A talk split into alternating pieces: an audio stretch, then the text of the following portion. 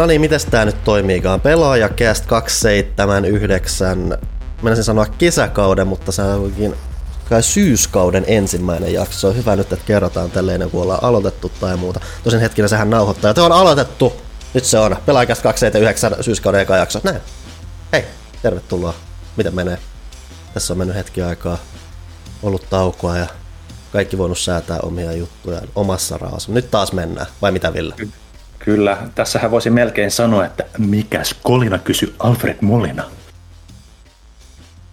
Näin niin ne saatiin nyt takas. No niin, loistavaa. Tämä oli mun mielestä yksi niistä parhaimmista jopa. Johannakin on täällä.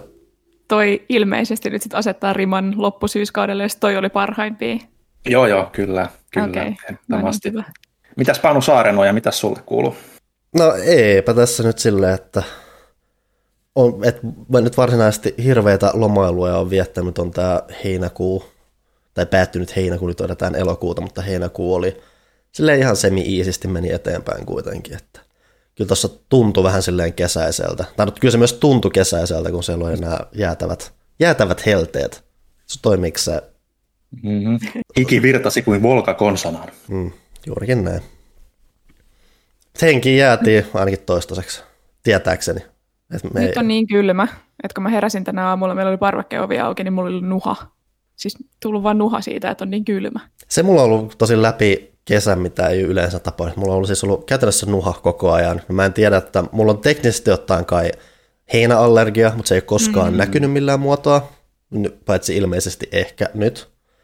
Tai sitten silloin just joku, että on joskus Mari niin joina öinä on joutunut just pakolla pitää jotain ikkunaa auki yöllä, ja sitten ehkä se aste on pudonnut just sen verran, että se on pitänyt mm. yllä. Tosin mulla se nuha on kanssa se, että se on aamusin ja iltasin.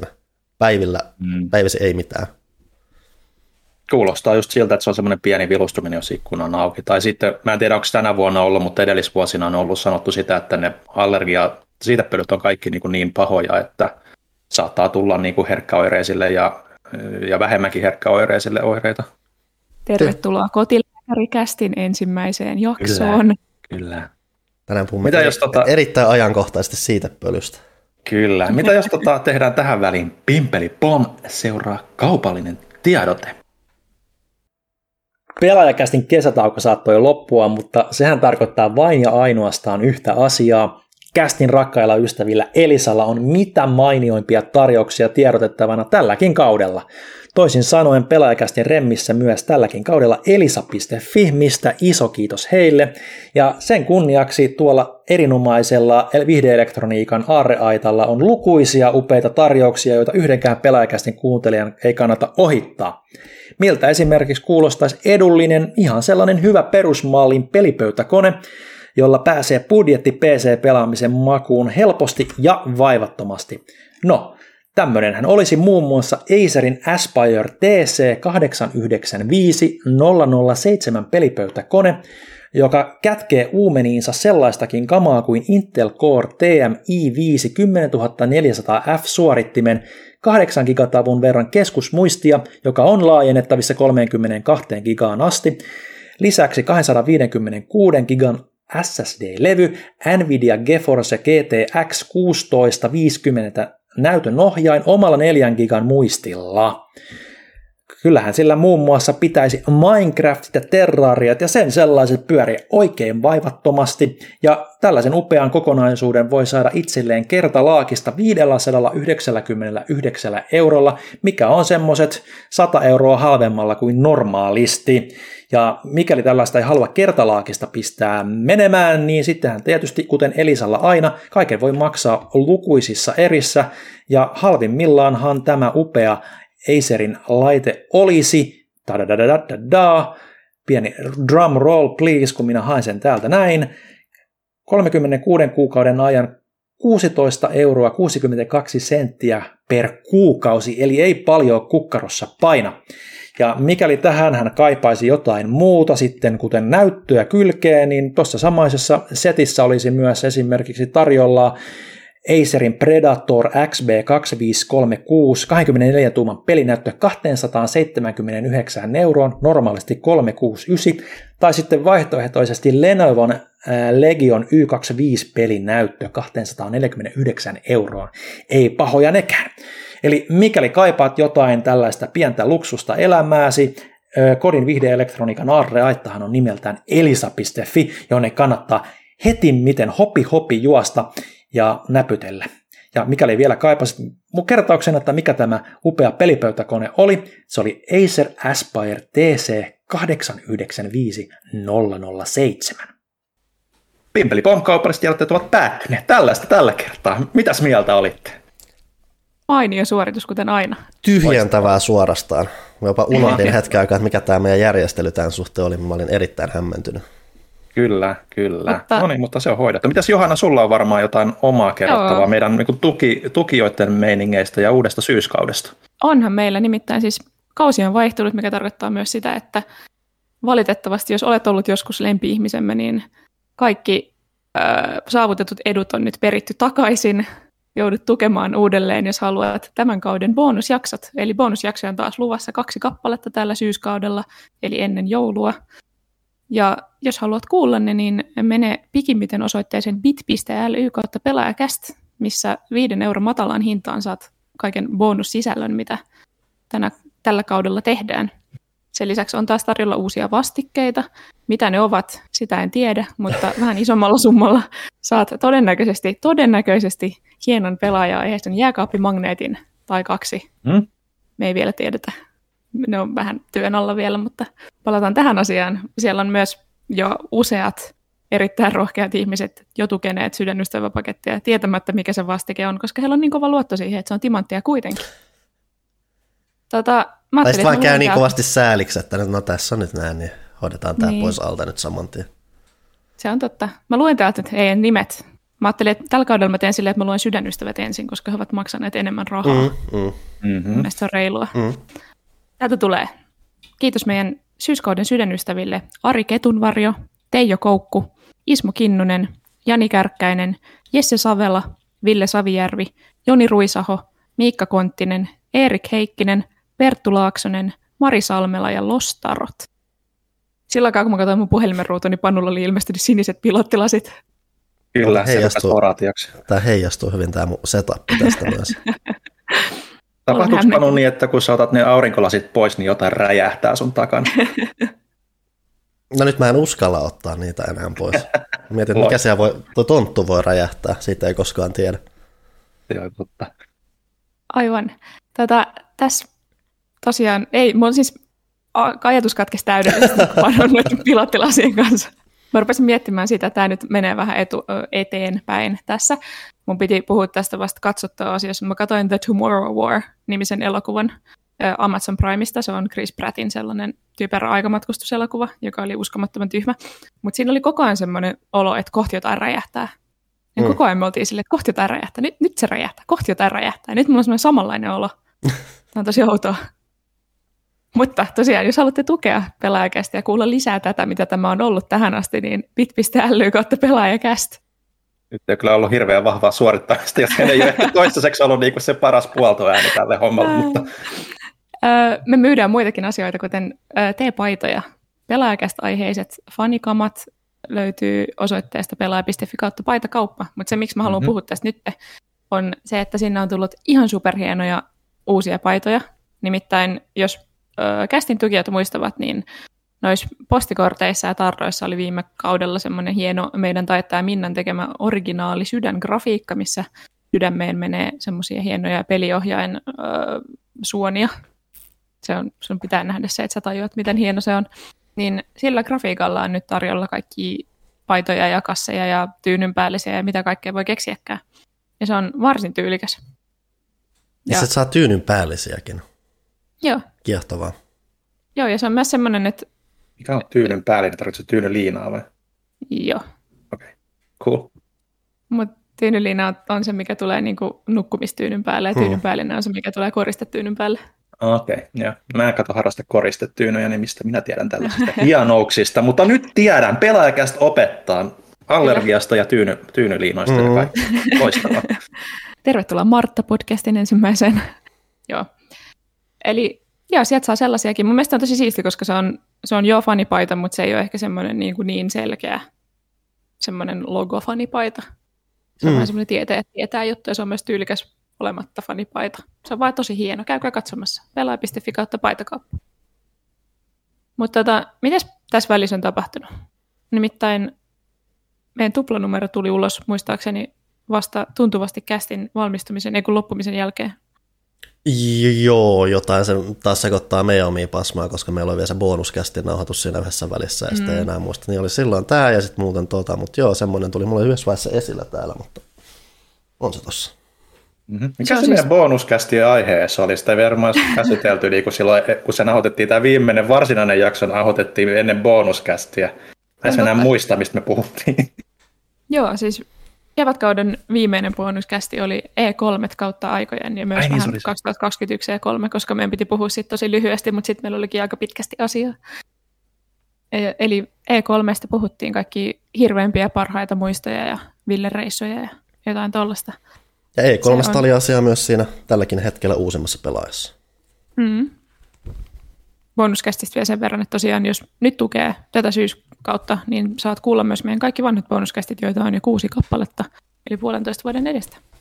Siellä on kaikenlaista. Menkää tonkimaan. Mutta niin, meidän tuplalehti on tietääkseni vielä edelleen kaupoissakin.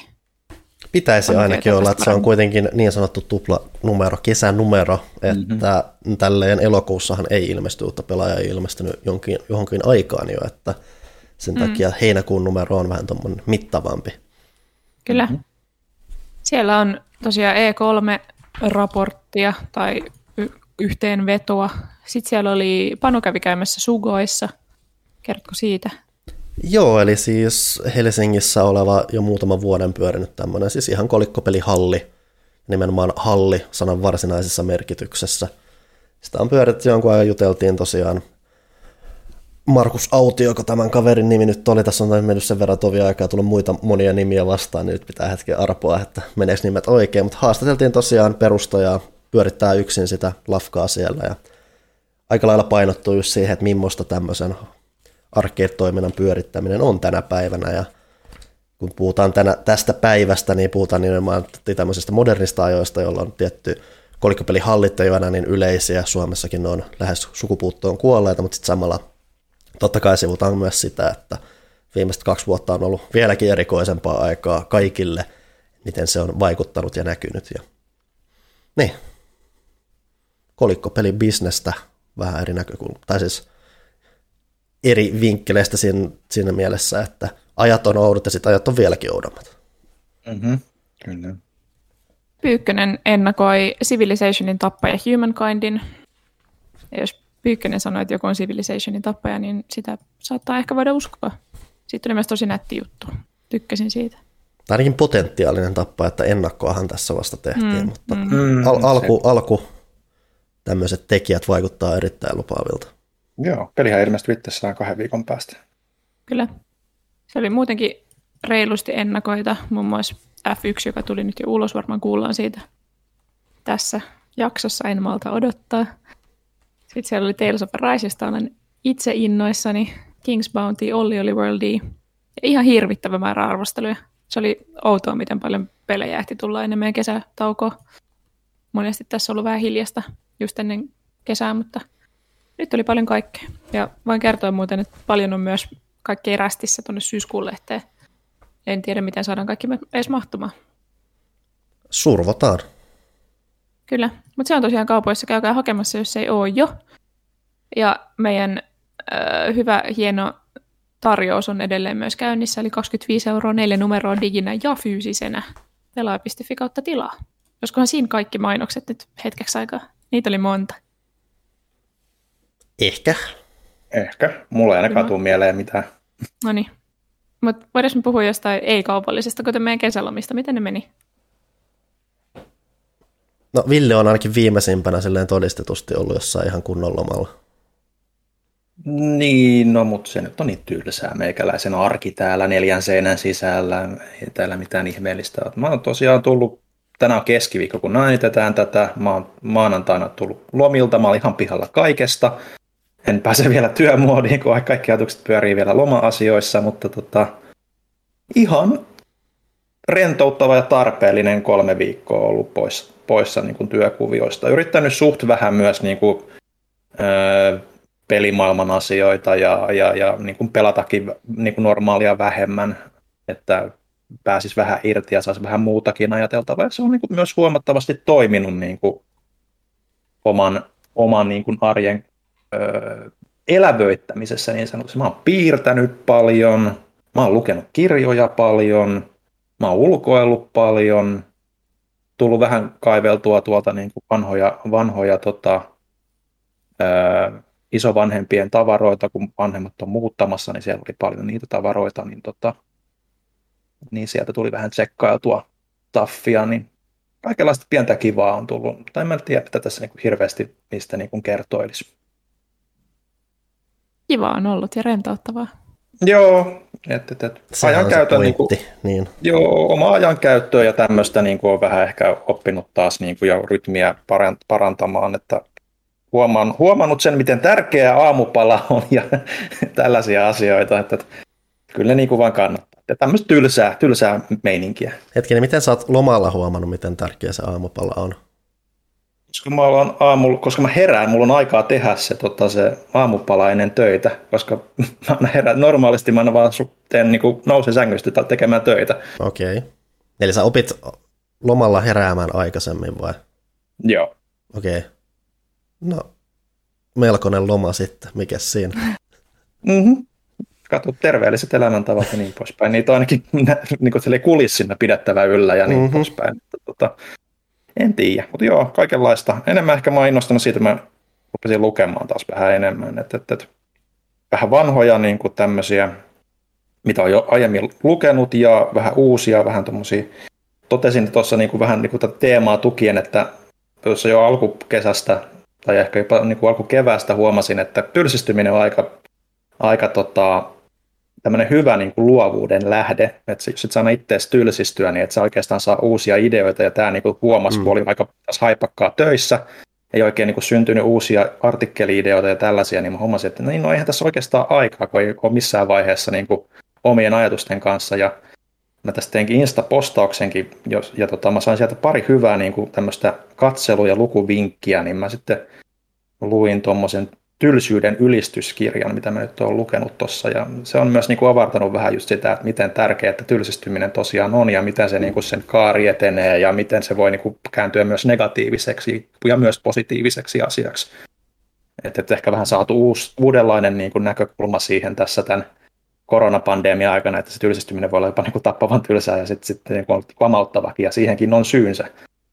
Että, että oliko se Juha T. Hakalan Hakalan tylsyyden ylistys, niin tota, sitä mä nyt olen lukenut tässä, ja se oli aika mielenkiintoinen setti. Ei ehkä sille, että se niinku antaa mitään suuria vastauksia, mutta just ehkä sen, että tiedostaa itse taas, että mm. miten tärkeää on olla tuijottamatta puhelinta jatkuvasti ja, ja vastaamatta joka ikiseen viestiin saman tien, kun se kilkattaa. Et, et, ja näistä on niin oikeasti ollut mullekin hyötyä niin kuin tosi paljon, että et on saanut semmoista niin kuin omaa aivokapasiteettia ehkä enemmän käyttöön sit sen myötä.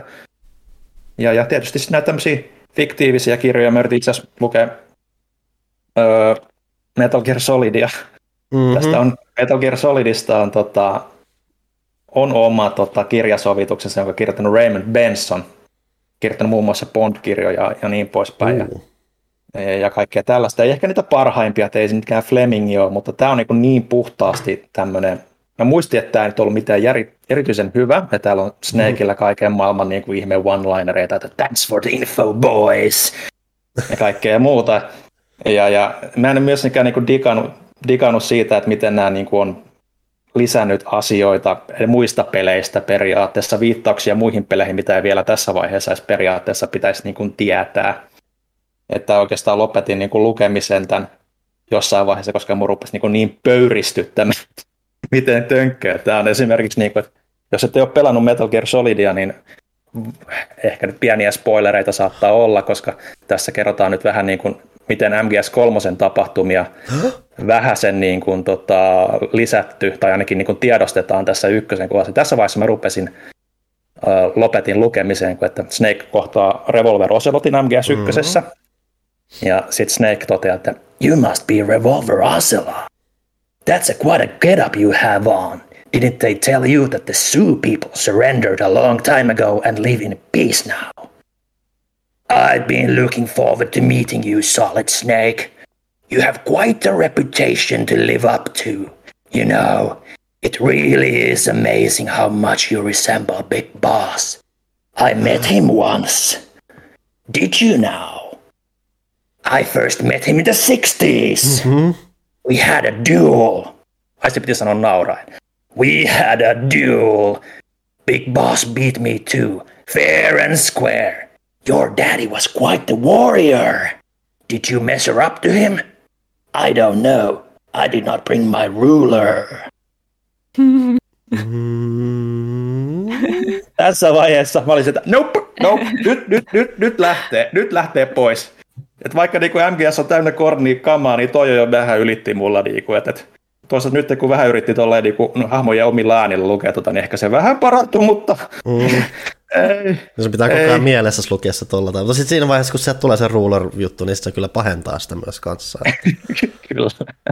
Mä, Mutta niin Fine, kaikki tää, niin, että I had fought your daddy in the 60s, yeah! Ja mä en tiedosta, että mä oon siis tiennyt, että toi kirja on olemassa, mutta mä en tiedostanut, että se on kirjoitettu ns. noin myöhään, että se pystyy huomioimaan tuommoisia asioita omaksi kohta huonoksi asiakseen. Joo, kyllä. Se, se kirjoitti just kolmosen jälkeen, olisiko jopa nelonen ollut jo tuossa vaiheessa, Mhm. mm-hmm. koska mä ainakin muistan, että kakkosen kirjassa oli jonkun verran viittauksia jopa neloseen, tai ainakin po, niin kuin povattiin niitä tiettyjä asioita jo siinä, mutta tota, sitä mä en sitten viittinyt lukea, koska mä muistelin, että se on se parempi kirja näistä kahdesta, mutta mä en halunnut enää rikkoa sitä mielikuvaa ton jälkeen. Niin mä sain myös lukutoukkakohtauksen kesälomalla. Se kesti kuusi päivää. Mutta kuitenkin me siis oltiin Korppoossa mökillä, ja mulla tuli siellä semmoinen, kun mä oon ihan hirveän huono olemaan niin tekemättä mitään. Mm. Sitten mulla tuli siellä semmoinen paniikki, että apua, että mä vaan heitän koko elämäni roskiin, ja nyt mä istun täällä kuuntelemassa luontoa, enkä tee mitään järkevää ja apua. Ja, ja sitten mä olin ihan saatanan pahalla, anteeksi kiroilun, niin todella pahalla päällä siinä ensimmäistä kaksi päivää, kunnes me käytiin Korppoon siellä rannassa, siellä vierassatamassa, ja siellä oli semmoinen pikkuinen hökkeli, mistä saa ottaa kirjoja ihan vaan Mm. silleen vapaasti. Ja sitten jengi vie niitä kanssa sinne. Mä otin sieltä kaksi ihan satunnaista jotain vanhaa 60-70-luvun kirjaa. Ö, toinen niistä oli Oli kaunis kesäaamu, joka oli semmoinen gangsteri thrillerihomma. Mm-hmm. Ja siis mä järkytyin myös siitä, miten se oli kirjoitettu, koska se oli ehtoa 60-luvun kamaa. Siinä on alku, se alkaa silleen, että semmoinen rikas kirjailija herää semmoisesta kartanosta, missä ne on jo. Siellä on se vaimo ja pieni vauva ja niiden palvelija ja koira on tapettu sinne yön aikana. Mm-hmm. Ja sitten se vaimo tietenkin panikoi, niin sitten se mies on silleen, kyllä, kyllä, rauhoituhan nyt, ota itseäsi niskasta kiinni. Sitten kun se nainen ei niinku rauhoitu, niin sitten se vetää sitä avarilla naamalle tyyliin. ja sitten mä oon vähän silleen, että ai niin, tämä on kirjoitettu 60-luvulla, mutta tota, se oli hieman erilaista ehkä se meininki silloin. Kaikki naiset on vaan semmoisia hysteerisiä itkiöitä, ja kaikki miehet vaan hakkaa. Ja sitten sit siinä oli monta semmoista niinku, äh, hahmokuvausta, mitkä on silleen, että vaikka hän oli hieman ylipainoinen, niin hänen mies rakasti häntä silti. Sitten on että ah, okei, okay. se on kiva juttu. Ja tota, se oli ihan hauska semmoinen ajankuva. Toinen, minkä mä luin, oli, onko se Peter Straub, en muista kirjailijan nimeä, mutta semmoinen kuin Julia, ö, kauhukirja. Ja se oli ihan hyvä minusta. Se kertoi semmoisesta naisesta, joka muuttaa taloa, missä kummittelee oletettavasti hänen kuolleen lapsensa kummitus, mutta sitten kaikki ei ole siltä, mitä näyttää. Mm, se oli ihan keskenkertainen kauhukokemus, mutta se oli mielenkiintoista, koska mä en siis tiennyt tästä kirjailijasta mitään. Mä ajattelin, että se on vain joku tämmöinen random korppoon rannasta ilmaiseksi poimittu kirja, mutta se on ilmeisesti aika niin kuin menestynyt ja kirjoittanut Mm. Stephen Kingin kanssa yhdessä ja kaikkea. Et toi oli vain semmoisia tosi varhaisia töitä siltä. Niin mä luin nää siellä mökillä silleen ahminen tosi nopeasti ja sitten mä jatkoin tätä vielä. Pääsin kotiin, mä latasin mun Kindlen ihan täyteen kaikkea uutta ja sitten tartuin yhteen, mä puhun siitä vaikka myöhemmin, mutta tota, tartuin yhteen ja sitten mä rupesin lukemaan Jane Eyreä, Hmm. eli siis tota, kotiopettajattaren romaania. Ja nyt mä oon päässyt sitä niin kuin kahdessa viikossa 36 sivua, koska se on niin vaikea luettava. Että se siitä sitten ehkä sabotoin oman hyvän maratonini Mm. tässä. Mutta tota, kesäloma, kyllä mä sit pystyin relaamaan vähän enemmän tokalla viikolla. Mä myös kävin paljon toimistolla, joka varmasti tota, tasapainotti sitä mun ei minkään tekemisahdistusta, koska tein myös paljon töitä. Mutta tota, kyllä mä sitten sain, pelasin kaikkea, mitä ei ole pakko pelata lehteä varten, mikä on aina tosi iso luksus meille. Yleensä ei ehdi ihan hirveästi pelaa mitään muuta kuin arvostelupelejä. Ja tota, kävin paljon ulkona, me käytiin Lohjalla, joka oli ihan kuin olisi aika matkustanut Ysärille. Se oli tosi outoa. Sitten me käytiin Porvoossa, joka oli myös tosi kiva. Kävin myös Turussa.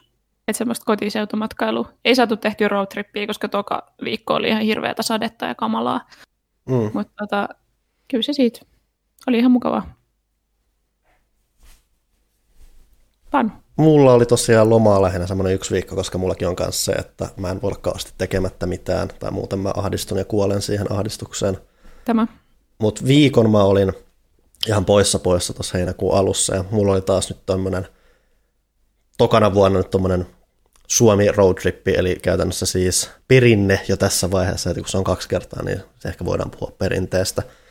Et vuosi sitten tehtiin sama juttu, että kun itsellä on kanssa se, että jos nämä nämä koronajutut sun muut, niin ei ole, että tavanomaisesti elämään kuuluu että on päässyt läpi vuoden vähän jonnekin muualle, että ei ole tarvinnut kotona Helsingistä, Helsingissä istua vaan hanurillaan ja tässä neljän seinän sisällä, että on päässyt matkaamaan ja muuta, mutta nyt sitä mahdollisuutta ei ollut, niin sitten tuommoinen Suomen kiertäminen on sitten ollut semmoinen hyvä vaihtoehto, että vuosi sitten ää, vedettiin semmoista rundia, mikä meni Ouluun asti ylimmillään, mikä oli silloin pohjoisin paikka, missä mä olin koskaan ollut.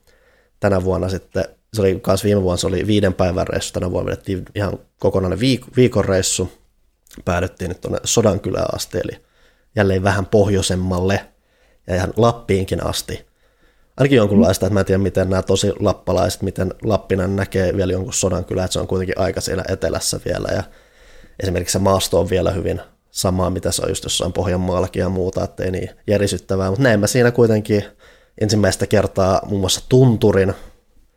Ja oma huvittava juttu oli myös se, että tätä aikaisemmin mä oon nähnyt ehkä tyylin kaksi poroa, ja nekin on just jossain joku kotieläintila hässäkkä ollut tai tommonen yhteys, että hei, tulkaa katsomaan, tässä on poro, tämmöisiä ei täällä etelässä kuule nähdä. Niin meidän matkahan kulki Kuusamoon, tai Kuusamon läpi.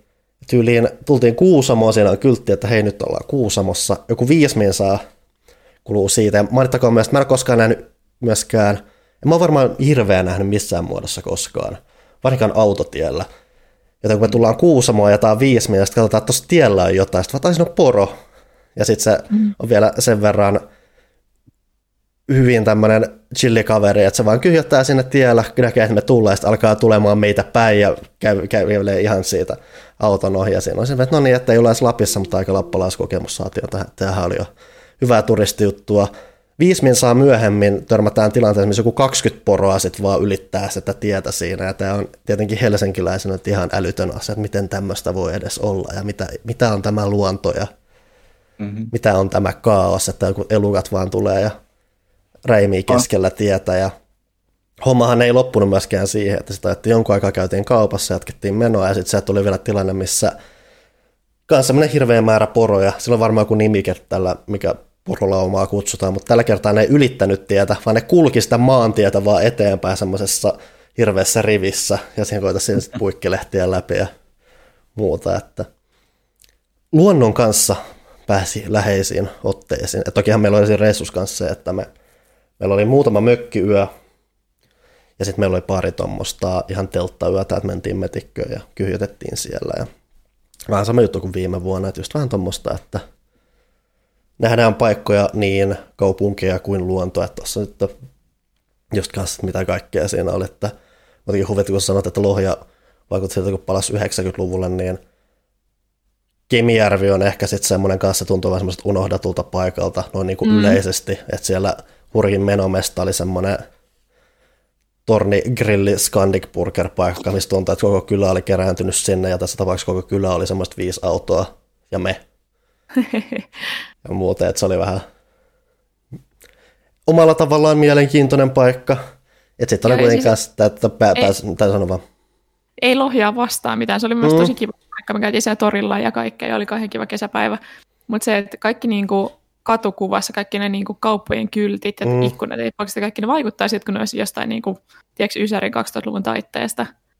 Ja sitten se tuntuu, että aika on pysähtynyt vaan siellä. Mm.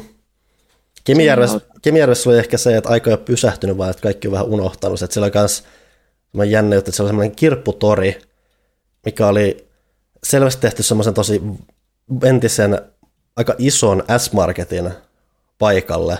Ja se oli niin näkyvää siinä, että sit siellä on kaikki vanhat S-Marketin kyltit yhä, että kun mä mentiin, mm. mä luin, että myydessä joku vanha S-Market-kylti, mutta kun sä menit sinne sisälle, niin siellä on vain niitä kylttejä ja kaikkea, sä tunnistit se, ja sä näet, että okei, tässä on varmaan ollut joku pakasteosasto joskus tai muuta, mutta nyt se on tämmöinen jättimäinen kirpputori. Se oli varmaan se iso juttu, mikä siellä olikin, ja muuten sitten siellä oli joku pari baaria ja pari toria, missä ei ollut mitään. Että näkyy vähän, että se tuntuu vähän semmoiselta just sellainen unohdetut syrjäseudulla, mutta sitten oli myös ihan hauskoja törmäyksiä, että mentiin, mikä se on joku M-saari tai joku, mä en muista tarkalleen missä se on, mutta se on vähän siinä Kuusamon lähellä kuitenkin muistaakseni, niin siinä sattui hyvin, että siellä oli sitten markkinat, että se oli tavannumasta eloisemman näköinen sitten se paikka. Siinä paikassa sitten vaan huvitti se, että ja ehkä joku paikallinen voi kertoa mulle, että tai lähiseudusta paremmin ymmärtää, voi selittää mulle, että No tosiaan markkinatissa on paljon siis tuommoisia torikojuja ja muita, ja sieltä sai, syötiin letut, ja sieltä olisi saanut karkkia ja leluja, ja yksi meistä osti vyönkin siellä. Mutta jostain syystä siellä on myös kolmessa semmoisessa teltassa hyvin erillään iso kyltti, missä maistettiin pölypusseja siis niin kuin todella näkyvästi. Että jos joku asia, mikä... mikä... Siis, siis sanoit, että se maistettiin pölypusseja. Mainostettiin. Mainostettiin, mainostettiin. joo. Okay. Mä rupesin miettimään, onpas eksoottista ruokaa siellä päin. Mutta lähin, lähinnä se jäi mieleen, että mä en tiedä, että onko pölypussit tosi kova, kova juttu tolleen just Pohjanmaalla vai missä se nyt siis olikaan. Että vai... Turun, aina kun Turussa jotkut markkinat, niin siellä on semmoinen silmälasin pesunestemyyjä, mm. joka mainostaa ainakaan suuresti ja pesee ihmisten silmälaseja ilmaiseksi. Mutta tuossa oli myös se, että se ei ollut yksi paikka, joka mainosti isosti niitä pölypusseja. Niitä oli varmaan kolme, ja ne oli erillään okay. toisistaan. Ja se oli just silleen, että mä en tiedä, onko nämä yhteydessä jotenkin toisensa, vaikka vaan pölypussit niin iso juttu täällä, mm. että se on se the juttu, mitä sä mainostat siellä. Nyt muuta, hei nyt niitä pölypusseja kuule täältä saa nappaa omasi, että seuraavat saat ensi vuonna. Mehän mennyttiin siellä Lohjalla, kun siellä oli semmoinen siis sekatavarakauppa, mistä saa ihan kaikkea. Semmoinen niin kuin Tokmanni, mutta vaan ilmeisesti yksityinen. Mm. Mutta siellä oli niin kuin ihan kaikkea. Siellä oli, tiettäkö, käkikello-osasto. ja se oli vaan, se oli niin hämmentävää. Sitten me mietittiin, että voisi muuttaa Lohjalle. Ei tarvitsisi ikinä käydä missään muussa kaupassa koskaan. Mm. Se kaiken. On kiva no. paikka. Tos, tosiaan Ää... sodan kylään kun päästiin, niin se oli myös kiva, se oli tosi persoonallinen kiva pikkukylä. Se, mikä, mistä me ahdistuttiin hetken aikaa, että me ei mennä löytää jäätelökioskia siellä enää mistään. Ja se oli sille, että ollaanko me nyt tultu liian kauas sivistyksestä, että ei enää löydy. Mutta siellä lopulta, sitten kun oltiin lähössä, niin sitten nähtiin, että tähän jonkun sivu S-Marketin pihalla olisi ollut jätskikioski. Mutta sekin oli hyvin syrjässä ja muuta, se ei ollut siellä keskustassa ja se nyt se ei tuntunut oikealta. Ei pidä piilottaa tuommoisia erittäin tärkeitä matkakohteita. Siis mehän asutaan kauppakeskuksen vieressä, me ollaan tässä odotettu koko kesä, että koska tuohon kauppakeskuksen eteen tulee jäätelökioski, ei ole tullut. Aha. Hirveän menetetty mahdollisuus. Mm. Nyt meidän pihalle, meidän pihalla on tuommoinen tori, siihen on tullut jäätelökioski. Tämä on tosi outo aika sille mun mielestä elokuun alkuun, mutta ehkä se on silleen, että jostain sesonkipaikasta on siirretty se tuohon. Mutta kuitenkin mä asun nyt jäätelökioskin vieressä, tämä on hienoa. Se on aika käteen. Mä... mahdollisuus. Jos mä aina silloin tällä mietin, että missähän mun lähin jäätelökioski oikeasti edes on. Ja mulla ei ole mitään yksinkertaista vastausta vielä syntynyt siihen. Mä en suoraan tiedä. Se on jopa se on asia, mikä pitäisi jokainen varmaan selvittää jossain vaiheessa oman turvallisuutensa tähän. Jos tulee hätätilanteita. Mm. Tätä... En tiedä, missä on lähi meilläkään. Jossain hevonkuusessa varmaan. Nyt kun olette kaikki ajantasalla taas meidän elämästä, niin... No mä voin mainita vielä sen, että, sit, totta, että vaikka en ole ihan lomalomalla sit nämä parit viik- viikkoa ollut, niin on silti sen verran aikaa ollut. Että on vähän pehtinyt käppäilemään siellä täällä, että kävin ensimmäistä kertaa muutaman vuoden, vuoteen muun muassa Korkeasaaressa. Siellä ne elukat edelleen on. Nähtiin jopa aika aktiivinen tiikeri, mikä en ole varmaan koskaan nähnyt tiikeriä niin aktiivisena Korkeasaaressa, että siellä se paino menemään, silloin ruokaa ja kaikkea siellä ne on, ne elukat edelleen. Se mä olin myös ihan positiivisesti yllättänyt, mulla oli pitkään häirinnyt se, että Korkeasaaressa on siis tosi paljon historiaa, se on vanha paikka. Ihmiset, jotka muun muassa on lukenut aikoinaan pari vuotta sitten tämän mun Nintendo-artikkelin, niin sehän alkaa sillä, että kuinka todetaan, että Nintendo on melkein yhtä vanha kuin ajatus Korkeasaaren eläintarhasta. Itse asiassa Nintendo on snadisti vanhempi kuin ajatus Korkeasaaren eläintarhasta, mutta niin vanha Korkeasaari on. Se oli sata vuotta sitten laitettu pystyyn tai lähdetty rakentamaan. Ja se olisi se, että siellä on aika paljon historiaa, yksi on muun muassa tämä, tämä, tämä jääkarhu, tämä linna tai tämmöinen häkki, mikä on siinä ihan lauttojen edust- tai siinä lauttapaikan edustalla. Jos oikein muista, siinä ei pitkään kuitenkaan ollut mitään selostusta siihen, että mikä se on. Että ainut syy, miksi mä tiesin, mikä siinä oli se, että mä oon lapsena käynyt paljon mummun ja papan kanssa siellä, ja ne on sitten osannut kertoa mulle paljon sit paikan historiaa. Pitkään siellä ei ollut mitään selittävää kylttiä mun mielestä, mikä se on. Ja nyt, nyt kun siellä kävi, niin siellä oli viimein tajuttu laittaa joku selittävä kyltti, että hei, tässä on ollut jääkarho, ja nyt tämä on tämmöinen suojeltu kohde ja muuta, ja se on, se on Kanssa jännä just katsoa sille, että kun se on tosi vanha, että se jääkarho oli milloin joskus 1900-luvun alussa siellä, ja kun sä katot sitä rakennelmaa, niin se on äärimmäisen karu, mutta myös just siinä mielessä, että sä myös ymmärrät, miksi se on haluttu pitää siellä, että se on semmoinen mm.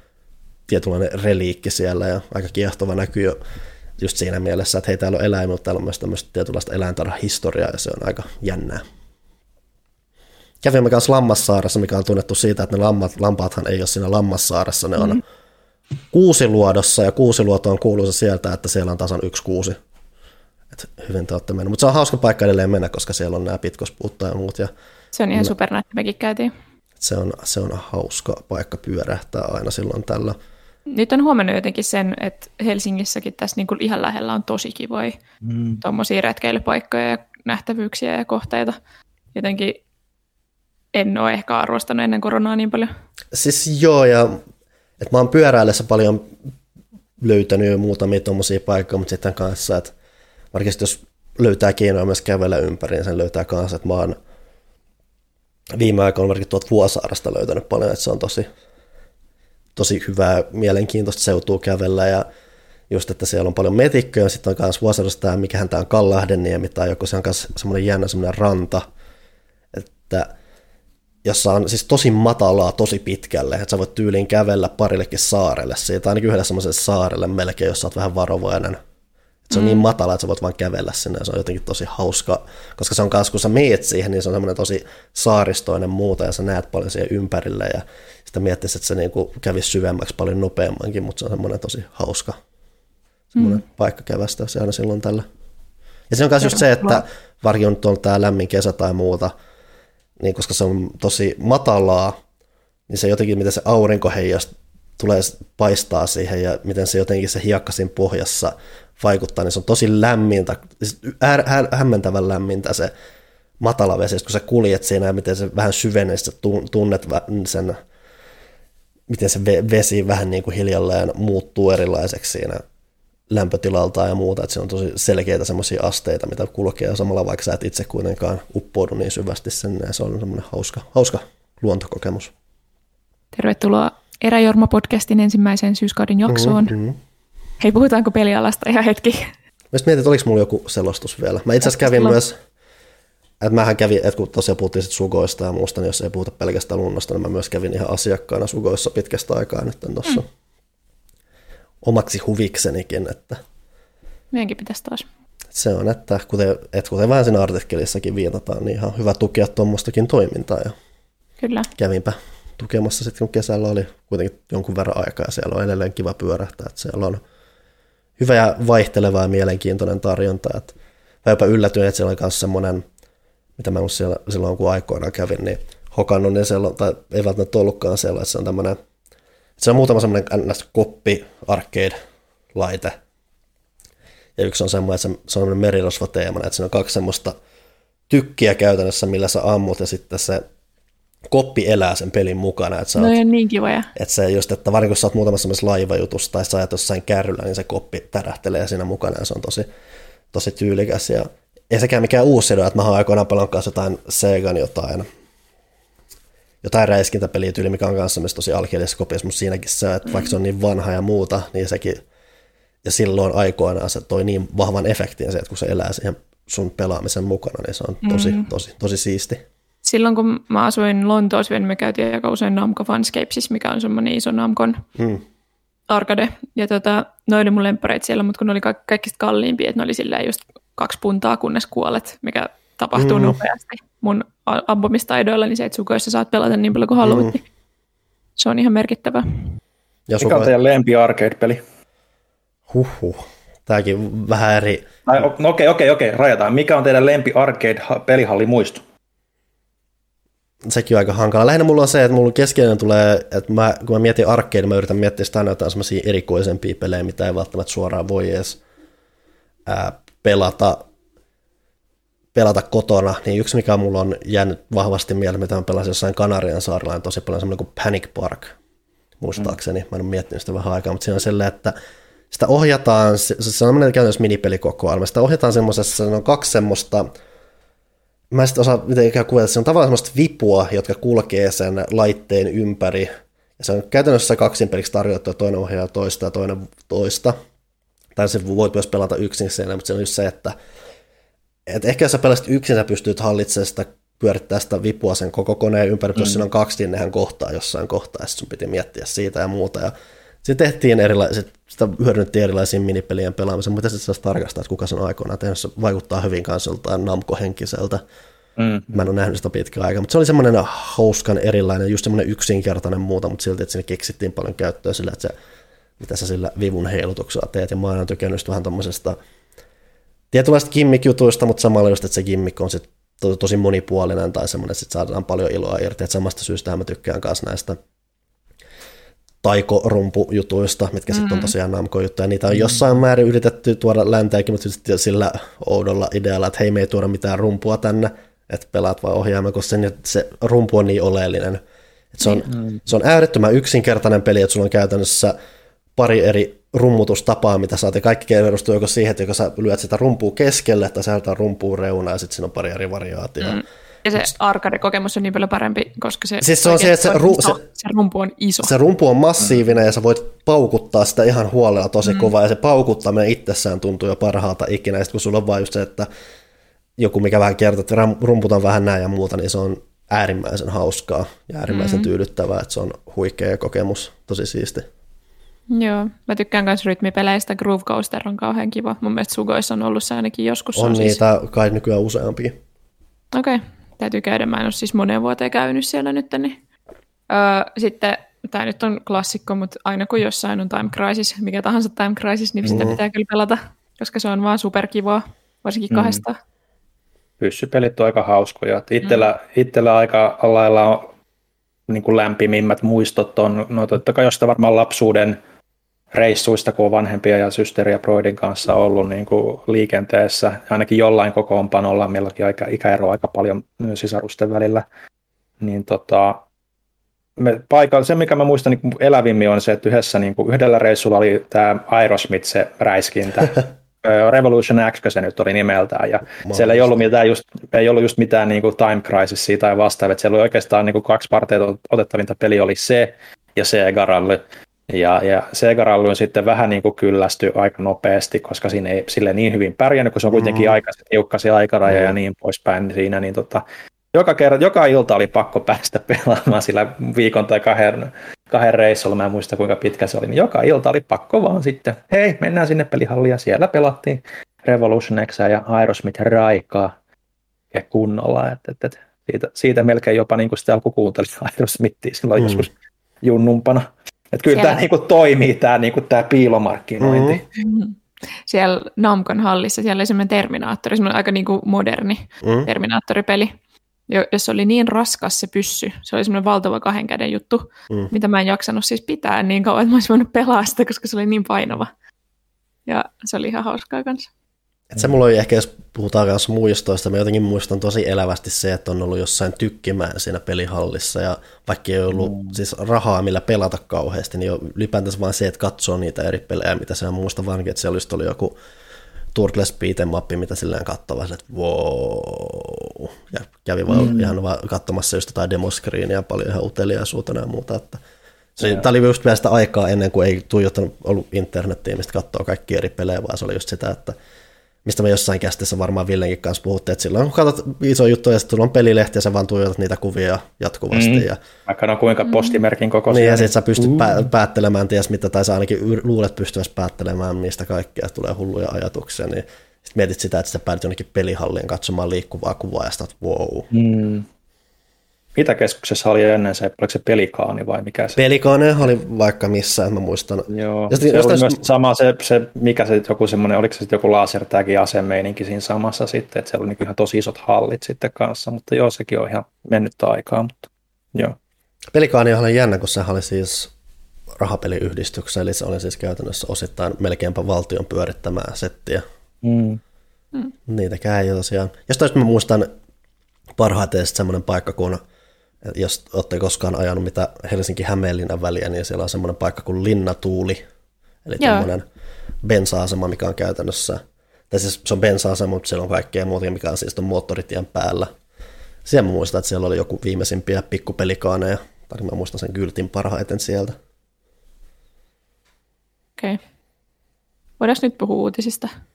Kai niistä voisi vähän puhua. Vaikka Se on pakko. tunnelma muuttuu välittömästi.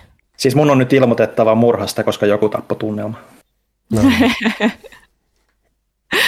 Äh, joo, tunnelma muuttuu jäätäväksi nimittäin Mm-hmm. Activision Blizzard. Niin, että jos että tässä on toki tauolla sattunut yhtä jos toista, mutta tällä hetkellä nyt kun nauhoitetaan, niin ehdottomasti alan suurimpia uutisia on nyt taas tämä, että on, on taas yksi kohuskandaali hässäkkä päällä just työkulttuurista ja just varsinkin esimerkiksi naisten kohtelusta, syrjinnästä mm. ja tämmöisestä. Ja viimeisin tapaus nyt nousi esiin, kun ja tämäkin nousi aika, että, että aika, aika iso tämmöinen katalyytti tai tämmöinen ratkaisija sai tulla, niin kuin nämäkin nousi tälleen kunnolla julkisesti esiin, mutta siis Kalifornia käytännössä haastoi Activision Blizzardin Joo. oikeuden, että ne kävi tutkimassa ja tosiaan, että täällä on asiat muuten aika päin helvettiä. Tämä on nimenomaan merkittävä sen takia, että tämä ei ole mikään yhden tai kahden ö, pillin puhaltajan raportti siitä, että meillä on ollut tosi ikävää täällä, vaan tässä on ilmeisesti kahden vuoden tutkinta. Se raportti on nyt tullut julkiseksi ja se on ollut ihan hirveätä luettavaa. Mä siis selailin sitä jonkun verran ja se on vaan ihan kamalaa alusta loppuun. Siellä on aivan järkyttävä työkulttuuri. Sellainen ei mitään niin kuin yksittäisiä häirintätapauksia, vaan siis sellainen työkulttuuri, missä nimenomaan niin kuin naiset ja vähemmistöt on vaan systemaattisesti toisen luokan kansalaisia siellä firmassa, ja niille voi tehdä oikeastaan ihan mitä huvittaa, ja kukaan ei reagoi siihen mitenkään. Sen lisäksi siellä oli muun muassa yksi itsemurha siellä raportissa. Että sehän on, että on, että tämä ei to, to, tosiaankaan todellakaan ensimmäisiä näitä asioita, mitä on noussut esiin, että mitä oliko se vuosi sitten, puhuttiin paljon Ubisoftista ja näistä mm. muista, että näitä edelleen, edelleen putoilee tällä tavalla pätkittäin ja en yhtään ihmettele, jos, että ei, todennäköisesti ei ole myöskään viimeinen, mitä näitä tulee, että näitä vaan Ei. tavalla jos toisella nousee koko ajan esiin. Nyt tätä jyystetään pitkään, että lähinnä isoin toive nyt tässä on se, että mikä välillä tuntuu, että kun näitä tulee, että niissä puhutaan paljon jankataan ja sitten puhutaan muutoksista ja muusta, ja sitten alkaa vähän kysyä, että ehkä joku mm. muuttui, mutta muuttuko lopulta Joo. niin paljon, että mu- paljonhan tässä on puhuttu just kanssa sitä, niin että muun muassa tämä iänikuinen pelialan, varsinkin Amerikassa iso pelialan kysymys, niin nämä ammattiliitot, nytkö olisi aika, ja sitten sä puhuta, ehkä nyt on aika, ehkä on, ja sitten se puhe taas vähän niin kuin katoaa, kunnes tulee seuraava joku tilanne, missä No, Tässä on nyt onneksi tullut jonkun verran seuraavaksi. Ensinnäkin tämä alkuperäinen oikeusjuttu. Toiseksi Blizzardin johtaja on nyt lähtenyt mäkeen, niiden HR-johtaja on nyt lähtenyt mäkeen ilmeisesti etsimään uusia haasteita. Mm. Et niitä ei ole erotettu, mutta ovat kuitenkin poistuneet. Sen lisäksi nytten Activision Blizzardin siis osakkeenomistajat nosti ryhmäkanteen niitä vastaan, koska tätä kahden vuoden seksuaalihäirintätutkintaa oli piiloteltu heitä, heiltä, ja se oli tietenkin aiheuttanut sitä hallaa heidän sijoituksilleen, että oli tullut nyt yhtäkkiä ilmi ilman, että he, he oli voineet siihen mitenkään reagoida, eli seurauksia on tullut, ja mikä on tosi mukavaa. Niin, tai ainakin jotain tuommoisia ns-helpoimpia, näkyvimpiä sieltä on nyt yritetty, mm. että esimerkiksi Activision Blizzardin pääpomppu Bobby Kotick häärää siellä edelleen, ei toki tiedetä, että mikä, mi, miten se on mahdollistanut näitä asioita tai muuta, mutta ainakin kun mitä se on nyt yrittänyt selittää tai puhua, että joo, kyllä nämä hoidetaan täältä, niin ei ole esimerkiksi työntekijöissä ollut välttämättä herättänyt hirveästi tyytyväisyyttä nämä askeleet, mitä on yritetty esittää seuraavaksi tai muuta, että saa nyt nähdä, että onko se oikeasti muutoksia, mitä siellä tapahtuu, että jääkö se miten näennäiseksi tai muuta. Iso mm. kysymys esimerkiksi, monihan näistä jutuista siis koski varsinkin just Blizzardia, ja siellä tosiaan Jalen Bragg hän nyt lähti, joka vaikutti vain kolme vuotta siellä. Ja, ja nythän siis on uusi johtajisto ja siinä mielessä hyvin tuore ja muuta, että siellä on tosiaan, ää, mikä se oli, Jen O'Neill vai mikä sen nimi olikaan, ja sitten tämä Mike Ubara, jotka siis on periaatteessa hyvin Blizzard, vanhan Blizzardin ulkopuolisia hehmoja. Että siellä on vanhaa Xbox-konkaria ja sitten Vicarious Visionsin vanha johtaja, joka siis just vasta tammikuussa liittyi sinne mukaan. Että tavallaan vähän ulkopuolista johtoa saadaan sinne, mikä on varmaan osittain ihan jees, mutta siinä on myös vähän puhuttu myös siitä, että tämä nyt todennäköisesti vahvistaa myös sitä, että tämä nimenomaan tämä Activision-puoli nappaa aina vaan kovemmin sit otteen sinne, mikä voi periaatteessa olla ihan positiivinen nyt, jos siellä tosiaan nimenomaan se Blizzardin puoli ollut niin, niin mätä kuin mitä se on ollut, mutta samalla just sitten se, että kysytään, että herää just kysymyksiä tästä kotikin hallinnollista muutenkaan, että miten esimerkiksi tätä on voinut jatkua noinkin paljon tuolla taustalla, että Activision Blizzard on kuitenkin kokonaisuutena ollut aika pitkään olemassa ja muuta, että siinä on just se, että herää vähän kysymyksiä, että onko siellä, että on julkisuudessa puhutaan, että nyt valta jossain määrin vaihtuu, mutta onko se lopulta pohja, miten, miten semmoinen, että se oikeasti, että siellä oikeasti muuttuu asiat niin vahvasti tai muuta, mutta ainakin luotto ainakin siis totta kai alkuun nyt näihin kahteuteen johtaa se, että ne ehkä pystyy ainakin jotain uutta tuomaan mm. sinne, että siinä on ainakin jotain rohkaisevaa, mutta just, että se isoin kysymys on se, että on, on, onko sieltä lopulta se Madin ydin saatu ulos? Mm. Meillähän Ainakin on se, se historiallinen esimerkki siinä Ubisoftissa, että siellä ei ole ilmeisesti mm. tapahtunut juuri mitään, siitä mm. huolimatta, että ne oli isosti jossain vaiheessa tämmöisen vastaavan kohun kourissa, ja nyt työntekijät on raportoinut, että mikään ei ole muuttunut. Oliko Ville jotain? Just tota mä olin sanomassa. Mm. Että joo, paljon näitä, että siinä just on kanssa se huoli kanssa, että nämä asiat sitten helposti käy sitä, että jankataan, jankataan, ja sitten se vähän jää, ja sitten kunnes se tulee se seuraava tapaus jostain. Ja sitten, että, mm-hmm. että esimerkiksi tässähän on myös se, että Ubisoftilla on kanssa, Ubisoftin työntekijät on käyttänyt tilaisuuden hyväkseen huomioon, että hei niin tosiaan tässä ei ole asiat kauheasti niin hirveästi muuttunutkaan ja muuta, että edelleen mennään aaltoina ja historia vähän näyttää, että kaikki ei ratkea vielä siinä, että tästäkin nyt puhutaan kovan otteen.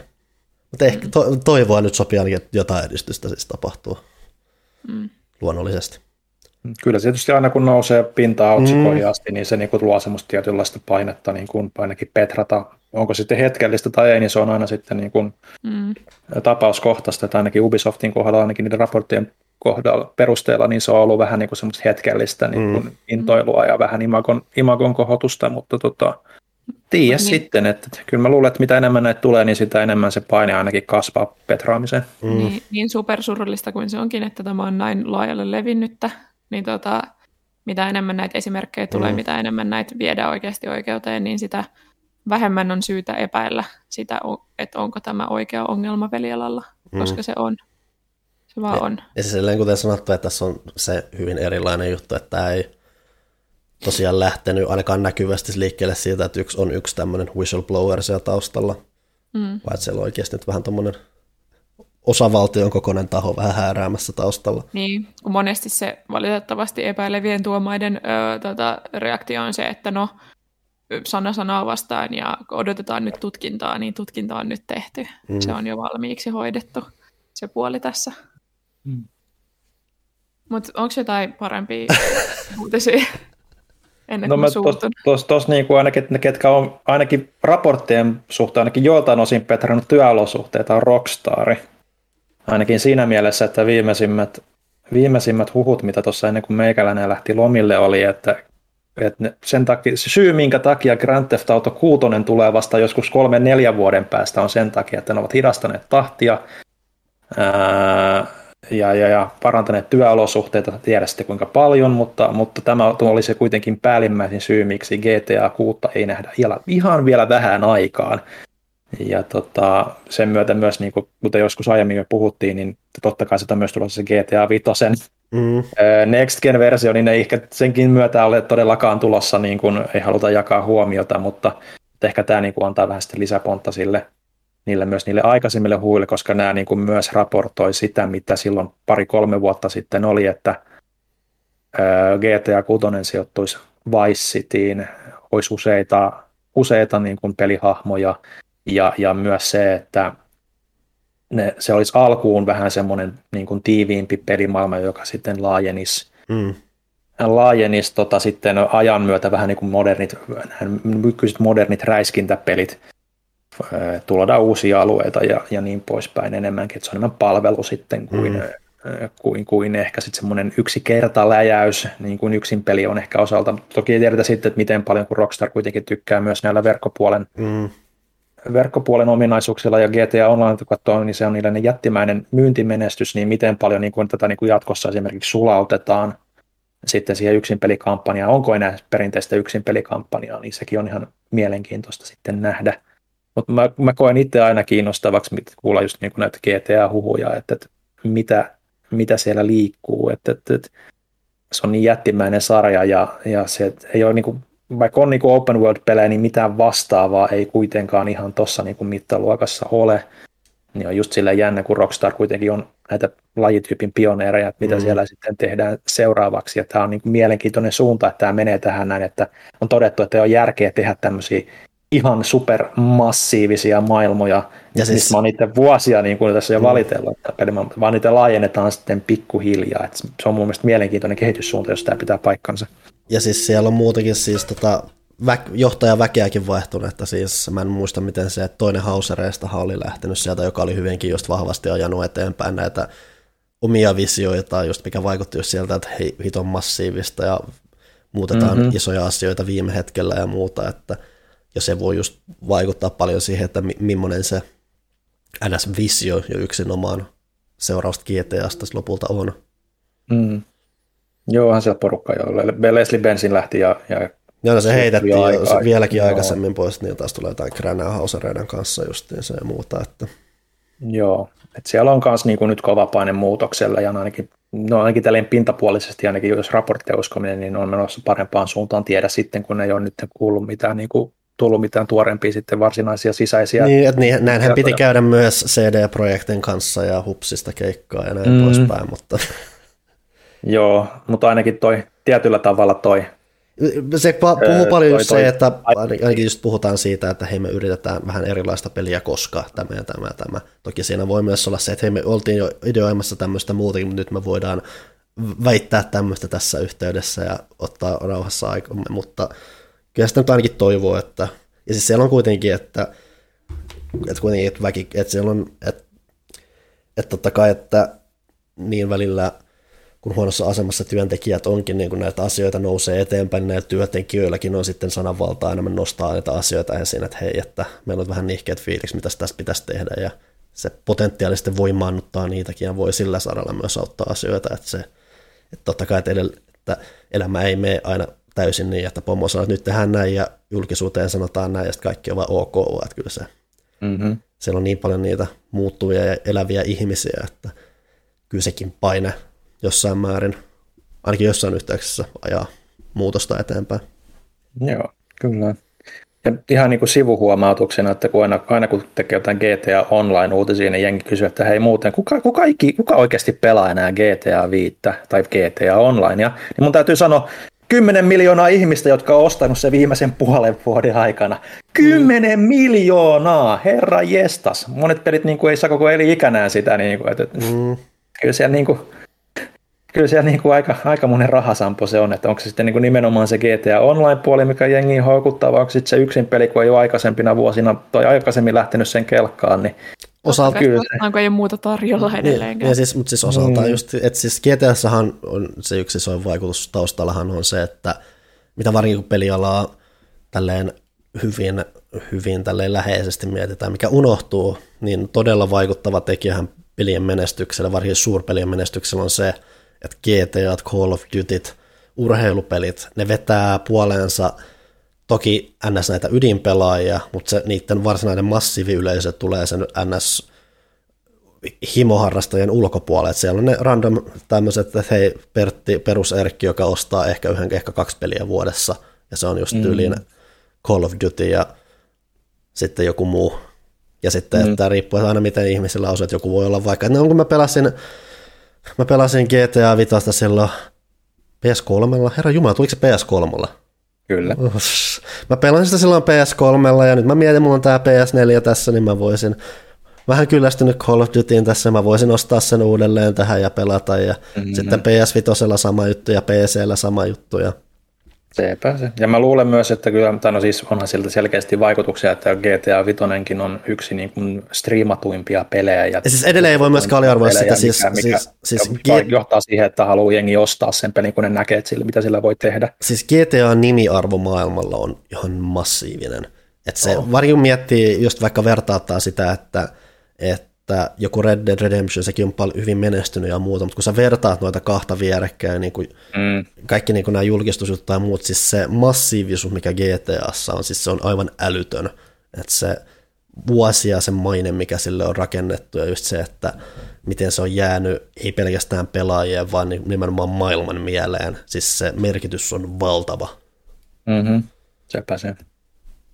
Mutta joo, ei, ei, ei kai siinä, että, se mikä niinku tuossa myös niinku pisti silmään, että kun mä vähän kertasin näitä asioita nopeasti, niin, niin muun muassa Bloombergin pelitoimittaja Jason Schreier on vahvistanut, että kuulen, kuulensa näitä samoja asioita, mistä puhuttiin GTA, mutta tässä ehkä tavallaan pitää niin kuin aasinsiltana huomio, huomauttaa, että kaikkiin näihin raportteihin ei aina kannata niin kuin luottaa ihan niin ö, sokeasti, koska samoisista lähteistä tuli myös nämä Nintendo Switchin 4K-huhut, ja uusmallihuhut, ja nyt kun se paljastettiin se uusi malli, niin se olikin vaan vain Nintendo OLED. Ei ole 4K-päivityksiä, ei mitään näitä teholisäyksiä, mitä, mitä huhuttiin ja raportoitiin juuri näistäkin lähteistä, niin tota, ehkä kannattaa vähän varautua, kun näitä lukee tosiaan. Niitä on kiva kyllä raportoida ja kiva spekuloida, mutta aina pitää miettiä, että onko tässä niin kuin jo yksi askel niin kuin pidemmällekin jo loikattu kuin ehkä mikä totuus on. Tai siis, että on, tai siis, että onko asiat muuttunut miten paljon. Mm. Sehän on niin. myös se, että,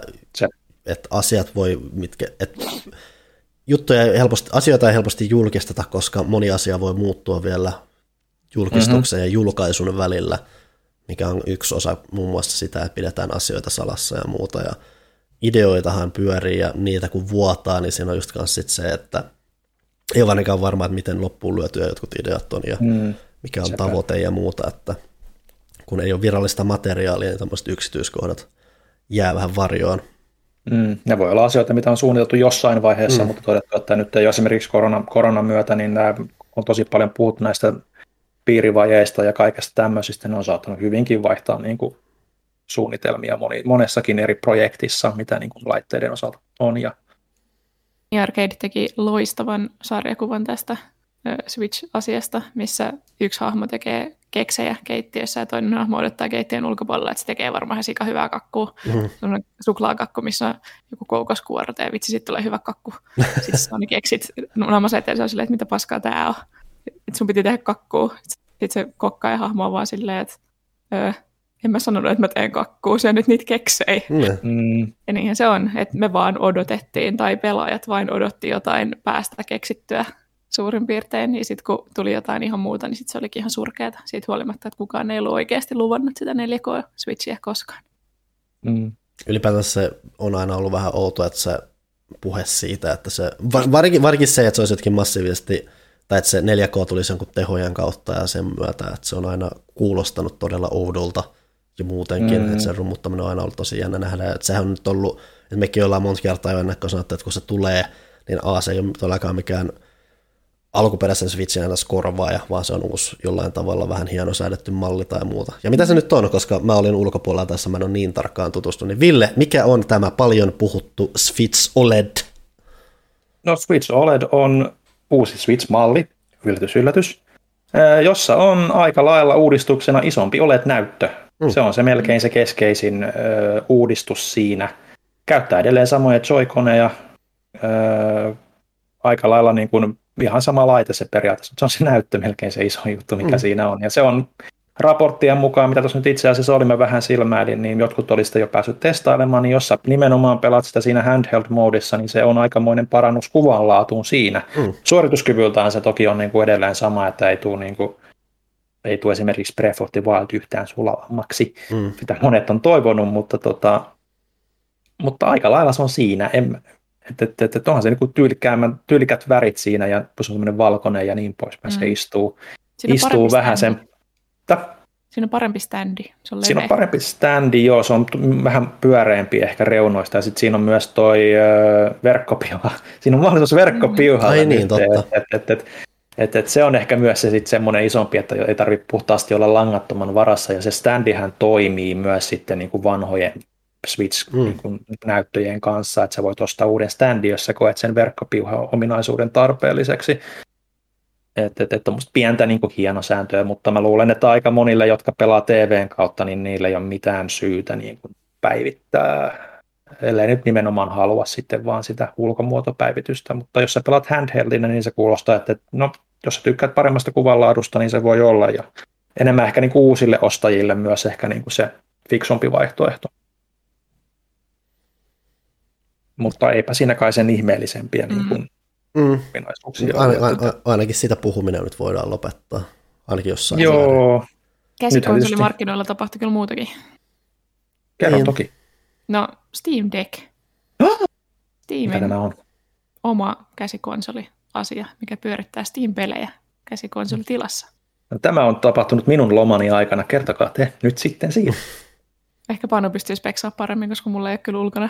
Lähinnä siis mietittiin, että puhuttiin aikoinaan kovasti näistä Steam-machineista, Mm. Mm. hyyrykoneista, että nyt Valve tuo oman tämmöiset valmiit PC-pelikoneet. Vähän ehkä jo mietittiin silleen, että onko vähän tietynlainen oma Valven konsoliratkaisu tähän, mutta koska se on PC, niin se on vähän vapaamuotoisempi ja muuta, mutta se oli ideana ehkä aina vähän outo ja se ei koskaan ottanut tuulta alleen, niin sitten nyt on tämmöinen tapaus, kun ja tämäkään siis ei ole mitenkään uniik, uniikki idea maailmalla, että näitä on tehty jossain määrin, totta kai, totta kai kun Valve on kehissä isompana vaikuttavana tekijänä, tämä on tietyllä tämän idean validointia ja muuta, ja herättää paljon enemmän kysymyksiä, että onko tämä uusi mielenkiintoinen suunta PC-pelaa, mutta siis kyseessä on, miettikää Switchiä, se on hyvin Switchin näköinen, tosin taitaa olla aika massiivisesti isompi kuitenkin.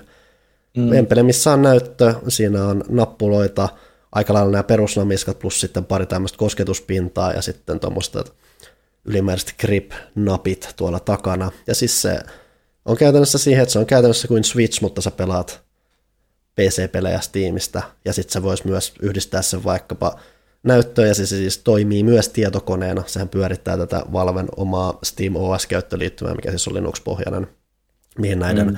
monien Steam-masinoidenkin, tai mihin nämä monet Steam-masinat myös tukeutuu. Eli siis, mutta siis pohjimmiltaan siis se on PC, mikä on vaan muovailtu tämmöiseksi kannettavaksi pelikoneeksi.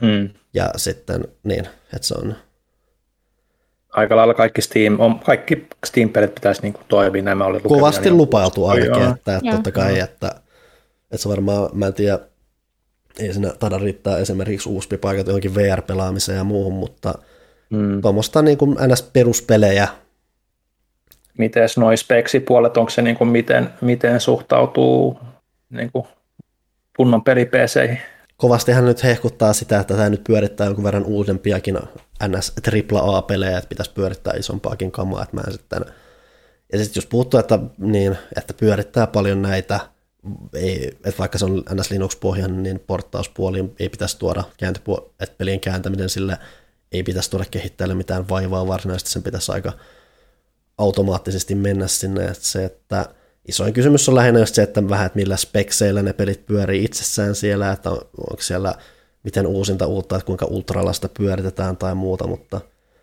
et sä, ethän sä sitä, että, siis sehän kanssa tässä on, että koska se on keskeisesti kannettava juttu, niin mikä tämä, eihän tämä esimerkiksi, eihän se ole mikään 1080p näyttökään edes, että se on sitäkin, mikä se on 720p, koska se on, se on niin pieni, koska et sä, et sä, sä et hyödy hirveästi se, sitä isommasta, mm-hmm. että sehän mm-hmm. jo esimerkiksi vähän rajaa sitä tehokäyttöä ja muuta siinä, vähän vapauttaa muuta. Koska tämä oli tulos? Ää, ensimmäiset, jotka mahdollisesti onnistu saamaan ennakkotilauksensa sisään, niin pitäisi saada joulukuussa, mutta aika nopeasti sitten kun ne tila, tai nämä varaukset laitettiin päälle, niin siellä alkoi sitten liikkumaan, että nyt jos sä varaat, niin sä saat ensi vuonna ja niin poispäin. Mm.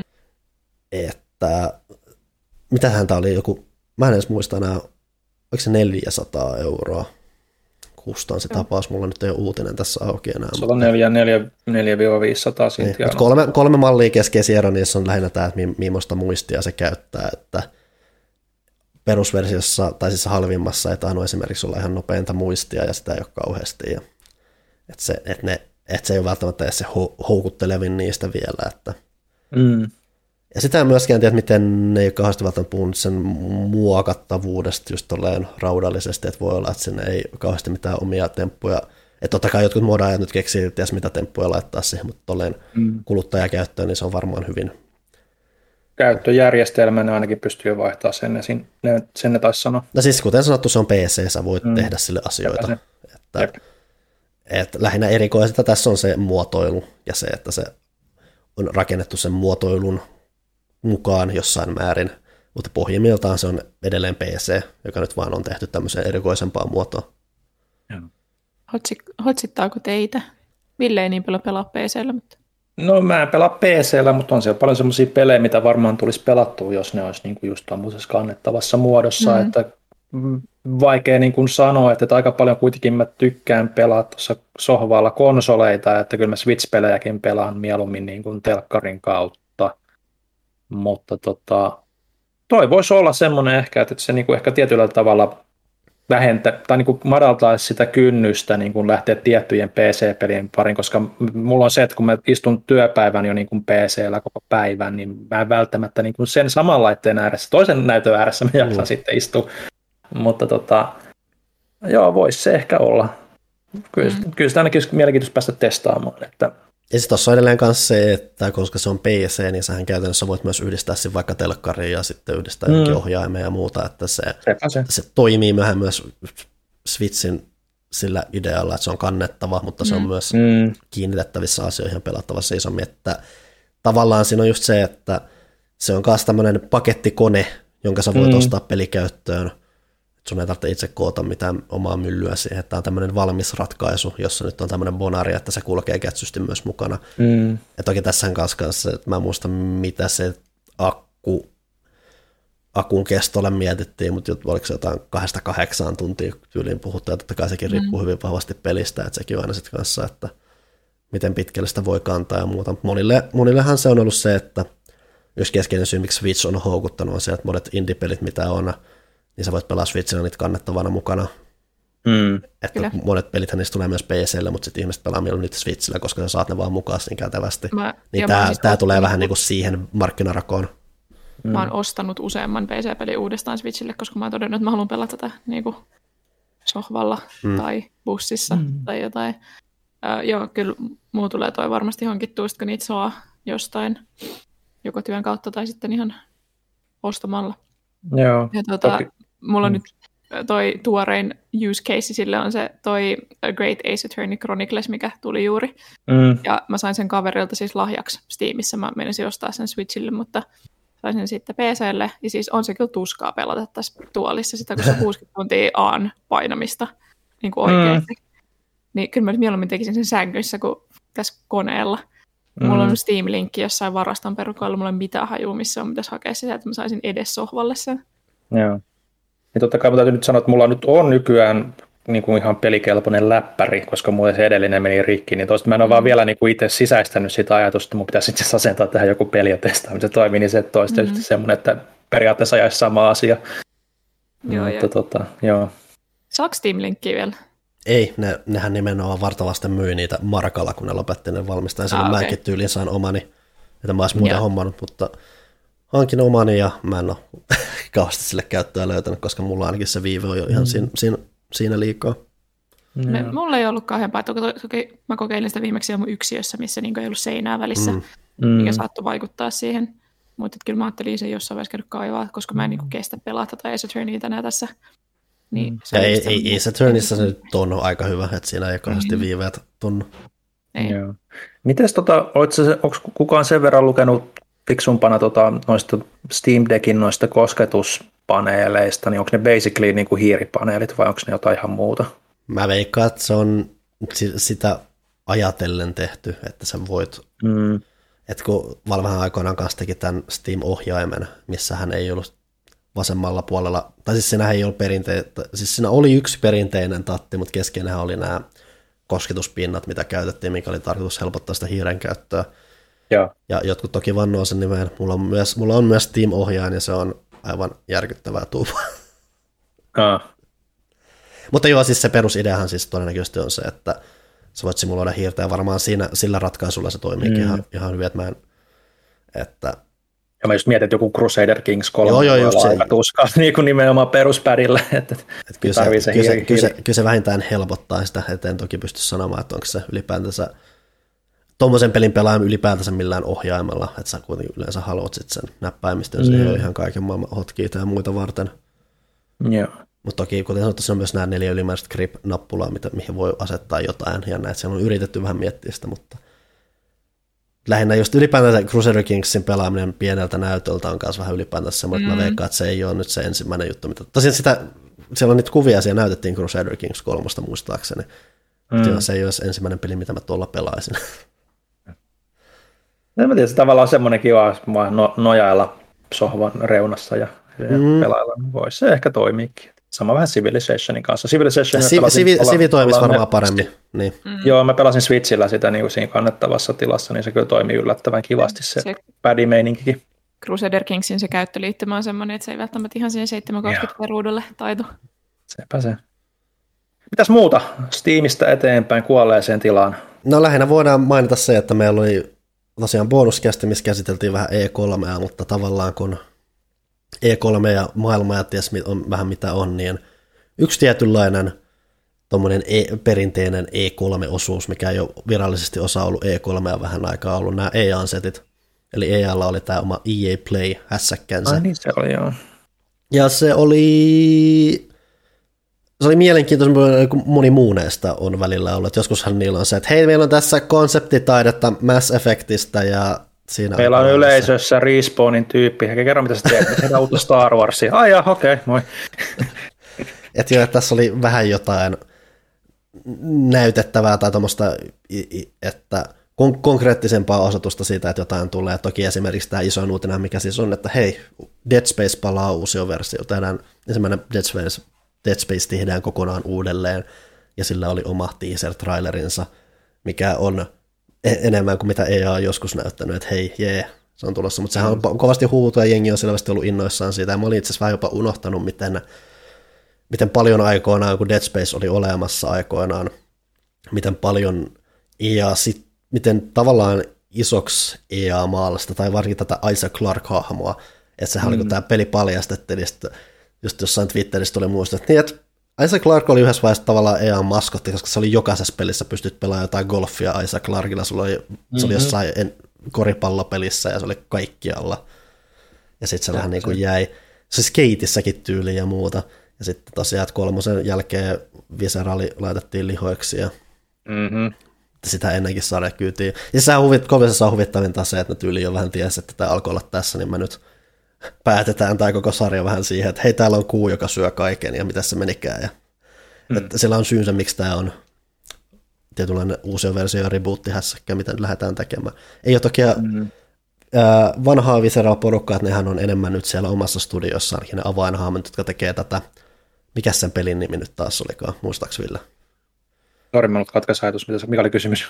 Eli ää, nämä vanhat Dead Space-tekijät, neillähän on se uusi studio, jotka tekee tälle Bubge-porukalle nyt tätä omaa kauhupeliä. Niin, mikä sen nimi nyt oli? Joo, en mä muista sen nimeä kanssa, mutta siitä oli just vähän aikaa sitten tosiaan se julkistus, mm-hmm. ja se otettiin kyllä vastaan aika, aika hyvin, mutta siitäkin oli niin pintapuolisesti vasta niin kuin sitä infoa, että se nyt ei ole silleen niin kuin jäänyt muuta kuin, että semmoinen on tulossa. Niin Mutta any- anyway, mä itse asiassa saisin saada. Uh, The Callisto Project on se Kalista projekteja on va- va- vanhojen tekijöiden, että tässä tosiaan nyt on uudet tekijät, ää, tosiaan Motive Studios on taustalla, eli tämä, joka on tehnyt Star Wars Squadrons Studio.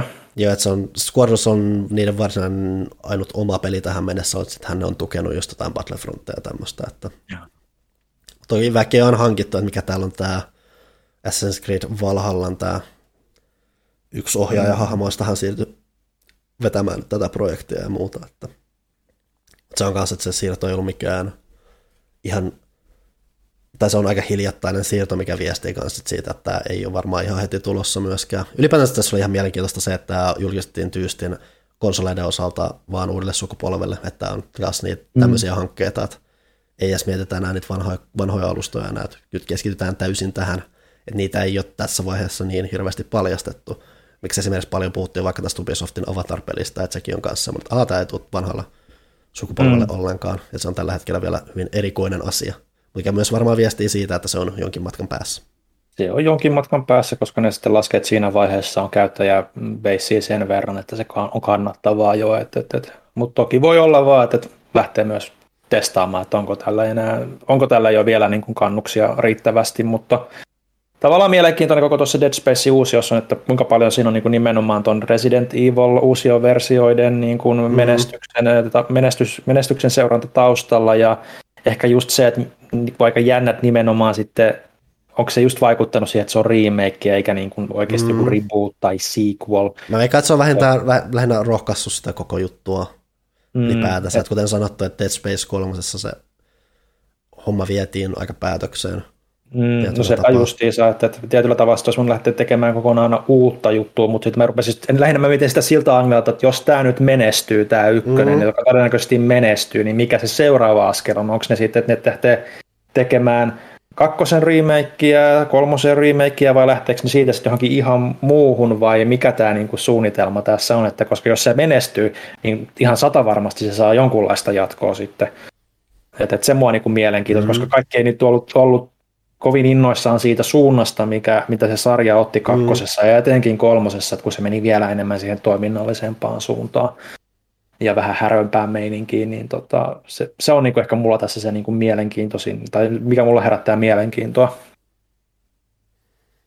Mun piti sanoa tuosta ihan eri aiheeseen, mutta piti sanoa tuosta äh, käyttäjäkunnasta tai siitä käyttäjäbeisistä noiden seuraavan sukupolven konsolien, että se, että Pleikkari on myynyt siis nopeiten, nopeiten myynyt PlayStation koskaan on PlayStation 5, mikä vaikuttaa mun mielestä ihan absurdilta, kun tuntuu, että kenelläkään ei vieläkään ole sitä tuossa just aika paljon, kun meilläkin on viikon kysymys päällä, että oletko saanut jo hankittua, niin siellä oli aika paljon kommentteja, että kyllä niitä muutamia saattaa aina tulee Suomessakin, mm. aina on valveilla, että pitää mm. vaan seurata tosi tarkkaan, ja niitä on niitä sivuja, millä pystyy seurata sitä, että minne on tulossa, jengi ilmoittelee niitä. Ja niin. Siinä on enemmän nyt.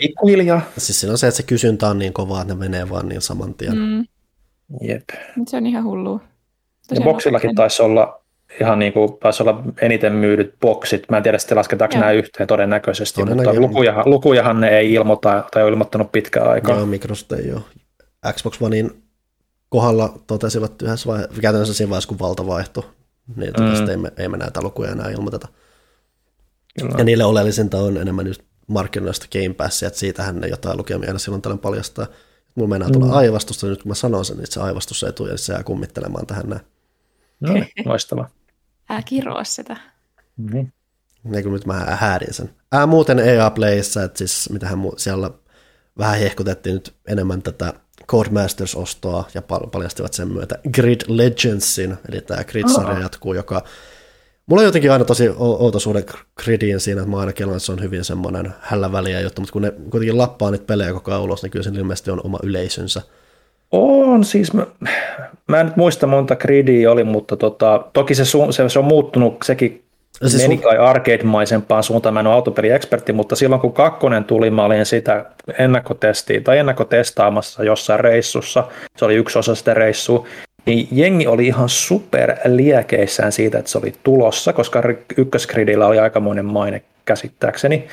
Mutta sitten sen jälkeen se niinku vähän hyytyi. Mä itse tykkäsin Grid 2 tosi paljon, mutta taas se yleisö, joka tykkäsi Grid 1 ei ihan vissiin samalla tavalla.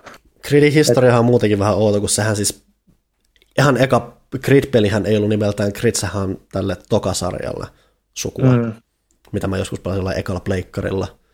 Ja se, se oli mun mielestä aika semi Mä muistan se, siis mä en hirveästi muista, mä lähinnä muistan se, että sinne ei kauhean, kauheasti voinut pohjassa pelkästään menestyä. Joo, siis oli... mulla, oli, mulla on aika ollut käsitys, että ne ihan alkupään kredit oli, niin kuin, että kritisointi oli, että se muuttui arcade-maisempaan suuntaan, mm. koska jengi oli tottunut, että ne ekat oli jo enemmän niin kuin, vähän, vähän niin kuin realistisempia. Voi korjata, jos on väärässä. Ja toki tuossa uudessakin, että siinä on ainakin tämmöinen leikittelevän meininki jo siinä, että siinä on siis FMVtä, eli siis oikeita näyttelijöitä käytetään välipätkissä, mm. mikä siis on aina upea ja mahtavaa, jos ne vaan onnistuu oh no. siinä. Mm-hmm. Mitä mm. Johanna sanoi? Oh no. Ei, ei, se on just kaunista, jossa vaan, siis se on toki taide, ta, taiteenlaji, mikä pitää osata. Mulla koska... on vieläkin tuoreena mielessä Need for Speedin se, Joo, siis se, se, se, ei, action fist bumpi. Se, se ei ollut hy, hyvä osoitus niistä. että FMV on ehdottomasti taito, mikä pitää osata. Ja toki saa jättää ja nähtäväksi, miten hyvä toi on, mutta mm. se on myös kuitenkin FMV on taiteen laji ja se, sitä täytyy pitää elossa. Mm-hmm. Mun on vaan pakko ohi mennä, tämä ei liity näihin peleihin mitenkään, mutta mun on pakko ohi mennä sanoa, että, että se uusi Test Drive Unlimited, vaikka siitä ei ole nähty mitään pelikuvaa, mutta siitä tuli taas uusi, uusi niin kuin konseptitraileri, kun mm-hmm. sieltä ajaa siellä Hongkongissa. Se traileri itsessään oli mun mielestä äärimmäisen makea, mm-hmm. vaikka se oli CGI-traileri. Hyvät musat, hyvä meininki. Mä, mä jotenkin vaan tikkasin siitä fiiliksestä siitä, että toki sit saa nähdä minkälainen se peli itsessään, niin. mutta to, traileri oli erittäin onnistunut. Toi on jännä toi, että sekin on Nakonin peli ja sitten on nämä Focus Home Interactive. Jotenkin ranskalaisilla pelijulkaisijoilla on äärimmäinen tapa se, hei me julkaistaan kolme vuotta etukäteen tämä peli, mikä me tulee, me näytetään pelkkiä me näytetään mm-hmm. trailereita, missä ei ole häivähdystäkään pelikuvaa, meidän missään kuvamateriaalissa ei ole pelikuvaa missään, paitsi ehkä sitten, kun se tulee kahden kuukauden päälle. Tässä on pieni väläys, mitä tämä peli oikeasti näyttää. Joo, mutta sekin taisi olla aika kaukana tosiaan sen, sen, mm. sen julkaisu, ja, ja siellä oli tietysti, oliko se Milestonein peli, niin, mm. vaikka mikä joku näytti kuitenkin niiden vakio niitä autopelimeininkejä, niin, tai autopelistudioita, niin tota, siinä suhteessa ei välttämättä ihan suuri luotto, mutta, tota, mm. tota, mutta, mutta traileri on makea, se oli vaan pakko mm. sanoa. Ää, sen voi EA Playsta vielä sanoa, että ne viimein paljasti Battlefieldin sen portaalla. Ei välttämättä pelitilan, vaan osuuden. Mikä Portal? On, kyllä, se nimi on is, Portal. Is, is, is the cake lie? Et siis se, on, se on melkein huvittavaa, että jos kun jengi kuulee tämän nimen, niin se on vaan, että tämä ei ole ehkä paras nimi, tämä herättää hämmennystä ja ajatuksia ja muuta, mutta siis se on vänkä idea. Et Onko siis, siellä portaas pysyt mukana? No siis jujuhan siinä on se, että pelaajat voi luoda omia pelitilojaan, yhdistää vanho, muutamia vanhoja Battlefield-karttoja ja osapuolia ja tällaisia ja luoda omia pelitiloja aina siinä asti, että siellä on oma tämmöinen logiikka-editorinsa, että jos sä tiedät vähän tuommoisesta logiikkakoodauksesta, ohjelmoinnista jotain, niin sä pystyt muovaamaan just vähän omia erikoisempiakin pelitiloja. Toki muutamin rajo, että sielläkin on rajansa, että mä en tiedä, että pystyisikö joku periaatteessa keksimään jonkun por, porta, oman portaltilansa sinne, portal-portaltila. Mutta esim... tulla, taitaa tulla Valvelta nootti aika nopeasti, vaikka EA taisi ollakin julkaisijana konsoliversioissa aikoina. En mä nyt näe, että tossa, siis ei tossa, en mä usko, että siinä on mitään varsinaista konfliktia tavaramerkin mm. tai minkään suhteen tuossa. Lähinnä muuten, että siis se on siisti idea ja se on kiva, että jossain varsinkin huomioitiin se, että on tosi että en tiedä, onko sataprosenttisesti samaa mieltä, mun mielestä aika, mä tykkään siitä periaatteessa mentaliteetista, tämä on tosi, nykyään kun puhutaan kaikista monin peli peleistä, niin koko ajan hekutetaan sitä tosi esports-meininkiä, nyt tämä on tosi esports, nyt se esportsia kaikkialta, niin joku kommentti oli, että tämä on vähän tämmöinen anti-esports-julkistus, mikä mm-hmm. on ymmärrys siinä, että on enemmän just sitä, että hei, yhteisö temppuilee omia juttuja ja muuta, että tämä nyt imenomaan ei yritä olla tosi rajattu tämmöinen kilpailullinen juttu, oikeasti tämmöiseen vähän luovuuteen kannustava aspekti, ja se on tosi siistiä nähdä just isossa räiskintäpelissä. Ja ylipäätään myös se, että se vähän niin kuin juhlii tätä Battlefieldin historiaa, jota oikeasti piisaa. Toki aluksi ne vanhat klassikkokartat, mitä siellä on, niin siellä on mitä kuusi kappaletta niitä, että siellä on pari yeah. ihan alkuperäistä Battlefieldista, siellä on jotain Bad Companysta, koska sitten oli jotain Battlefield kolmosesta. Mm. Mut se on ha- kuulostaa, just, kuulostaa just siltä, että, että kun jengi aina valittaa, että no Battlefield ei just sitä, mitä mä haluan tällä hetkellä, niin mm. nyt siihen on tietynlainen niin kuin, työkalu sitten. Ja siis se on just kanssa totta kai, että aina yksi kysymys on aina se, että mitä jos ei vaan tukisi näitä modauksia tai muuta, mutta tässä on sentään saa, se, mitä nämä on rummuttanut, niin luulisi, että tämä jotenkin valuu konsoleillekin asti ihan toimivana ratkaisuna ja vähintään sille, että sä voit käyttää jotain PC-llä tehtyjä portaltiloja konsoleilla tai muuta. Mä en ihan tarkkaan tiedä, miten se toimii, mutta mä olettaisin näin. Mm. Ja siis se on, että kuitenkin että peleillä on edelleen se, että mitä, mun pitäisi, mitä mä oon yrittänyt rummuttaa, niin silloin että pelien pitäisi leikkiä itsellään enemmän, että pitäisi antaa semmoisia, että mudaaminen on jo ihan hieno juttu itsessään, mutta pelien oletuksena pitäisi jo tarjota työkaluja siihen, että hei, tässä on läjää tämmöistä random sisältöä meidän historiasta, leikkikää niillä, tehkää jotain, muuttakaa sääntöjä, ujuttakaa tänne jotain juttuja. Mm. Ne esimerkit, mitä siinä on annettu esimerkiksi trailerissa on se, että siellä on joku toisen maailmansodan saksalaissotilaat vastaan modernit tämmöiset sotilaat, ja saksalaisilla on veitsi, ja sitten modernilla sotilailla on tämmöinen, mikä tämä elvytysmasina sähköjuttu on, mikä defibrillaattori tai joku, ja ne taistelee niille mm. keskenään. Tai sitten, että joku tila oli se, että joku kolme modernia sotilasta taistelee jotain 40 saksalaissotilasta vastaan, joku tila tämmöistä. Toi on niin kuin esimerkkejä, mitä ne tilat on. Tai sitten on joku, että oli tankki vastaan semmoinen pikkuinen nelipyöräinen robo, robottiarmeija tai muuta. Okay. Ihan viikkien mm. olosia. Et kuten sanottu, mä en tiedä lopulta, miten massiiviseksi se tai puetaan niin siinä lähetyksessä todettiin, että jos sä haluat pingviinin liekin heittimellä, niin se ei onnistu ainakaan tällä hetkellä, koska nyt pingviinit on nyt Battlefieldin uusi kova juttu ja se ei valitettavasti onnistu, mutta Kuulostaa ihan artikkelin paikalta sitten, kun päästään testaamaan tai kuullaan lisää siitä, että minkälaisia juttuja sieltä kaikkea voi tehdä. Täytyypä pistää korvan taakse. niin, toivottavasti se nyt on ihan oma veikeä juttu, ehkä tuommoinen oma kepeä Garry's-modinsa yhdistettynä tuommoiseen Joo. isompiin verkkokarkeloihin. Ehkä siinä oli kaikki oleellinen, mitä tässä mm-hmm. välissä on tapahtunut. Alright, pidetään tähän väliin pieni tauko. Palataan Kyllä, kohta. Jeps.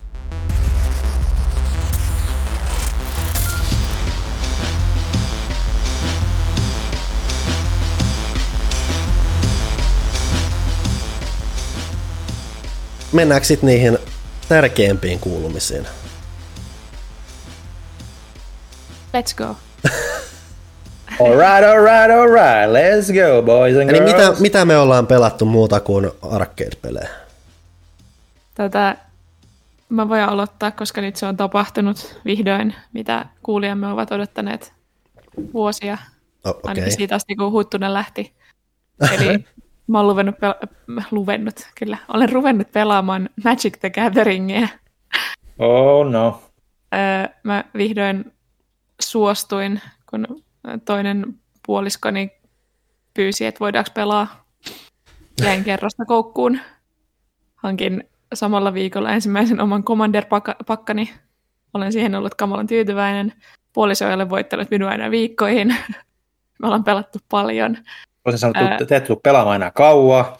Ee, joo, mä veikkaan kans, koska nyt tämä viimeisin tilanne oli se, että se kävi hakemassa, kun nyt kun tuli Dungeons and Dragons tämmöinen laajennus, se kävi hakemassa semmoisen valmiin Commander-pakan kaupasta siihen, mikä vaikutti mun mielestä kauhean kivalta, mutta mulla ei ollut varaa hankkia sitä. Ja sitten se pelasi sillä ja totesi, että ihan surkea, en voi uskoa, että käytin 40 euroa tähän. Siis ihan kauheat roskaa. Mä kysyin, että voiko mä kokeilla. ja sitten hän ei voittanut minua kertaakaan, kun pelasin sillä, että se on oikeasti ihan hyvä, hyvä pakka, mutta mä oon ehkä ihan pikkusen parempi ihan vaan pelaamaan, mikä on vähän surullista ja hauskaa. Ja sitten hän totesi luoneensa hirviön. Mutta mun mielestä se on kauhean kivaa. Siinä on jotenkin se logiikka on semmoinen, että se toimii mun aivojen kanssa kauhean hyvin. Mä, se mun oma Commander-dekki on semmoinen, se on siitä ihmettylypahkalaajennukset hmm. siitä Strixhavenista. Se on semmoinen, mikä tekee ihan hirveästi to- tokeneita ja kopioi niitä ja kopioi muiden hahmoja. Ja loppujen lopuksi mulla on vaan joku 18 20-20 tyyppiä siellä mun laudalla ja kukaan ei pysty tekemään mulle mitään. Ja tuota, se on kahden mukavaa. Öm, toki siinä on se, että kun pelaa vain yhden tyypin kanssa, niin tietää, mm. miten se pelaa. Mm. Ja tietää, mitä kortteja sillä on, vaikka Samilla on monta pakkaa, mutta niin kuin, että mä tunnen ne aika hyvin. Nyt sitten ekaa kertaa mä olin nelin pelin miitissä tuossa viime viikonloppuna ja pelattiin siellä sitten ekaa kertaa niin kuin neljällä pelaajalla. Anteeksi, meitä tuli itse asiassa viisi, mikä oli kamalaa, mutta siis niin kuin useammalla pelaajalla. Ja tota, se oli aika silleen kuumottavaa ja tietty heti tosi erilainen kokemus ja en olisi sitä varmasti voittanut meillä se kesken tota, ajan puutteen takia, mutta silleen niin kuin pärjäsin kuitenkin, mistä mä olin yllättynyt, että vaikka siinä oli muita paljon kauemmin pelanneita. Ja sitten nekin sanoi, että ei vaikuttanut siltä, kuin mä olisin juuri aloittanut, mikä oli kiva. Että selkeästi kotitreeni on auttanut. No onko Magic Arenat jo ladattu? Ei, en mä jotenkin kiinnosta se niin paljon. Että kyllä se mieluummin, tai siis siinä on se sosiaalinen aspekti, mikä on Mm. mun mielestä tosi kiva. Ja mon, monet naurun, naurukohtaukset on saanut, kun mulla on käynyt joka maaginen munkki siinä. Siis mulla on vielä se, että tietenkin osa siitä on sitä, että osaa niinku hallita sitä omaa pelikenttää, mutta niinku puolet on sitä, että mulla käy koko ajan vähän jäätävä tuuri. Mm. Et on ollut ihan uskomattomia semmoisia tilanteita, missä mä en voi uskoa, että mä oon voittanut. Että se on vaan, mä oon, mä oon tarvinnut yhden kortin jostain sadasta, ja se on tullut sieltä just siinä, siinä hetkessä, kun sitä tarvitaan. Ja sitten se on muuttanut kaiken. Niin se on ollut ihan mahtavaa. Siis mun mielestä se on kiva peli. Mua harmittaa vähän, että mä en ole aiemmin aloittanut. Ja olisi kyllä kiinnostavaa silleen, jos olisi joku porukka tai jotain. Mm. Et en mä tiedä, että olisiko musta käymään missään semmoisissa turnauksissa, missään poromagiassa tai missään, koska mä taas jännittää niin kuin verkossakin aina muiden tuntemattomien ihmisten kanssa pelaaminen, mutta jos olisi joku oma porukka, niin se olisi kyllä Niin siinä, pitää, mahtavaa. siinä pitää olla tietynlainen rentous, että jos on varsinkin joku, joka ottaa sen liian vakavasti ja sillä on joku Mhm. ihan hirveällä analyysillä rakennettu joku niin on just vaan... Niin, Sen pitää, sen pitää olla semmoista huvittelua. kyllä. Tai, Ja tai vähintään, vähintään semmoista samantasosta huvittelua, että molemmat on yhtä hoopoja joissain asioissa. Joo, musta tuntuu, että meillä on se vähän nyt kotona on se, että mä oon ehkä vähän enemmän tosissani Hmm. Sami, koska mä oon kuitenkin hirveän niin kuin, kilpailuhenkinen ihminen. Eli tota, niin mä otan sen ehkä pikkusen, pikkusen enemmän hampaat kirvessä pelaan ja mietin oikeasti tosi pitkään kaikkea, mitä mä teen. Ja silleen, kun sitten taas Sami vähän niin kuin vaan läiskii, niin voi olla siinäkin se, että minkä takia mä sitten vedän sitä koko ajan turpaa. Mutta tota, joo, toivottavasti löydän jossain vaiheessa jotain peliseuraa, koska toi on tosi hauska ja mielenkiintoista. Olen siitä iloinen, että on löytynyt tämmöinen kesäharrastus tähän. Mietitkö sä, keskityksä siihen joikin yhteen pakkaan vai onko sun miettinyt nyt jotain vaihtoehtoja? Äh. Joo, no siis nyt mä oon pelannut sillä, mä oon niinku ominut sen, minkä Sami osti mm. myös. Sen, se sitten taas, no sekin tekee jonkun verran tokeneita, mutta se perustuu enemmän siihen, että mä laitan Exiliin tosi paljon kortteja ja sitten mä saan pelata niitä sieltä mm. yleensä tosi halvalla. Ja sitten se tekee kyllä, se tekee Treasure-tokeneita, mitkä on niinku ylimääräistä manaa, mutta niinku se Exile-homma on siinä enemmän se juttu, mutta mä tykkään just noista, missä on niinku tosi selkeä gimmikki. Mm. Että sitten se, mä oon pelannut jollain semmoisella punaisella, missä pointti oli vaan se, että se tekee kovia ja jotka Mm. lyö tosi kovaa, mm. niin Mm. mun mielestä on tylsää, että vielä mun Mm. mielestä haluaa joku tommosen, että saa selkeästi rakennettua semmoisen niin loopin, mikä sitten toimii ja kantaa.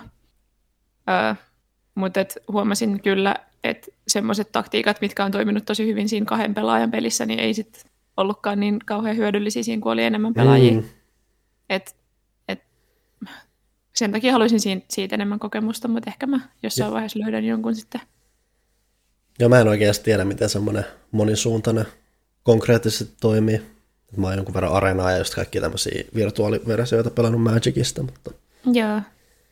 Mutta tota, täytyy sanoa, että mulla oli hyvä opettaja ja, ja sitten kävi just tuuri, että löytyi niistä Strixhaven pakoista. Ensinnäkin se, että se Strixhaven oli just tullut silloin, Mm. koska se oli mun mielestä mielenkiintoinen, koska mä oon hirveä Harry Potter-fani, niin se on Mm. mun mielestä mielenkiintoinen aihe. Mm. Niin lähti niinku tutkimaan itsestä sitten ja että siellä pakoista löytyi just semmoinen tosi mielenkiintoinen, mitä mä oon tykännyt pelata.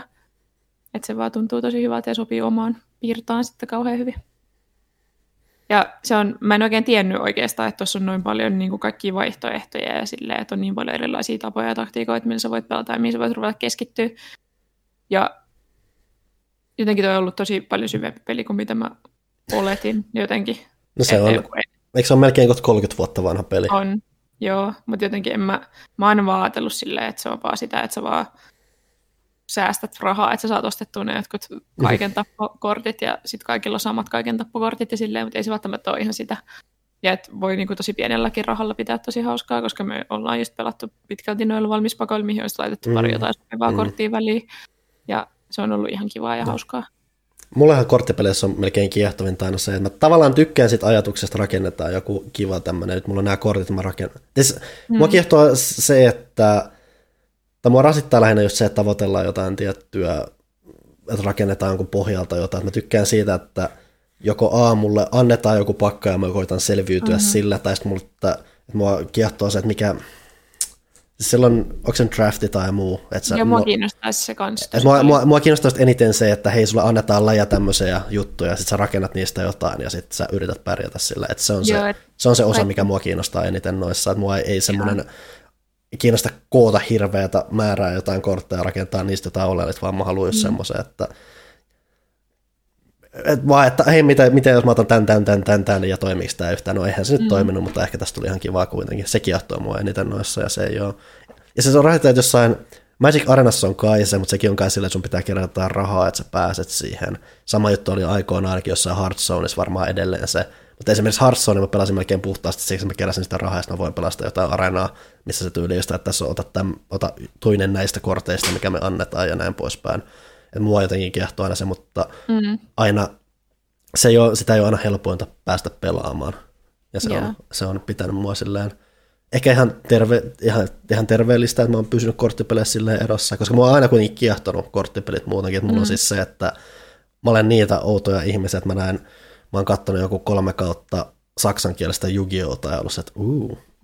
Mullahan siis on jotain Yu-Gi-Oh-korttejakin olemassa ja muuta, mä jossain määrin tiedän, miten jotkut versiot siitä pelistä toimii. Nykyään siinäkin on semmoisia kerroksia, mitkä on vähän, äh? Magicissa nykyään, tai nähdä Planeswalkerit oli jo pitkään siinä, mulla jotenkin hajoaa Magicissa Mä en koskaan tottunut pelaa siihen, että kentälle tulee planeswalkereita ja mun aivot hajoaa siinä vaiheessa, koska mä en ole tottunut siihen. Ja sitten mä olin, että en mä jaksa enää. Mulla on maailman paras Planeswalkeri siinä mun omassa pakas. Se on niin kiva. Näin. Mutta tota, joo, se on ollut tosi kiva ja se on semmoista kivaa yhteistä puuhastelua kanssa. Voin suositella kaikille pariskunnille siellä toisessa päässä. Mitä te muut olette pelannut? Ville, sä oot ollut kovin hiljaa. Oletko sä Mä pelannut yhtään hiljaa. mitään? Kuten sanottu, mä yritin vähän vältellä pelaamista kesäloman aikana, mutta, mutta, mutta mainitaan nyt ihan ohi menneen sitten, että jossain vaiheessa siinä tuli semmoinen hinku pelata jotain vanhaa ja tuttua turvallista, niin mä käynnistin Switchistä ton Super Nintendo sen pelikokoelman kehiin ja sieltä pelasin Donkey Kong Countryn yhdeltä istumalta läpi ja sitten myös vähän Super Mario Worldia eteenpäin, tutkin sitä maailmaa ja niin poispäin. Ja on pakko kyllä myöntää, että mä olin unohtanut, miten pirskatin hyvä peli Donkey Kong Country on. Mä tiesin, muistin, että se on hyvä peli ja tiesin, että se on hyvä peli, mutta miten niin kuin, hyvä se tuntuma siinä on ja, ja miten, niin kuin, miten loistavia kenttäsuunnittelua siellä on. Toki siellä on rasittavaakin kenttäsuunnittelua. Mm-hmm. Esimerkiksi muutama tuintikentät on sille, että sieltä ei näy niin kuin tarpeeksi eteenpäin, että se pystyisi reagoimaan tarpeeksi ajoissa ja jonkun verran sitä näkyy myös muissakin kentissä, mutta, mutta yleensä kuitenkin sellaista, että, se, että, että sä pystyt niin kuin yhdellä istumalla niin kuin hahmottamaan, mitä sieltä tulee seuraavaksi ja, ja, ja reagoimaan siihen. Ja tota, ei ehkä niin vaikea peli kuin mä muistin. Mm. Öö, käsittääkseni sillä oli kyllä, tai muist, siis se oli silloin junnuna ihan super vaikea, totta kai kun oli taidot huonommat, mutta Mm. ja tilanteet, mitä mä niinku muistin, että mä vihasin näitä skidinä, niin ei oikeastaan ollut sit loppupeleissä, että se oli enemmän vaan, että ehkä tietynlaista niinku kanttia puuttuu ja kärsivällisyyttä ja hahmottamiskykyä. Mutta, mutta niin kuin tälleen, kun Donkey Kong Country Returns ja Tropical Freeze on suht muistissa, niin onhan ne nyt huomattavasti vaikeimpia pelejä. Ne on ihan tarkoituksella huomattavasti vaikeimpia pelejä kuin nuo alkupään pelit, että, että aika Mm. lennokkaastihan ne menee sieltä, mutta niin kuin, just ehkä semmoinen niin kuin tietynlainen testamentti siitä, miten loistavia esimerkiksi Raren tyypit, Stamperit ja vastaavat on ollut silloin aikoinaan, että se toimii edelleen niin kuin erittäin hyvin, että lyö laudalta monet niin kuin nyky, nykytasoloikatkin, että et, et, ihan puhtaasti siinä niin kuin tuntumassa ja kenttäsuunnittelussa ja tollasessa noin. Et sama pätee myös Super Mario Worldiin kyllä, ei sitä, ei sitä voi kieltää, mutta jotenkin se Donkey Kong Countryn äh, mitä se ohjaustuntuma on mulle ollut aina jotenkin tietyllä tavalla rakkaampi kuin sitten kuitenkin kuin Super Mario Worldin. Et Super Mario Worldissa mua aina enemmän, enemmän on kiinnostanut se maailman rakenne tietyllä tavalla, miten ne lähti kikkailemaan sillä perinteisellä Mario-kaavalla sitten. Et kolmosessa oli jonkun verran, Super Mario Bros. kolmosessa jonkun verran sitä maailmankarttarakennetta ja tietynlaista semmoista niin kuin tutkimisen tunnetta, mutta Super Mario World on edelleen semmoinen tietynlainen mielikuva mun, mulla niin kuin täydellisestä 2D-Mariosta, miten se maailma pitäisi rakentua, miten sitä pitäisi tutkia, miten siellä pitäisi avautua asioita ja löytää asioita, mitä ei jos sen jälkeen vaikka niin kuin 2D-malliin palattu, niin ne ei ole ollut enää. Mm. Et, et, nämä tuoreimmat jonkun verran on lähtenyt sitä, mutta ei sieltä niinku löydy semmoisia makeita oikeasti salaisuuksia, kuten Star Roadit ja vaihtoehtoiset reitit ja hei, että täällä onkin tämmöinen tietty elementti täällä kentässä, että mihin tämä johtaa. Että mulle niinku, näissä tuoreimmissa Mario-peleissä ei niinku edes tuu sellaista fiilistä, että hei tuolla voisi olla jotain, tuossa on jotain outoa, kun taas Super Mario Worldissa mä huomaan niin kuin jatkuvasti, se voi toki olla, että kun muistaa Mhm. mm-hmm. niitä vielä niin kuin takaraivossa, että, että hei, tuolla voisi olla jotain, Öö, mikä on tavallaan tietyllä tavalla niin kuin sääli, mutta se on hienoa, että se elää siellä vanhoissa peleissä Mm. ja sinne voi aina palata ja just että ehkä sitten huomaa, että on kuitenkin tavallaan tietyllä tavalla viihtyneempi niiden parissa, ehkä just niiden mu- muistojen ja nostalgiankin takia, mutta sen takia ne on edelleen niin kuin erittäin toimivia.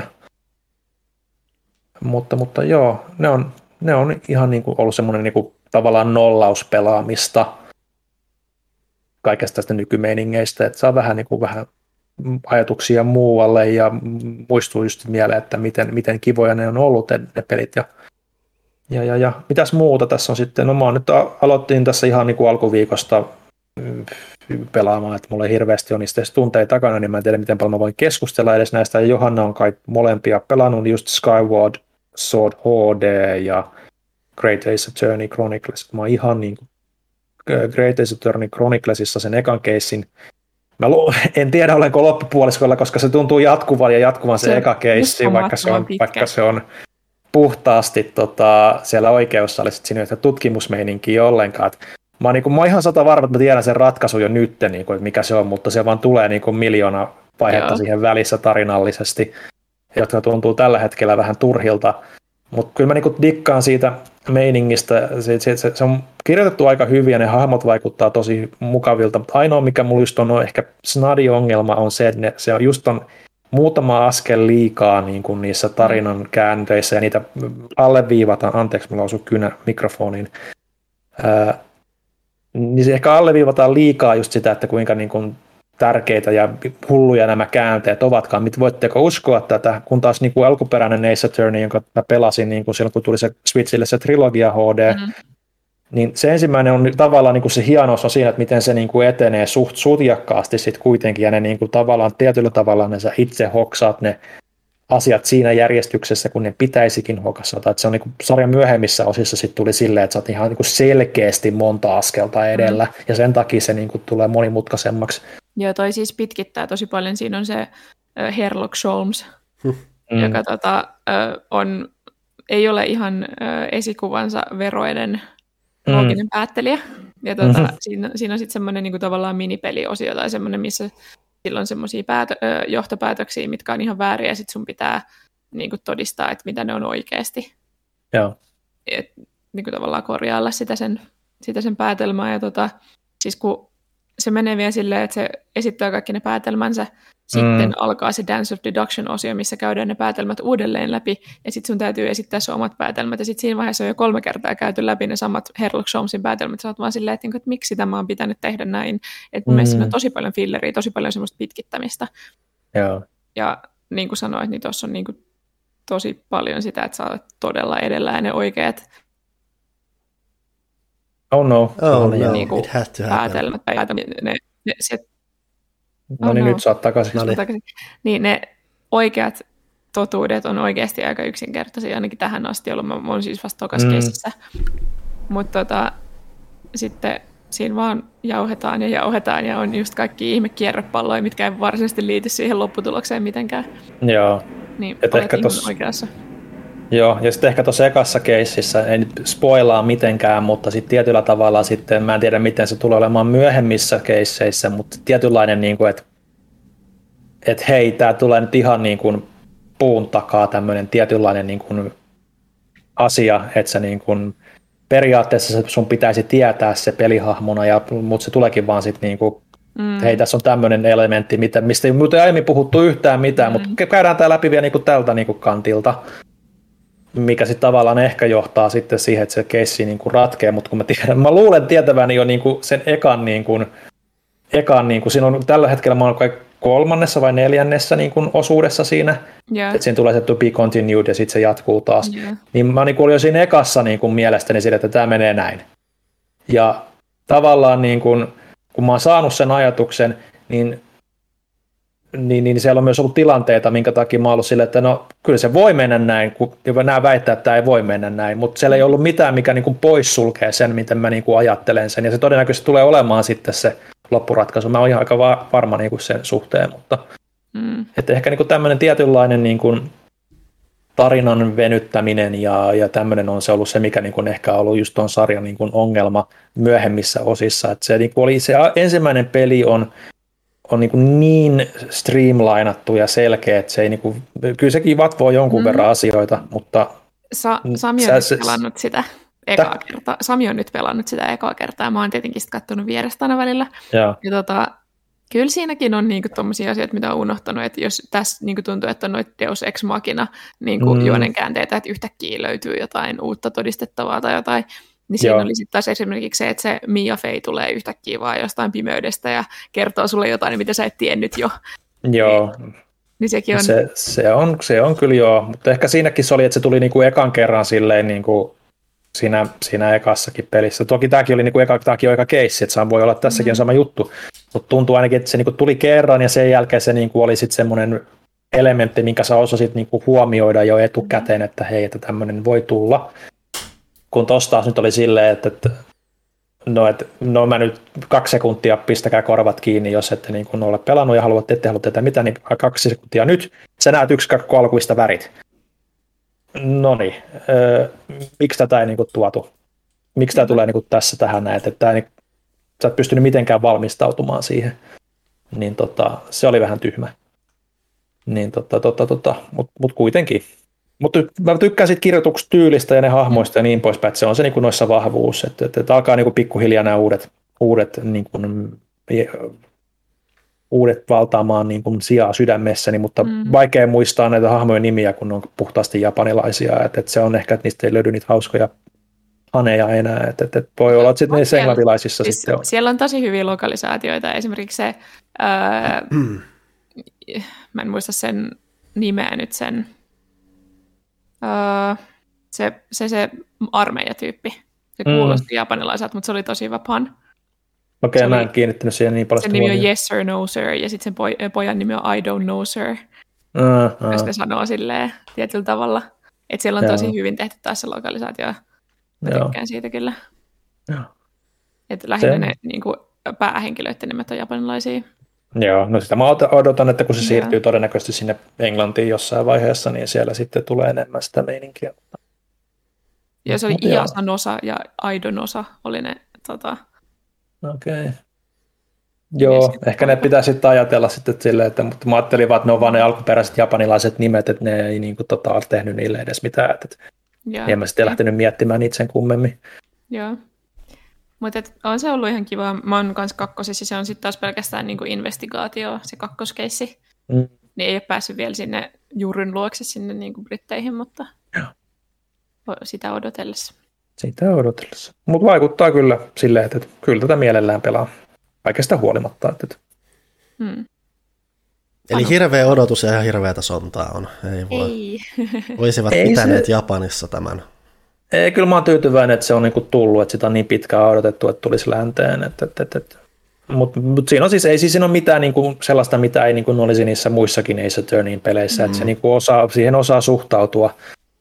Mutta mut tietyllä tavalla sille, että ne on niinku semmoisia henkilökohtaisia graippeja, että no, ne olisi voinut tehdä nämä niinku vähän hienovaraisemmin mm. ehkä, mutta ei se niinku silleen niinku sitä haittaa. Et sitten kun tulee uusi käänne ja sitten ne vatvoo sitä, niin se tavallaan uppoudut siihen sitten kuitenkin seksi aikaa, että se niinku että sitten kun se seuraava tulee, niin sä vähän hetkellisesti unohdat ne asiat, mitä sä oot jo aiemmin miettinyt, niin, niin, mm. niin se, on, se on ihan, kyllä se niin kuin hyvin tasapainottelee sillä ainakin toistaiseksi.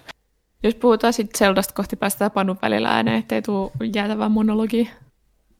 Ää, mä voin, kun puhuttiin virtaviivaisuudesta, mä voin mainita, että mä pelasin uudelleen läpi ensimmäisen Final Fantasyn. Tässä tapauksessa nyt tuona uh-huh. Pixel Remaster-julkaisuna, ja tuli nimenomaan virtaviivaisuudesta mieleen, että se on peli, jossa varsinkin näiden muutamien modernisointien myötä, mitä on tuotu, että just että valikot toimii sutjakasti ja taistelut etenee semi nopeasti ja muuta, niin se on peli, jossa on ihan helkkari hyvä flow edelleen, tai niin nimenomaan tänä mm. päivänä. Että kun siinä ei ole mitään tarinajaaritteluita tai muuta, että pisimmillään joku heppu puhuu sulle kaksi laatikollista tamaa ja sitten taas mennään. Et se on niin mm kun, kun sulla ei ole varsinaisia päähenkilöitä, jotka sanoo yhtään mitään. Ainut asia, mitä ne tekee, on se, että jos sä teet jotain tarinaa edellyttävää, niin se katsoo kameraa ja on silleen, yes. Ja sitten yeah. mennään taas. Että se, se etenee, että siis mulla oli se, että mä sain nämä Pixel Remasterit, ja mä tuossa itse asiassa viime lauantai-iltana mietin, että no kokeillaan tätä ykköstä tässä, että mä en ole vähän aikaa pelannut. Ja sitten se veti niin vahvasti mukaansa, että niinku sunnuntain iltapäivänä mä vedin sen läpi. Mm. Että, et toki mainittakoon, että Final Fantasy ei mikään pitkä, sen vetää kymmenes tunnissa läpi, mikä kuitenkin puhuu myös taas siitä virtafiivasuudesta, mm. sitä hyvästä flowsta, mikä siinä, että kun siinä ei ole mitään ylimääräistä, että siinä tarina on hyvin hienoinen ja se enemmän sen meno perustuu siihen, että okei, että sulla on tämä maailma, sä menet siellä, mihin sä pystyt, että se on aina se, että okei, mulla on, mä on jalkaisin liikenteessä, mä menen tänne, täällä on jotain, täällä on jotain, täällä on jotain, kun sä oot tutkinut kaiken, niin on todennäköisesti jotain, että kun sä oot juttelun niiden ihmisen, niin tämä on maininnut, että se tarvitsee tämmöisen, no itse asiassa mä löysin tää tämmöisen, niin mä menen. Sen luokse sanomaan, että hei mä sain tämän jutun, ja sitten se antaa sulle jotain, mikä ajaa sua eteenpäin, jne, jne ja jne, ja se kulkee koko ajan silleen tosi hyvää tahtia eteenpäin. Et siinä on esimerkiksi se, että tyyliin ekan tunnin aikana saat sen laivan, millä sä meet, eteneet sä tyyliin. Ei sinne edes mene niinkään kauan itse asiassa välttämättä, kun se on se, että siinä on se ns. intro-osuus, missä sä käyt hakkaa Garlandin, mikä on se eka bossi ja eka luolasto ns. Tosi se ei ole oikea luolasto, sä meet linnaan sisään ja se on siellä. Se on, sä hoidat sen, sä pääset siitä ekasta alueesta pois, kun tämä silta korjataan, sä menet toiseen kaupunkiin, siellä on joku piraatti, innovaatio päällä, sä hakkaat ne, ja sitten se piraattikapteeni tota, että ei, ei, anteeksi, mä muutun ja muutautan mun laiva, ja sä menet jo laivalla menemään siellä. Et siinä on koko ajan, että se tuntuu, se on hyvää semmoista merkittävää etenemistä koko ajan, ja, mm. ja ne, se hahmot kerää aika hyvin leveleet hyvää tahtia, sinne voimistuminen näkyy hyvää tahtia, ja sä saat aika hyvää tahtia uutta kamaa siinä, että siinä on koko ajan semmoinen hyvä meininki jatkuvasti päällä, se pitää vahvasti, vahvasti otteessa ja se kuitenkin kertoo sulle just sopivan verran asioita, että siinä on silleen, että sulla on koko ajan se, että se ei suoraan välttämättä kerro, mitä sun pitää tehdä, mutta kun sä oot hereillä siinä, että okei, mä oon käynyt täällä, mä en ole käynyt tuolla, nyt mä oon käynyt kaikkialla täällä, mutta mä oon nyt saanut viimeisimpänä tämän, mitä mä voin tehdä sillä. Niin se on just semmoista hyvää kepeät päättelyä, että sulla on koko ajan silleen, että niin mä voin tehdä nyt tämän, nyt mä voin tehdä näin, nyt mä voin mennä näin, ja sitten se kulkee koko ajan sellaista tosi hyvää tahtia tämän, kunnes se onkin jo läpi. Ja se, mm. se sen, sen vauhdissa mun meni tosiaan koko viikonloppu siinä, että se on vaan tosi veikeetä mennä sen mukana, ja se on just se, että on vielä just sopivan simppeli, ja ne taistelut on enimmäkseen sitä, että nyt vähinnä oleellista on se, että okei, nämä mun kovimmat tiskit, ja sitten on nämä muutamat, jotka ehkä joskus vähän heittää taikaa, että ison taktiikkaan perustaisteluissa se, että miten mä pystyn hoitamaan nämä mahdollisimman vauhdikkaasti, että mä laitan tuon hyökkää tuon ja nämä tukee tuolla ja niin päin pois. Että sen on pientä mietintää, mutta ei liikaa. Se on kanssa aika hauska, että pomotaistelut on tosi lyhyitä siinä, siinä mielessä, että niillä ei ole, niillä ei ole mitään älytön määrää HPtä. Se, että niillä, on, ne, niillä on muutamia kovia iskoja, millä ne pistää hanttiin, mutta samalla mm. ne ei kestä ikuisuasti. Että sä tiedät, että jos mä pärjään tässä nyt hetken, niin mä hoidan tänne. Ja sitten se menee siinä, että se, on, että se vaan liikkuu niin julmetun hyvin se peli. Ja sen takia sitä oli ilo pelaa. Tuossa itse asiassa, jos Pixelin remasterissa on vielä se, että se on ää, siinä, miten sen pelin taikujärjestelmä, taikajärjestelmä toimii, niin se on uskollisempi sille alkuperäiselle NES-julkaisulle kuin mitä monet muut sitten julkaistut on ollut, että esimerkiksi tämä, millä mä alun perin pelasin Final Fantasy 1, oli siis tämä GPA, tämä mikä Dawn of Souls kokoelma, ja mm. sitten se on tuttu myös PSPlle, mikä on kai se tänä päivänä se tietynlainen se juhlituin uusi julkaisu, mikä siitä on tehty. Niin niissä kaikissa, että jos sä tajoit, niin se perustui tähän tyyliin, tähän MP, tai siis tähän perinteiseen MP-malliin, että vaikka että sulla on joku Firelight ja se maksaa 4 MP, ja sitten sun maakin vaikka 20 MPstä miinustetaan se 4 MP, ja sitten vaikka Fira on mitä 12 MP ja niin poispäin. Mm. Niin tässä tämä vanhan mallinen ratkaisuhan on se, että se toimii enemmän kuin tuommoinen vanha joku pöytäroolipeli, joku Dungeons and Dragons, että sulla on käytännössä sulla ei yhtä, sun maagilla ei ole semmoista yhtä MP-allasta, mistä se otetaan, vaan siinä on käytännössä jaettu, se ajan myötä oppii kahdeksan eri levelin taikoja, ja siellä ykkösessä mm. just joku Fire, Blizzard ja joku Sleep. Jokaisella niillä levelillä on oma MP-altaansa, ja sekin on silleen, että sulla on, että sulla on vaikka, että se kasvaa levelien myötä, mutta aluksi sulla on vaikka joku neljä käyttömahdollisuutta level 1 taijoilla, mikä tarkoittaa siis sitä, että sä voit neljä kertaa taikoa joko Firein, Blizzardin tai Sleepin, ja sitten se on siinä, ellei sä käytä Etheria tai muuta. Sitten kun sä saat niitä muita taikoja, että sulla on vaikka sitten level kakkosta, niin se level kakkossa on sitten ne omat MPt.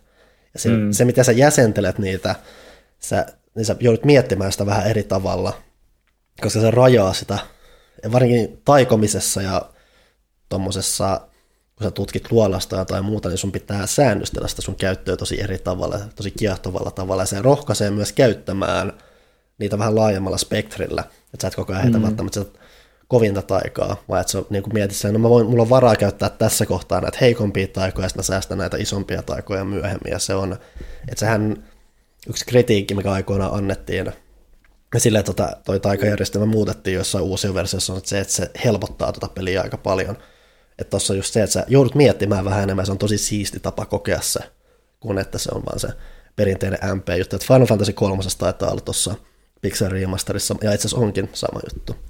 Ja se on tosi veikeä ekstra tapa kokea noin, tolleen kuin että, että, että on oikeasti nyt hieno säädetty julk, uusi julkaisu mm. Final Fantasy 1, mutta joka on sitten noinkin uskollisesti järjestelmällisesti, niin se on ollut tosi jees pelata.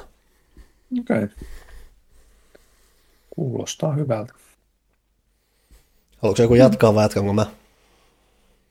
No, jos me otetaan sitten Zelda tähän väliin. No niin. Mm.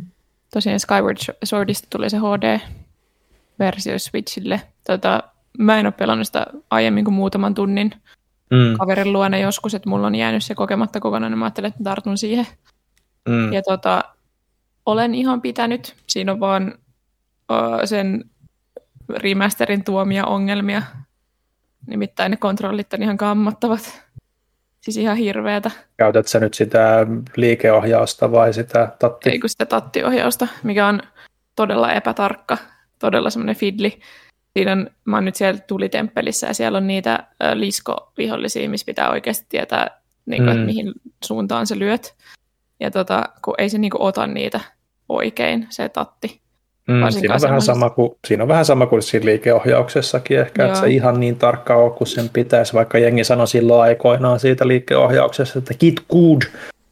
Mulla, mä, mä, en muista, että mulla olisi ollut hirveästi ongelmia sen kanssa. Mulla oli jo sen kanssa tosi paljonkin ongelmia, mutta ehkä mulla ei riittänyt kärsivällisyyttä siinä, mutta...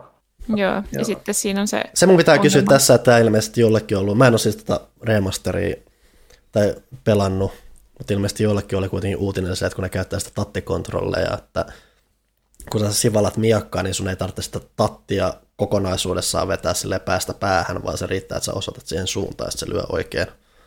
Lähinnä, että kai ihmiset tietää sen. Joo, mutta ei se siltikään oikein niin kuin... Joo. Ei se...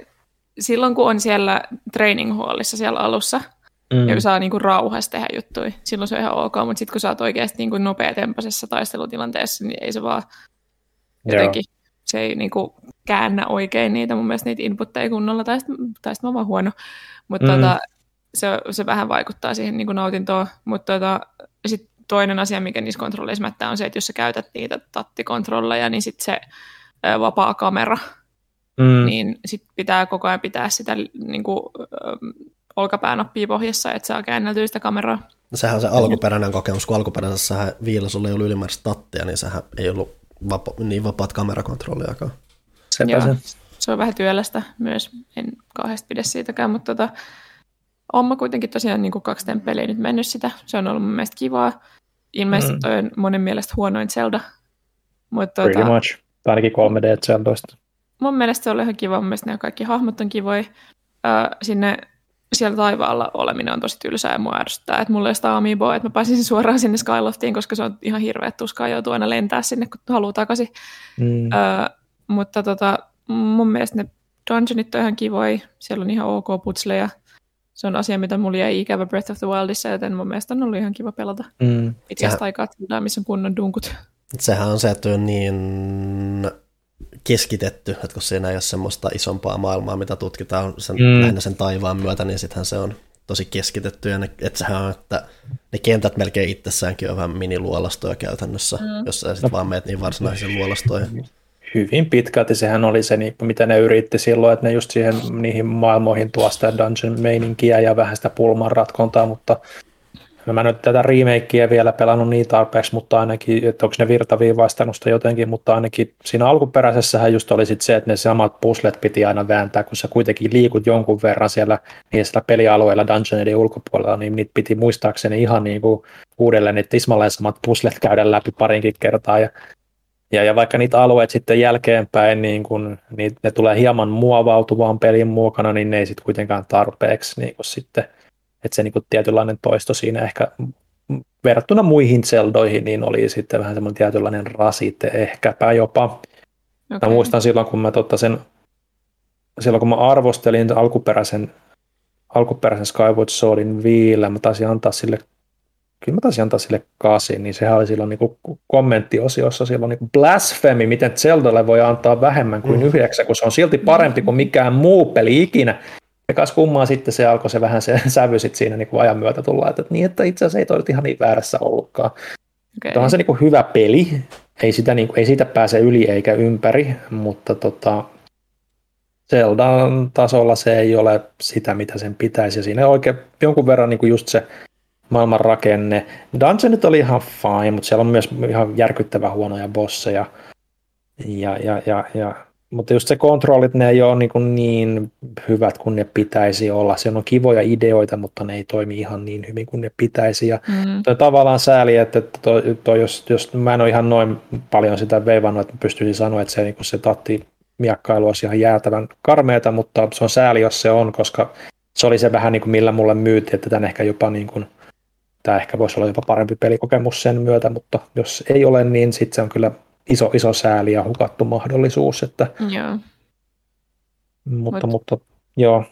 Siinä on tosi kivasti, mitä ihmiset on sanonut ja mitä ne mainostikin siinä Nintendo Directissa, missä julkistettiin, on se, että siinä on tosi paljon niin kuin Breath of the Wild-prototyyppi mm. ominaisuuksia, että sä keräät niitä materiaaleja sieltä maailmasta, että sä pystyt upgradeamaan sun kamoja ja sitten Joo. just se, se pikku liina, mittari. millä leijutaan. Mm. Ja no se liina nythän on, liinahan nyt on ollut vaikka Windfakerissa ja muissakin. Niin. Mm, joo.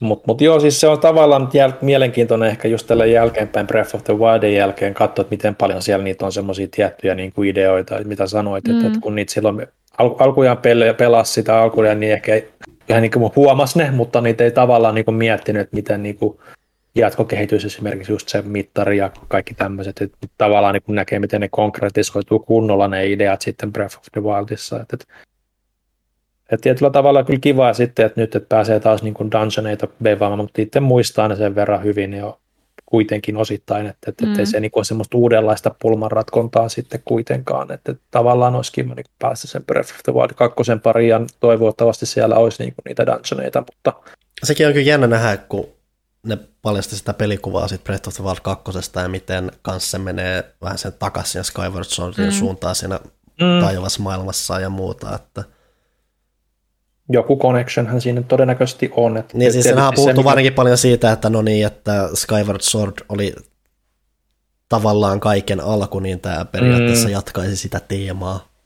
Niin, mä luulen, että ne tulee sitä niin kuin jollain tavoin, tavoin kyllä sitä lore-puolta siinä ehkä sitten tuomaan enemmän, koska se kritiikki, mikä just nimenomaan ykkösessä oli, Breath of the Wild ykkösessä oli, että siinä ei ole sitä tarinaa tarpeeksi. Toi, mä luulen, että ne ehkä siitä oppii, että ne aikoo sitten vähän implementoida sitä paremmin sinne maailman sekaan ja varsinaisten tapahtumien sekaan, koska se, missä jengi dikkas nimenomaan tuossa Age of Kalan mädissä, niin tota, oli just se, että miten, miten tota, se tarina niin kuin koko ajan rullaa siinä ja tykkää niistä välianimaatioista. Että, että, että on, mä, mä, uskon, että ne tulee sitä, sitä niin kuin parantamaan siinä. Mutta ei siis Skyward Sword on hyvä peli, mutta ei niin hyvä kuin se voisi olla tai sen pitäisi olla. Ja se, mikä niin kuin ehkä, mä, mä tykkään, että se niin kuin nimenomaan sitä Lorea niin kuin taustottaa aika paljonkin, mutta Skyward Sword oli myös ensimmäinen peli tarinallisesti ja siinä maailman, maailman osalta, että siellä alkoi tulee vähän semmoisia elementtejä, että mä oon silleen niin kuin, eh, tää ei, tämmöinen ei sovi Zeldaan, tämä ei kuulu Zeldaan. Tämä tuntuu tosi oudolta ratkaisulta tarinallisesti tai tälleen näin. Että, että, että. Ja tavallaan se myös konkretisoitu myös Breath of the Wildissakin tietyillä osin, että, että sanotaan, että teknologia on vähän, vähän asia, mikä mun mielestä ei ehkä ole ikinä sopinut Zeldaan, mutta nythän se tietysti käsitys muuttuu mm. ajan myötä, kun tulee pelejä, joissa on teknologiaa. Että musta oli aina vähän outoa, että on jotain switcheja ja padeja, niin kuin tuossa Breath of the Wildissa, ja Skyward Swordissa on jonkun verran niitä elementtejä jo läsnä. Mm. Mutta hyvä, hyvä, hyvä peli, mutta täytyy tosiaan katsoa, miten se omalta osalta se, alkaako se ohjaus olemaan niin järkyttävän huonoa sitten. Koska se oli nimenomaan se, mitä mä odotin siinä, että jes, ehkä se nyt olisi mm. hyvä. Että mulla ei vielä ole mitään isoja ongelmia sen ollut, mutta mulla ei mitään isoja taisteluja mm. ollutkaan siinä vielä. Mm. No mahdollisuus on edelleen se, että Johanna ei osaa pelata. Se on. mutta mä en vaan, en, en, se on ehkä sitten vaan joku tosiaan käyttäjäongelma. Mm. Panu, meillä on pelattu kaiket illat hirvittävästi F1. Ilmeisesti säkin oot pelannut sitä. Minä en siis ole sitä Okei, pelannut. okei, mä just mä vähän Olen yllätyin. kuunnellut Okei. sitä paljon. Okei, no se on varmaan paljon. Myös voi perkele. Oliko Ville yhtään pelannut sitä? Ei mulla ole kyseistä peliä, mulla, mä- mulla on kadonnut se jonnekin Okei. teille tietämättömille. Okei. No mä olen pelannut jonkun verran F1 2021, eli Codemastersin uutta formulapeliä, joka nyt julkaistiin myös ekaa kertaa tolleen EAN alaisuudessa. Ei sillä, että se näkyisi muuten kuin lähinnä, että siinä on se outo elementti, että sen tulee se EA, EA Sportsin logo alkuestaan. Aivan totta. Mikä mulle erityisen outoa, koska mä pelaan niin vähän EA-pelejä nykyään, mulla on jopa tietynlainen nostalgia EA-logoon, koska mä pelaan niitä paljon, sitten mulla tulee aina semmoinen outo hämmennys, kun se iskee sieltä. Mm. Anyway, se on, se on formulaa lisää tietyllä tapaa, että tämänhän isoin uudistus on enemmän se breaking point tarjontila, mikä, mä en ole läpi asti sitä pelannut, mä en tiedä ihan kaikkia sen käänteitä tai muuta, mutta se on samaan aikaan aika jees lisä ja samaan aikaan miettii, että sen voisi, olla, ollut, voisi voinut olla enem, enemmänkin. Että, mm. että, että se, mistä tykkään eniten, on se, että se käytännössä lisää tuommoisen haastetilan siihen peliin. Että se on, kun sä etenet siinä tarinassa, niin sut heitetään kisaa ja se, vaan muutama kisa on semmoinen, no niin, aja nyt aja alusta loppuun ja koita saada tämmöinen sija. Mutta tosi monet niistä on semmoisia, että sut heitetään kisan keskelle, johonkin tapahtumien keskelle, sanotaan, että te, te saavutat tämä, ohitat tämä, pääset tähän. Mm. Ja niin poispäin. Väliin siellä on jotain muuttuja, että okei, nyt esimerkiksi alkaa sataa, tai että sä aloitat tänne sillä, että sulla on kumipuhki ja semmoista. Ja se on mun mielestä tosi hyvä lisä. Mun mielestä tommosia haastejuttuja tommosia urheilupelissä on tosi oleellista, että se A esittelee noita tilanteita aika hyvin, että just, että mulla ei ole formulapeleissä hirveästi kummet mennyt puhki, niin se on mm. ihan hauska, ja se lyhyt hetki, mitä siinä tulee, niin vähän nähdä ja kokea sitä. Tuossa on pelissä kai on vähän uusittu sitä tekkiä siinä, että se, mitä se rengas hajoaa, niin se on tosi tyylikkään näköistä, että se näyttää semmoiselta, että se, ylipäätään kun formula rengas hajoaa, niin se on jännän näköistä. Se on, Ne se, kun on repale. joo, että se hajoaa silleen vähitellen ja sitten tulee semmoinen mm. klöntti, mikä pyörii ympyrää, se on hauskan näköistä. Että se, mitä mä olisin toivonut lisää, että se tarina ehkä eläisi enemmän sun mukana, että se on loppujen lopuksi aikaa suoraviivainen, että siinä ei ole mitään poikkeamuksia, mikä on vähän harmi, koska siinä on tilanteita, missä just se, että se odottaa sulta, että joo, teen näin, mutta sitten jos sä oot vähän parempi, niin sä, joku vaikka tilanne, missä sä voit vaikka voittaa sen kisan, mutta sun ei ole pakko ja sä voitat sen, niin se olisi mm. kiva, jos se jotenkin noteeraisi sen, tai ylipäätään noteeraisi sen, että sä teet vähän paremmin kuin mitä sut odotettiin. Mm, mm. Tai että se jotenkin, jotenkin paremmin, edes jotenkin, edes pikkasen vähän haarautus siinä perustuen siihen, miten sä pärjäät siinä. Koska siinä on kuitenkin koko ajan semmoinen lisähalu, että mä nyt haluan, että mut pyydetään tämä, mä voin tehdä tämän, niin mä nyt haluan tehdä tämän, ja sitten kun se ei reagoi siihen mitenkään, niin se on tympeetä. Mikä on ekstra harmi siinä, että siinä on se tarina itsessään on, mitähän sitä, se korost, ylikorostaa vähän just semmoisia perinteisiä formula-juttuja, että totta kai, että jos sulla on joku uusi pelaaja tai muuta, niin totta kai halutaan tuoda esiin näitä asioita, ja sitten jos sä oot enemmän formulaa seuraa, niin sä oot vähän sellainen, niin joo, joo. Mm, Et mm. Tämä on vähän pöhkö juttu, mutta siis siinä on ihan hauska se taustaidea, jopa si- ja siinä on semmoinen jopa semmoinen, että mä sitä voi periaatteessa spoilata vähän, mitä se tekee. Mm. Keskeinen on se, että sehän siis kertoo periaatteessa kahdestakin eri hahmosta, että on tämmöinen uusi nouseva tähti ja sitten tämmöinen vanha himmenevä tähti, Mm. ja sitten vähän käsitellään niitä, ja se, se, sieltä just tulee vähän niitä, että se varsinkin mua naurattaa se tämän pelin julkaisutraileri, mikä alkaa sille, että tämä vanha himmenevä tähti valittaa, siis, että äh, kun se, mut lähetetään ensin aina noihin aika-ajoihin, ja se saa sen paremman taktiikan, ja se on selkeästi se ykköskuski, mikä on sen, joo, no. Mm. Et noista asioista puhutaan paljon formula-yhteydessä, mutta ei kukaan valita sitä tuolla tavalla, mutta et siellä vähän Niin, jos valitettaisiin, niin se olisi vähän niin kuin... Niin, että siellä huono allevi- juttu. alleviivaamalla alleviivataan asiat, mutta samalla se on, se on ihan kiva se idea siinä taustalla, mikä mm. siinä on, että se nouseva tähti ei ole niin selkeä nouseva tähti, ja silläkin on omat semmoiset. Toisaalta se myös on kiva, että se tuo esille noita tommosia asioita, mitkä ei välttämättä ole ihan päivänselviä. Joo, ja siis niiden on, niiden on käytännössä pakko alleviivata sitä, että se ei, mm. ei näytä hölmöltä ja muuta. Ja, mutta se, se, periaatteessa se lähtökohta ja se idea on siinä hauska, mm. ja siinä tuodaan vähän inhimillisyyttä myös niihin hahmoihin ja mukaan, ja siinä just vähän tuodaan eri näkökulmaa siihen muutenkin, ja siinä mielessä se on ihan jees. Oudointahan siinä on kanssa vaan se, että kun formulassa on se, että sulla on 20 kuskia, ja mikä ei ole paljon, se tarkoittaa, että ne kaikki on mm. aika tiiviisti osa sitä kokonaisuutta, niin kun sä sitten yrität lisätä tuommoiset kaksi tai itse asiassa kolme ylimääräistä mm. hahmoa siihen, niin se, tunti, se tuntuu oudolta, varsinkin kun ne ei millään tavalla vuorovaikuta niiden muiden kanssa, että on selkeä mm. semmoinen päälle liima. No aluksi päälle liimattu ollut, mutta toisaalta tämä on myös hyvin toista ulottuvuutta, koska esimerkiksi tässä ajetaan jonkun verran 2020 kisoja, ja eihän siinä mm. millään mistään koronasta ole tietoakaan. Ja niin. riippuen valinnasta, mitä sä menet talleella, niin mullahan Williams heiluu jollain, jossain kärjessä siellä ja muuta. Että sun pitää vähän asennoitua siihen, että tämä on hyvin outo rinnakkaistodellisuus, missä mennään ja muuta. Mutta mm.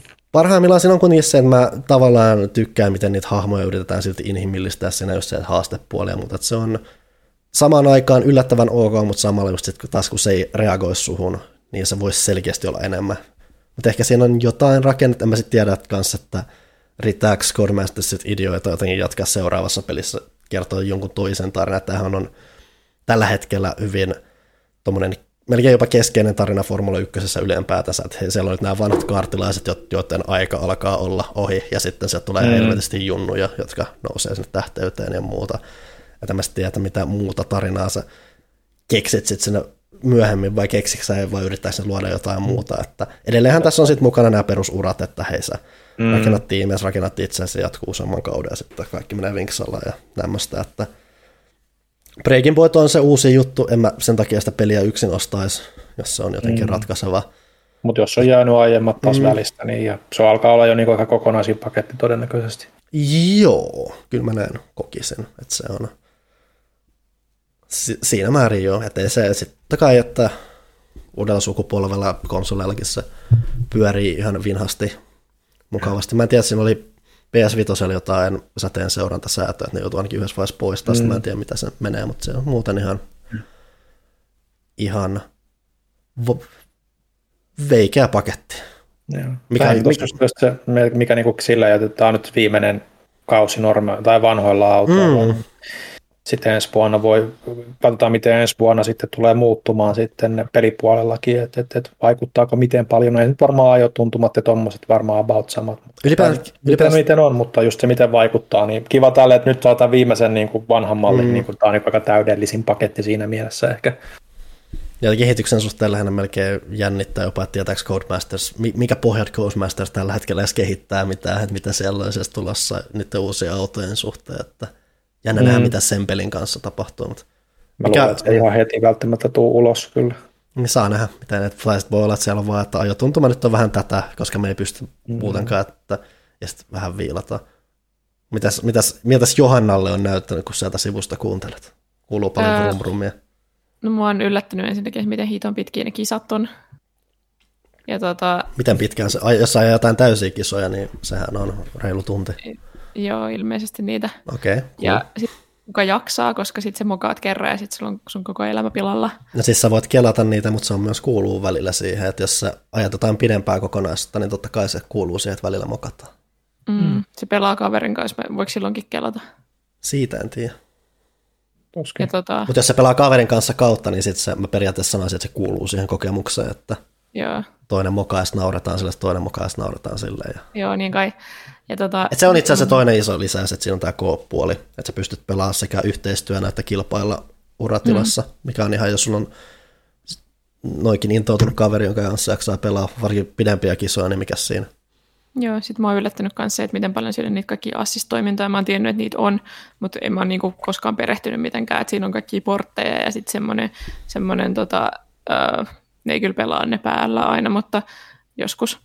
Äh, sitten siinä on semmoinen tavallaan semmoinen punainen lanka tai semmoinen, mitä seurataan, mikä on niin kai se paras reitti. Mä en tiedä, miten toi toimii, mutta et siinä on tosi paljon tuommoisia aputoimintoja. Mm. Ja se on varmaan parhaimmillaan jotain, että sä periaatteessa saat sen pelin jarruttamaankin sun puolesta ja muuta. Okay. Se, on, se on noissa peleissä aina just se, että sä haluat tehdä siitä semi haastavan pelata, mutta totta kai sä haluat, että mahdollisimman moni pystyy myös nauttimaan siitä, niin sä tuot noin kaikki mahdolliset mm. avustukset sun muut, että pääsee vähitellen mukaan siihen. Joo. Et on se ollut ihan jännittävää katsoa sivusta, kun en mä ole ikinä niin kuin perehtynyt ollenkaan tuohon. Mm. En muutenkaan pelaa autopelejä, mutta varsinkin joku F1 on semmoinen, että ei ole yhtään, yhtään mun juttu, mutta nyt on tullut vähän siihenkin sit kosketusta. Ja sitten se kaikki datan määrä on yllättänyt, mutta kanssa saat puhelimeen semmoisia niin tosi yksityiskohtaisia metriikoita siitä, että miten on mennyt. Okei. Okay. Siit, siihen, siihen mä Okei, okay, siihen mä en ole tutustunut. Se on jännä, että varmasti on niitä, jotka niinku speksailee ja analysoi ja kaikkea. Joo, siis se on, että vähintään kierrosajat on hyvin oleellinen asia ja kaikki perustuu Joo. aikaan, kilpailullisesti kaikki perustuu Joo. aikaan. Tätä, mä sanon tähän väliin yhden omasta, omalta listaltani, nimittäin Lego Builder's Journey, semmoinen pieni pulmapeli. Oliko komea? Oli todella komea, vaikka mä yritän pelaa low-asetuksen, se oli silti todella komea. Et se on ihan kuin leikkisi oikealla leikoilla melkein, mutta ruudulla. Mutta tota, se ei ollut se, mitä mä olin sanomassa, vaan se, että se on taas yksi niillä, sillä pitkällä listalla peleistä ja muista viihdetuotteista, jotka ovat saaneet minut itkemään. Merkittävää on se, että mä itkin tosi paljon sille jo silloin, ja sitten mä rupesin naurattaa, koska mä itken Lego-pelille. Mutta sitten pari päivää myöhemmin mä mietin sitä peliä, ja mä rupesin itkemään uudestaan, koska se oli niin koskettavaa pelkästään sen ajattelu. Mm-hmm. Että se on niinku oikeasti tämän vuoden tunteikkaampia, tunteikkaimpia pelikokemuksia, mitä en odottanut. Ei, siis kyllä palikatkin voi välittää tunteita. Ja palikoistakin Joo. voi välittää. Se oli mm. niin ihana. Voi ei, kokeilkaa kaikki, se oli vain kahden tunnin mittainen. Tosiaan arvostelua tulossa sitten lehteen. Mitäs muuta, Panu?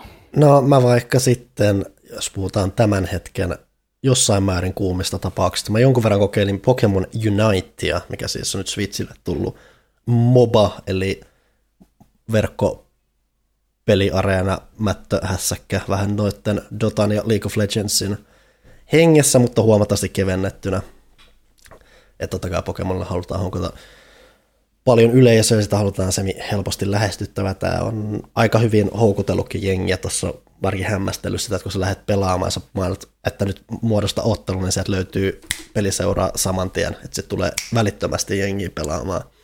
Totta kai tämä on ilmaispeli myös ja kaikkea, niin jengi on ollut kiinnostunut ja se on ollut jännä kokemus, että mä oon hyvin vähän pelannut MOBA, MOBA-pelejä, että mä jonkun verran kokailin Dota 2 tutoriaali joskus. Mä oon kyllä seurannut ihmisiä, jotka pelaa jonkun verran noita, joten mä tiedän perusteista jossain määrin, että mä jonkun verran pelaan sen kanssa uh, Heroes of the Stormia, mikä oli myös tämmöinen vähän kepe, kevennetympi MOBA-kokonaisuus. Tämä on vieläkin kepeämpi, että tähän on tulossa syyskuussa kanssa mobiililaitteille ja muuta, että tämä on osin suoraviivaistettu, mutta siinä on kyllä myös paljon tuttuja ideoita, että keskeisinähän on se, että sulla on no joukkue, missä on viisi ihmistä, tai siis viisi ihmistä ohjastaa jotain omaa Pokemoniaan, ja oleellista siinä on se, että se sun Pokemon kerää taistelun tuoksinassa tasoja, se voimistuu ja saa lisää kykyä. Ja sen myötä on oleellista, ja kun sä etenet siellä pelikentällä, niin on oleellista kiinnittää huomiota sillä, että milloin sä haluat hyökätä vastustajan pelaajan kimppuun ja milloin on oleellisempaa keskittyä tuommoisten tekoälyotusten hakkaamiseen, koska jos sä vaan sokeasti hyökkäät vastustajan kimppuun ja koko ajan dunkkuun, niin se vastustaja saa expaa siitä, mm-hmm. ja se käytännössä menee sun yli siinä jo, sä käytännössä syötät sitä ja se ei ole koskaan hyvä juttu. Että sä haluat mm-hmm. tietää, että milloin sä, sun kannattaa hyökätä, sulle se kannattaa olla kaveri, kaveritukena siinä, että milloin hyökätä. Ja ton pelin ideahan on ylipäätään on se, että ei ole se, että sä vaan hakkaat niitä vastustajia dunkkuu uudelleen ja uudelleen. Se pointti on enemmän just siinä, että sä keräät pisteitä, mitä sä saat just siinä, että sä hakkaat niitä tekoälypokemoneja, tai siis näitä villejä pokemoneja, saat siitä riippuen taskuhirviöstä saat pisteitä, ja sit sun pitää käydä donkkaamassa ne pisteet semmoiselle vastustajan semmoiselle puolustusalueelle. Että, kun, se on, se pelialue on semmoinen, että siinä on käytännössä kaksi, se on semmoinen vihreä keskusalue, missä on semmoisia ylimääräisiä, vähän kovempia pokemoneja tai semmoisia erikoispokemoneja. Se on kaksi molemmista päädyistä lähtee kaksi semmoista reittiä, ne kohtaa toisensa. Mm. Ja niillä vastustajan tai sun puolella on onko se nyt kuusi vai neljä semmoista maalialuetta, ja sun pitää aina sinne vastustajan maalialueelle päästä, että sä donkkaat ne pisteet, kun sä donkkaat tarpeeksi pisteitä, niin se tuhoaa sen maalialueen, ja päästä syvemmälle sinne vastustajan alueelle. Ja, niistä, ja se, mikä ratkaisee voiton siinä on se, että sä, ne pistemäärät, mitä sä kerrytät, Ja luonnollisesti, kun sä tuhot niitä maalialueita, sinne vähän käytännössä työnnät sä vastustajaa vähän kauemmaksi, mutta samalla on se, että kun on vain viisi pelaajaa, niin sä voit aina yrittää vähän luikkia sinne vastapuolen puolelle. Mutta sehän kanssa, mikä tässä on ja mikä vähän, tässä on pari asiaa, mitkä on vähän kiertänyt näin julkaisussa. Yksi on se, että tämmöinen suora pelillinen puoli on se, että nämä matsit harvemmin, tai aika monet matsit ratkee enemmän, ei ratkee niinkään siinä, että mitä sä teet 90 prosenttia siinä pelissä, vaan siinä, että siinä lopussa on tilanne, jossa tämmöinen villi Zapdos ilmestyy keskelle sitä kenttää, ja se joukkue, joka yleensä saa sen tapettua, voittaa sen peli, oli se miten jäljessä tahansa, koska kun ne tappaa sen, saat semmoisen pisteboostin käytännössä siitä, että kun sä saat sitten donkattua niitä pisteitä, niin käytännössä meet lentämällä ohi sitä sun vastusta, olit se miten takana tahansa, että se mm. ratkaisee vähän häiritsevällä tavalla pelejä. Että se on vähän nihkeyttänyt sitä, vaikka se on muuten sen aika hauskan yksinkertaisen rentokokemus ollut mulle, että mä oon aika paljon pelannut sitä. Että lähinnä sitten se toistuvuus siinä, että siinä pitää panostaa sen Zapdosiin, niin se on vähän nyt nihkeyttänyt ja mä en ole päätynyt pelaamaan sitä. Toinen asia, mikä nyt on noussut aika vahvasti esiin, on se, että varsinkin pidemmällä linjalla toi on aika varsin niin sanottu pay to win siinä puolessa, mm. että siinä on, sä voit asettaa sun Pokemoneille tuommoisia esineitä, ja ne antaa jonkun pienen boostin. Ja monet niistä esineistä sä siis ansaitset ihan vaan, että sä pelat, saat levelissä, avaat jonkun ja se antaa jonkun spesifisen boostin, ja se ei ole välttämättä siinä itsessään niin merkittävä. Mutta se mikä ainakin osaltaan, mitä mä oon ymmärtänyt, mä oon niin pitkälle pelannut, mutta iso ongelma, mikä siinä tulee, että sä pystyt boostaamaan niitä esineitä. Ja sä voit boostata niitä totta kai ansaitsemillas, tai siis pelaamalla ansaitsemillas jutuilla, mutta sä myös voit rahan avulla löytää keino boostata sitä. Ja sitten kun sä käytät hemmetisti rahaa, niin sen, miten sä boostaat sitä esinettä, mikä se edun se antaa, niin se etu on tarpeeksi iso varsinkin alkupuolessa peliä, että sä voit alkaa jyrätä vastustajia – sillä erolla ja ottaa semmoisen etuaseman. Ja se on nyt ollut aika iso puheenaihe tässä, mikä on tosi sääli, koska toi on muuten ollut niin, jos semmoinen aika so, hauskan lähestyttävä just MOBA, että mä en niin kuin, sanottu, mä en ole hirveästi niitä pelaa, mutta toi on ollut helppo aloittaa, ne matsit on yleensä jotain 10 minsan pituisia, mulla on aika hyvä käsitys koko ajan, mitä siellä tapahtuu mun ympärillä, mulla on kokemus, mulla on ylipäätänsä, että tykkään kokeilla eri Pokemoneja, joilla pelata, tykkään kokeilla eri asioita. Mulla on aina ollut tunne siitä, että mä jotenkin vaikutan siihen peliin, että mä jot, mulla on joku merkitys siellä ja saan jotain aikaiseksi. Se tekee mm. muita asioita tosi hyvin, mutta sitten siellä reunustoilla on just tommosia asioita, mitkä joko A kaipaa hiomista tai muuten on vähän suunniteltu vähän päin prinkkalla. Että se on vähän semmoinen kuuma viileä kokemus tällä hetkellä nyt vähän on työntynyt poispäin siitä, kun noin NS-viat on alkanut tulla vähän isommin esiin, mutta ainakin Onko Mä muutaman joku... suunnin, tunnin on saanut ihan veike, tai sen ihan iloa siitäkin aikaiseksi. Onko toi jotain, mitä sä olisit pelannut, jos ei se olisi ollut Pokemon-teemainen? Tuskin, että siis tämä tää, tää, tää, kehittäjähän siis tämä Timi Studios, mikä on tämä Tencentin paljon mobiilipelejä mm. tehnyt porukka, nehän on esimerkiksi tehnyt jonkun, mikähän se on Arena of Valor tai joku, ja mä en tiedä yhtään, miten paljon tämä periaatteessa perustuu siihen.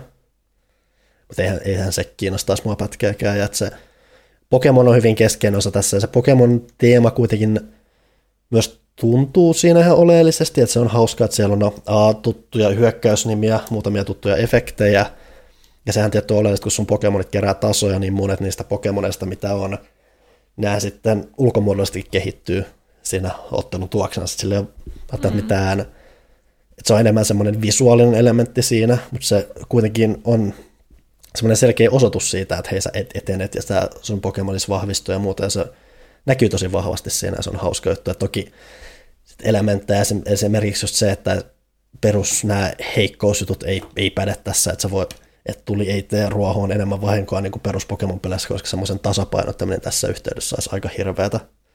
Hmm.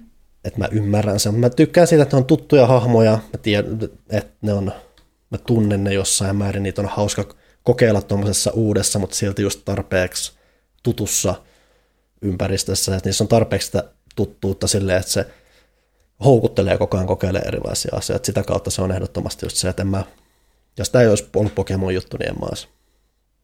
Ylipäätänsä varmaan Pokemon on ainut, mikä saa tälleen suuremmin kiinnostumaan just jostain mobasta, että en mä tiedä, olisiko mitään, mitään muuta, ellei ole joku hyvin spessu kehittäjä sitten taustalla tai muuta. Mutta hyvin vahvasti mentiin sillä, että on Pokemon-peli. Ja sitä oli pakko kokeilla. Okei. Okay. Sulla on varmaan eniten listaa että sieltä vaan sitten, jos on vielä jotain puhumisen arvoista. Ää, muutama... No, mä huomautan tähän väliin, että meillä on puolitoista tuntia aikaa ennen kuin Johannan pitää lähteä, joten, joten mm, pidetään mm. tiiviinä ehkä loppuosio ennen kuin siirrytään kysyä pelaajalta. No siis lähinnä niitä kysymyksiä ei paljon. Että... Ja eikä mulla siis, täällä on muutama, että ää, mitä on tässä kesän aikana herättänyt jonkun verran puhekeskustelua, mitä mä oon pikaisesti kesku, ää, kokeillut. Yksi niistä on Death Store, mikä on tämmöinen vähän aika paljon Zeldoihin rinnastettu. Ihan tommonen kanssa ihan kiva veikeä tollanen toimintaseikka, että siinä on kevyttä pullomailua, kevyttä toimintaa. Ää, se, se, on lähinnä melkein se, että se on tosi kivasti helposti lähestyttävä, siinä on helppo edetä, mutta siinä on myös ihan tyydyttäviä salaisuuksia. Mä en tiedä, onko siinä jotain onko isompia... se missä on se joku lintu? Jos sä pelaat variksella, jolla on mm-hmm. kohtava punainen miekko ja sitten vähän koko ajan saat jotain eri lisäjuttuja. Että se on just sitä, että sä saat lisätaitoja, lisäkykyjä, mitkä auttaa sua tutkimaan sitä maailmaa laajemmin. Ja se maailma on aika mielenkiintoinen siinä, että se on semmoinen aika tavallaan vähän surumielinen tai semmoinen haikea, mutta se peli on samalla yllättävän hauska, ja ne hahmot on hauska ja ne läpät on hauskoja. Että siinä on semmoinen tietynlainen viikeys koko ajan mukana ja se on hauska koko ajan nähdä uusia asioita siellä. Mm. Se on semmoinen hyvin, hyvin ammattitiedolla tehty tuollainen peli. Et mä en tiedä, onko siinä jotain yllättävää pelillistä twistiä tai muuta, mikä saa ihmiset hohkaamaan sit tosi paljon, mutta se on myös ihan tuommoinen hyvin peruspätevä tuommoinen toiminta, ylhäältä kuvattu toimintaseikkailu. Mm-hmm.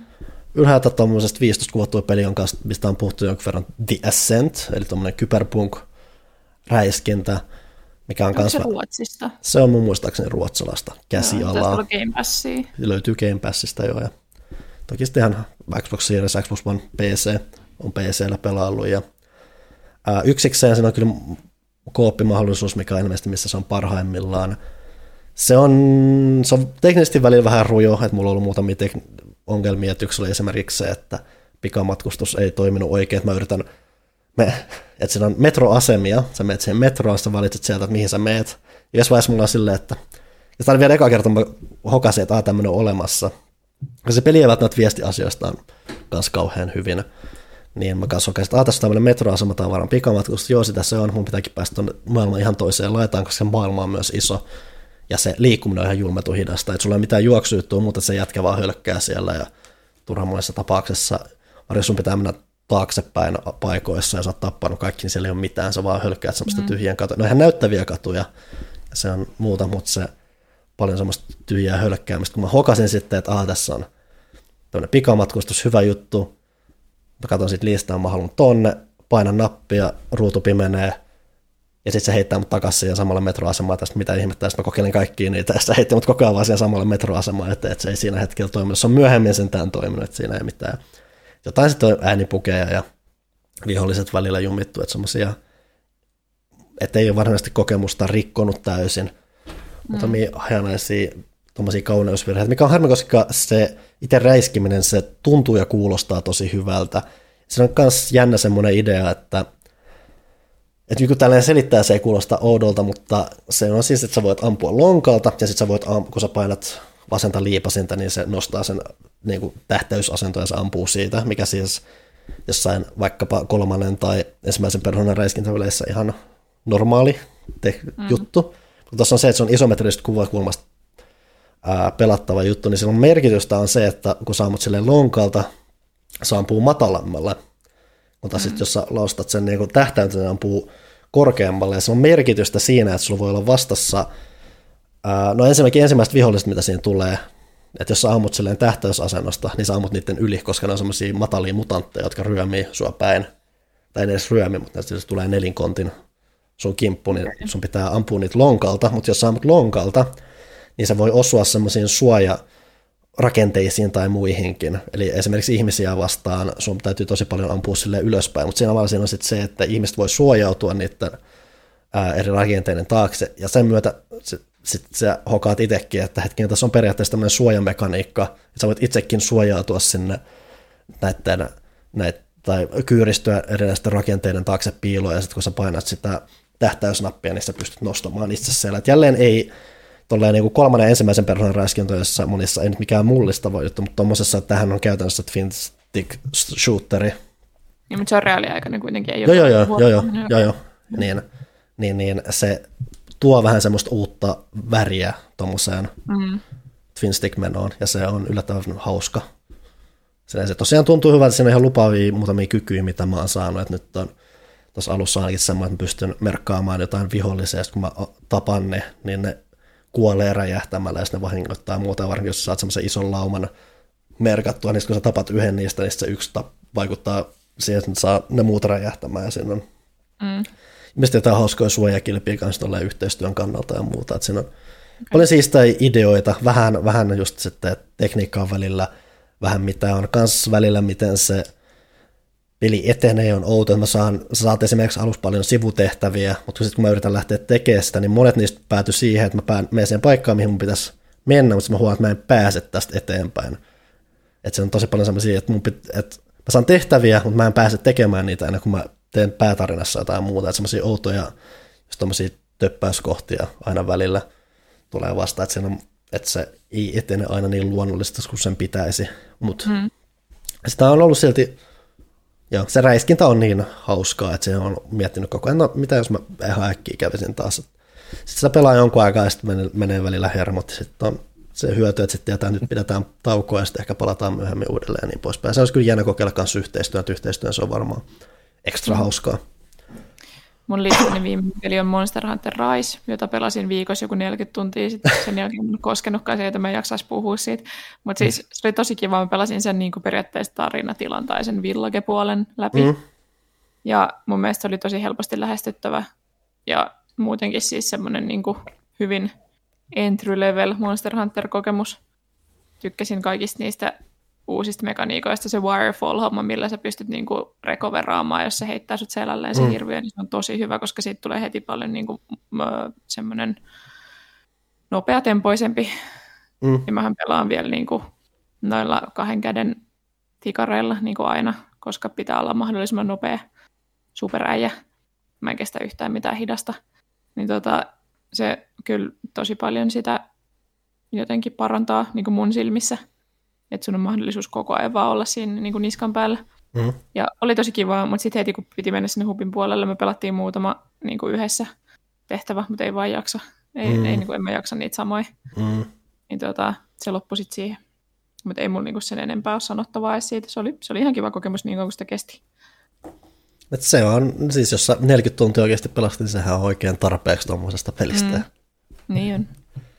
Ei, ei kaikkia tarvitse jäädä elämään niissä.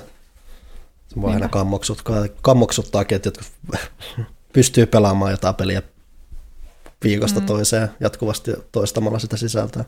Sitä Tower Defense-osioa mä inhosin. Se oli ihan mm. kamalan tönkkö. Mä vihasin sitä, että sinne pitää kiivetä niihin platformeihin, niin kuin kenen idea. Mm. Ja muutenkin se oli jotenkin yksin tuntu siltä, että ei niin kuin vaan pysty pysymään ajan tasalla niin hyvin kuin pitäisi. Se en on- mäkin feilannut semmoista tehtävää, mutta silti ei se ollut kivaa. Se on ollut selvästi sen kritisoidu osa. Mä en ole vieläkään pelannut sitä, että mulle pelasin sitä demoa ja mulle tuntui, että se muutamat niistä lisäyksistä, että ne ei välttämättä parantanut sitä, mitä Monster mm. Hunter World oli jo. Ja mulle Worldista, mä oon saanut Worldista jo muutenkin aika paljon tarpeeksi Monster Hunteria toistaiseksi, että ei ole niin hirveästi ollut Raisille hinkua. Näinpä. Mainitsen vielä pikaisesti, että Neo The World Ends With You on nyt viimein ulkona saapunut, että mähän, en tiedä onko kästissä hirveästi hehkuttanut, mutta on ollut suuri alkuperäisen DSn The World Ends With You fani. Se on ollut niin semmoinen tietynlainen hyvin erityislaatuinen peli, joka on rakennettu hyvin erityislaatuisella tavalla just DSlle. Se oli huikea löytö silloin aikoinaan. Ja koska ottaa huomioon, miten huikea se oli, niin mulla ei ollut mitään luottoa siitä, että Squarella olisi kauheasti käsitystä, mitä se tekee tämän pelin kanssa, tämän uuden, mikä tuli PS4 ja Switchille. Pikaisesti sanoin, että se on kuitenkin yllättävän hyvällä tavalla löytää sen alkuperäisen hengen. Se ei ole samanlainen revelaatio tietenkään kuin se alkuperäinen. Se on silti tosi siisti ollut kokea ja nähdä, miten omalta osaltaan uskollinen se on ollut. Vaikka mm-hmm. toki sitten miettii, että kun se alkuperäinen peli oli niin yllättävä ja tavallaan hyvin omalaatu, niin tavallaan tästäkin olisi toivonut vähän enemmän semmoisia omalaatuisempia juttuja, mutta tämä nojaa hyvin vahvasti myös niihin vanhoihin juttuihin, mikä on varmasti, mikä riittää monille, että se on tuttu. Et se on myös, mikä pitää mainita erikseen, mikä mielestä ollut mielenkiintoista. Sitten mä tiedostan, että Japanissa on katukuvassa jo ennen niin kuin pandemiaa on totta kai ollut yleinen näky se, että on kasvomaskeja ja muuta. Että se on ihan yleinen mm. osa niiden kulttuuria ja kanssakäymistä ja muuta. Mutta tämä on ensimmäinen peli, missä musta tuntuu, että nyt varsinkin sopivasti tälleen pandemian alla niin kuin kasvomaskit on tuotu avoimesti ja silleen aika siistillä tavalla esille. Et, että tässä on just parikin päähenkilöä, jotka käy, joilla siis on näkyvästi kasvomaski ainakin jonkunlaisessa käytössä. Ja se on mun mielestä vaan ollut silti, siisti silleen tällaisessa nykyisessä maailmantilassa nähdä, että tuodaan tuommoinen pukeutumiselementti osaksi tämän pelin koko, niin kuin kokonaisen pelin muotia tuolla tavalla ilman, että sitä niin kuin siitä puhutaan mitenkään kauheasti. Toki tässäkin siis pelissä on muutamia asioita, missä mainitaan jostain social distancingista ja muusta, että pysytään vähän e- etäällä tai muuta, vaikka siis siinä ei koronasta puhuta muuta, mutta siellä on jotain ihmisiä, jotka vaikka just on vähän kammaksua jotain bakteereja tai muuta, niin tämmöiset teemat nousee siellä esille. Ja just sitten sen myötä sitten on myös hauskaa, että jotenkin tämä maailma, missä me eletään, niin siellä oikeasti tolleen, kun se on ylipäänsä tosi muotivetoinen peli, ja sitten sieltä nousee tommonen, nostetaan vähän arkisemmaksi asiaksi, että just tommonen asia kuin kasvomaski, se on mun mielestä aika siisti juttu hmm. pelille. Se on ollut hauska nähdä. Rupesin miettimään tuota samaa, kun katsoin sitä Tomorrow War, koska se sijoittuu siis ensi vuoteen, se alkuhomma hmm. siinä. Ja sitten siellä oli semmoinen iso jalkapallomatsi, missä kenelläkään ei ollut maskeja eikä ollut mm. mitään niin kuin, koronatoimia, mikä ei varmaan oikeasti niin kuin, reflektoi sitä, että mikä tilanne on ensi vuonna. Niin mä rupesin miettimään, että koska kohan leffoissa ja kaikkea rupeaa niin kuin, näkyy, että jatkuuko tämä pandemia niin kauan, että jengi rupeaa oikeasti niin kuin, rakentaa niitä sisään niiden viihdetuotteisiin. Niin ylipäänsä se on ollut jännä silleen katsoa, että kun tästä koko asenne koko ajan koronaan on se, että joo, tämä menee ohi ja muuta, joten just tämmöinen mm. viihdeteollisuus, se, se vähän niin kuin ohittaa sen että mm. se ei ole asia, mitä, totta kai sitä ei tarvitsekaan jäädä vellomaan sinne, ja, mutta se on myös silleen jännä, että tavallaan viihden maailmassa toistaiseksi sitä ei niin näy, että me käydään näinkin mullistavaa ajanjaksoa läpi tällä hetkellä. Mm. Ja monet niistä me... projekteista on aloitettu mm. jo sen verran aikaisemmin, Toki. että ei ole ehtinyt mm. kerkeä reagoimaan, että, että, että saa nyt nähdä niin kuin, projektit, mitkä on, niin kuin nyt lähtee käyntiin, kun tietää, mikä se koneisto on ja miten hitaasti se liikkuu, niin mut, mut se, välttämättä mut, pari vuoteen snäkkää. Mut, mut se, se, se, se, juju onkin, että kun niitä tehdään, niin silloin totta kai sit mietitään, että tämä on ohimenevä juttu, ei me, ei me, niin. ei me ujuteta näitä tähän mukaan, mikä sitten johtaa, siihen, mikä sit johtaa siihen outoon tilanteeseen, että iso osa viihteestä, mitä meillä on, ei edes huomioi tätä ajanjaksoa. Voi olla, se riippuu ihan täysin, että miten kauan tämä kestää. Mm. Että periaatteessahan niin kuin yleisesti kun katsoo, niin pandemiathan on kestänyt siitä puolesta toista vuodesta kolmeen vuoteen keskimäärin, mutta ne ei ole ollut ehkä ihan tässä mittakaavassa ne, mitkä on kestänyt, mutta sitten just on ne, mitä ne arvioivat, niin tämä voi kestää seitsemänkin vuotta mm. pahimmillaan. Niin tota, katsoo nyt sitten, että se riippuu ihan siitä, että päästäänkö jo ensi vuoden mm. puolella niin oikeasti normaalimpaan rokotusten myötä. Mm. Mutta kyllä mä luulen, että sitten niin kuin period pieces, Mm. varmasti tulee niin kuin tätä, no siis tätä, ky- tätä vuoden, hetkiä ky- käsitteleviä pelejä ja elokuvia mm. varmasti tulee ja sarjakuvia mm. ja kaikkea. Että, ihan varmasti. Tätä, ehkä me päästään tuosta luonnollisesti sillan kautta katsottuihin. Meillä tosiaan on vähän tästä taas aikarajoitukset, mutta tota, mä nyt mainitsen, mä kävin katsoa elokuvissa M. Night Shyamalanin Oldin, jossa ö, idea on se, että ne jää jumiin semmoiselle semmoinen lomaporukka jää jumiin semmoiselle tota, ö, trooppiselle rannalle, missä ne vanhenee ihan supernopeasti, että aika kuluu niin kuin monituhatkertaisesti, mitä normaalisti. Ja tota, ö, se oli typerä elokuva, siis konsepti oli hyvä, mutta dialogi oli ihan kamalaa, kameratyö oli ihan kamalaa, hahmot oli sellaisia yhden luonteen piirtein stereotyyppejä kaikki. Ö, siellä oli muun muassa semmoinen musta mies, jonka ainoa tehtävä siinä koko elokuvassa oli sanoa dang kaikkea. Ja se, ei, se oli vaan kammottava elokuva. Mua harmittaa, koska ilmeisesti se sarjakuva, mihin se pohjaa, on oikeasti aika hyvä. Hmm. Ja se tosiaan se konsepti oli hauska, mutta se toteutus ei nyt ollut ihan... Ja mä en edes ole mikään Samalan vihaaja, siis mä tykkäsin tosi paljon, no esimerkiksi Glassista. Se oli hirveän kiva mun mielestä. Mutta tota, ei sitten. Ei, ei sitten. Mm.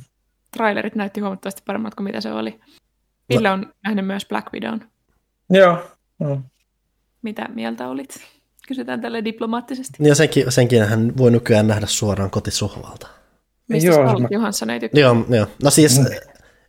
jos sopimuksessa lukee, että näin ei saa tehdä, niin siis mm. ihan, ihan, ihan oikeasta syystä on viemässä oikeuteen. Olkoonkin niin, niin, riippuu, olkoonkin riippuu, niin Niin, Riippuu sitten, että onko ne te- tekee, onko siellä sitten pykälä, että sen myötä kun ne on päättänyt tämän tehdä, niin ne antaa Johanssonille sitten sieltä Disney Plusan mm. tulojakin, mutta, mutta mitä nyt raportit, niin ei Disneyhän sitä tietysti myönnä, mutta y- sana, joka kiertää tuolla on, että Disney Plusassa mikään ei oikein myy ja subscriptionit alaspäin, joten ei saa tosiaankaan välttämättä sitä, mitä ehkä on odottanut saavansa siitä roolista. anyway. Mm. Niin, no anyway. Öö, ei ollut niin hyvä kuin odotin. Öö, Sul, sulla oli jotain odotuksia siitä. oli, koska, koska, koska se on yksi mun niin MCU-lempihahmoja. Siis mm-hmm. mä tykkään tosi paljon Black Widowsta. Öö, kaikki trailerit osoitti, että se on niin just sitä niin semmoista tietynlaista agenttitoimintaa, mistä mun pitäisi tykkää. Siinä oli hyvin paljon Metal Gear Solid-tyylisiä pukuja setti, tai niin kuin, ja settingejä, mitkä näytti trailerissa siistiltä, mutta ei, se oli vaan Se jotenkin oli ihan tylsä. kauhea. Se oli tylsä, Tylsä. se oli tyhmä. Siis siinä oli niin typerin juonen käänteitä. Mä Joo, ymmärrän, että se on sarjakuva elokuva, mutta siis silti. siis se oli niinku, no siis se yleisesti se, se oli aika yllätyksetön loppupeleissä, eikä se oikeastaan mitenkään tukenut mun mielestä sitä, tai se niinku ei tuonut silleen, niinku, no okei me päästiin näkemään Natashan sitä tau- taustaa ja niin Se poispäin. alku mikä- oli paras ja se montaa, se oli ihan hito hyvä se siinä alussa.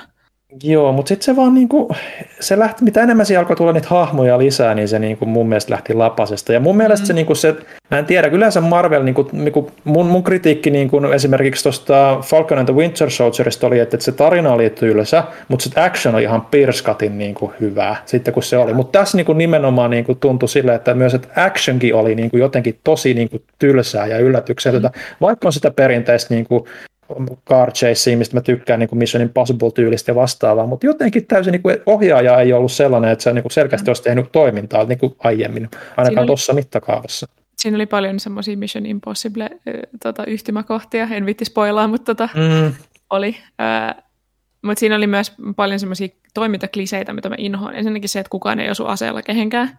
mm, se on perus. Sitten se, että pääsankari joutuu niin kuin 40 tyypin hakattavaksi ja ne ei saa sitä hengiltä. Mm, Sitten huolimatta, että niillä on sama koulutus kuin sillä. mm, niin turhauttavaa.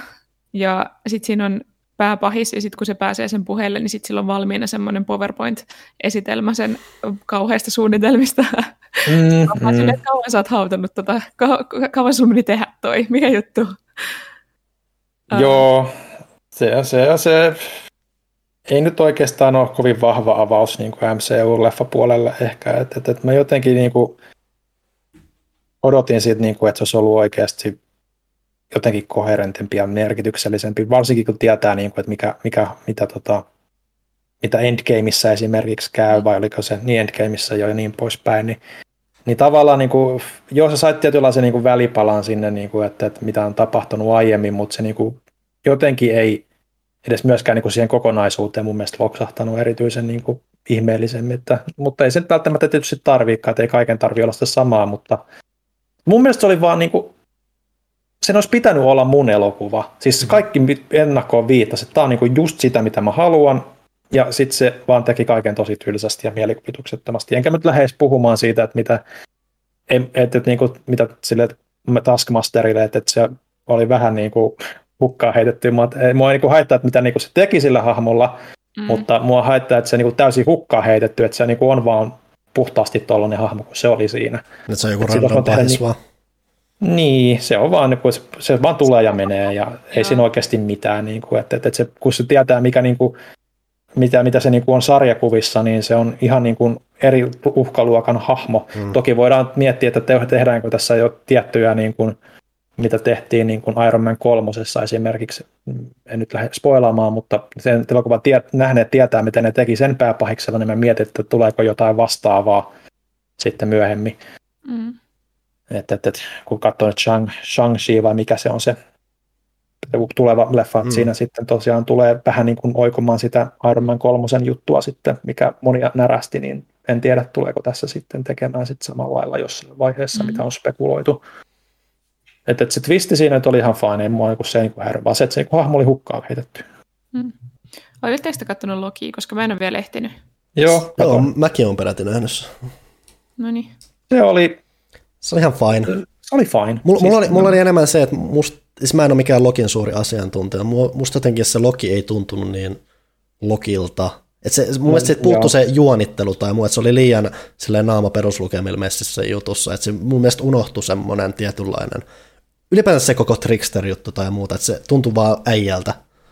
Joo, se oli vähän semmoinen niin passerby omassa tarinassaan mm. niin sanotusti ehkä, että Mä tavallaan ymmärrän, miksi, ne, niin kuin, miksi se on siinä sellainen, että jos nyt ei ole nähnyt, mm-hmm, nähnyt mm-hmm. Tota Endgamea ja tiedä, mitä siinä tapahtuu, niin se, voi per- tavallaan... se, se on perusteltavissa tavallaan, mutta silti se on tylsää. Niin, se tavallaan niin kuin tekee samat, no siis kaikkihan nyt sen, sen tietää, että tämä nyt on niin kuin vähän niin kuin aika, aika kikkailua ja niin mm. poispäin, niin tämä, tämä Loki kuitenkin tajuaa samat asiat hetkessä, mitkä se tajuu niin kuin useamman leffan aikana niin kuin, mm. niin kuin mu- muutoin niin se niin kuin, muutos niin kuin, tapahtuu siinä sitten hetkessä.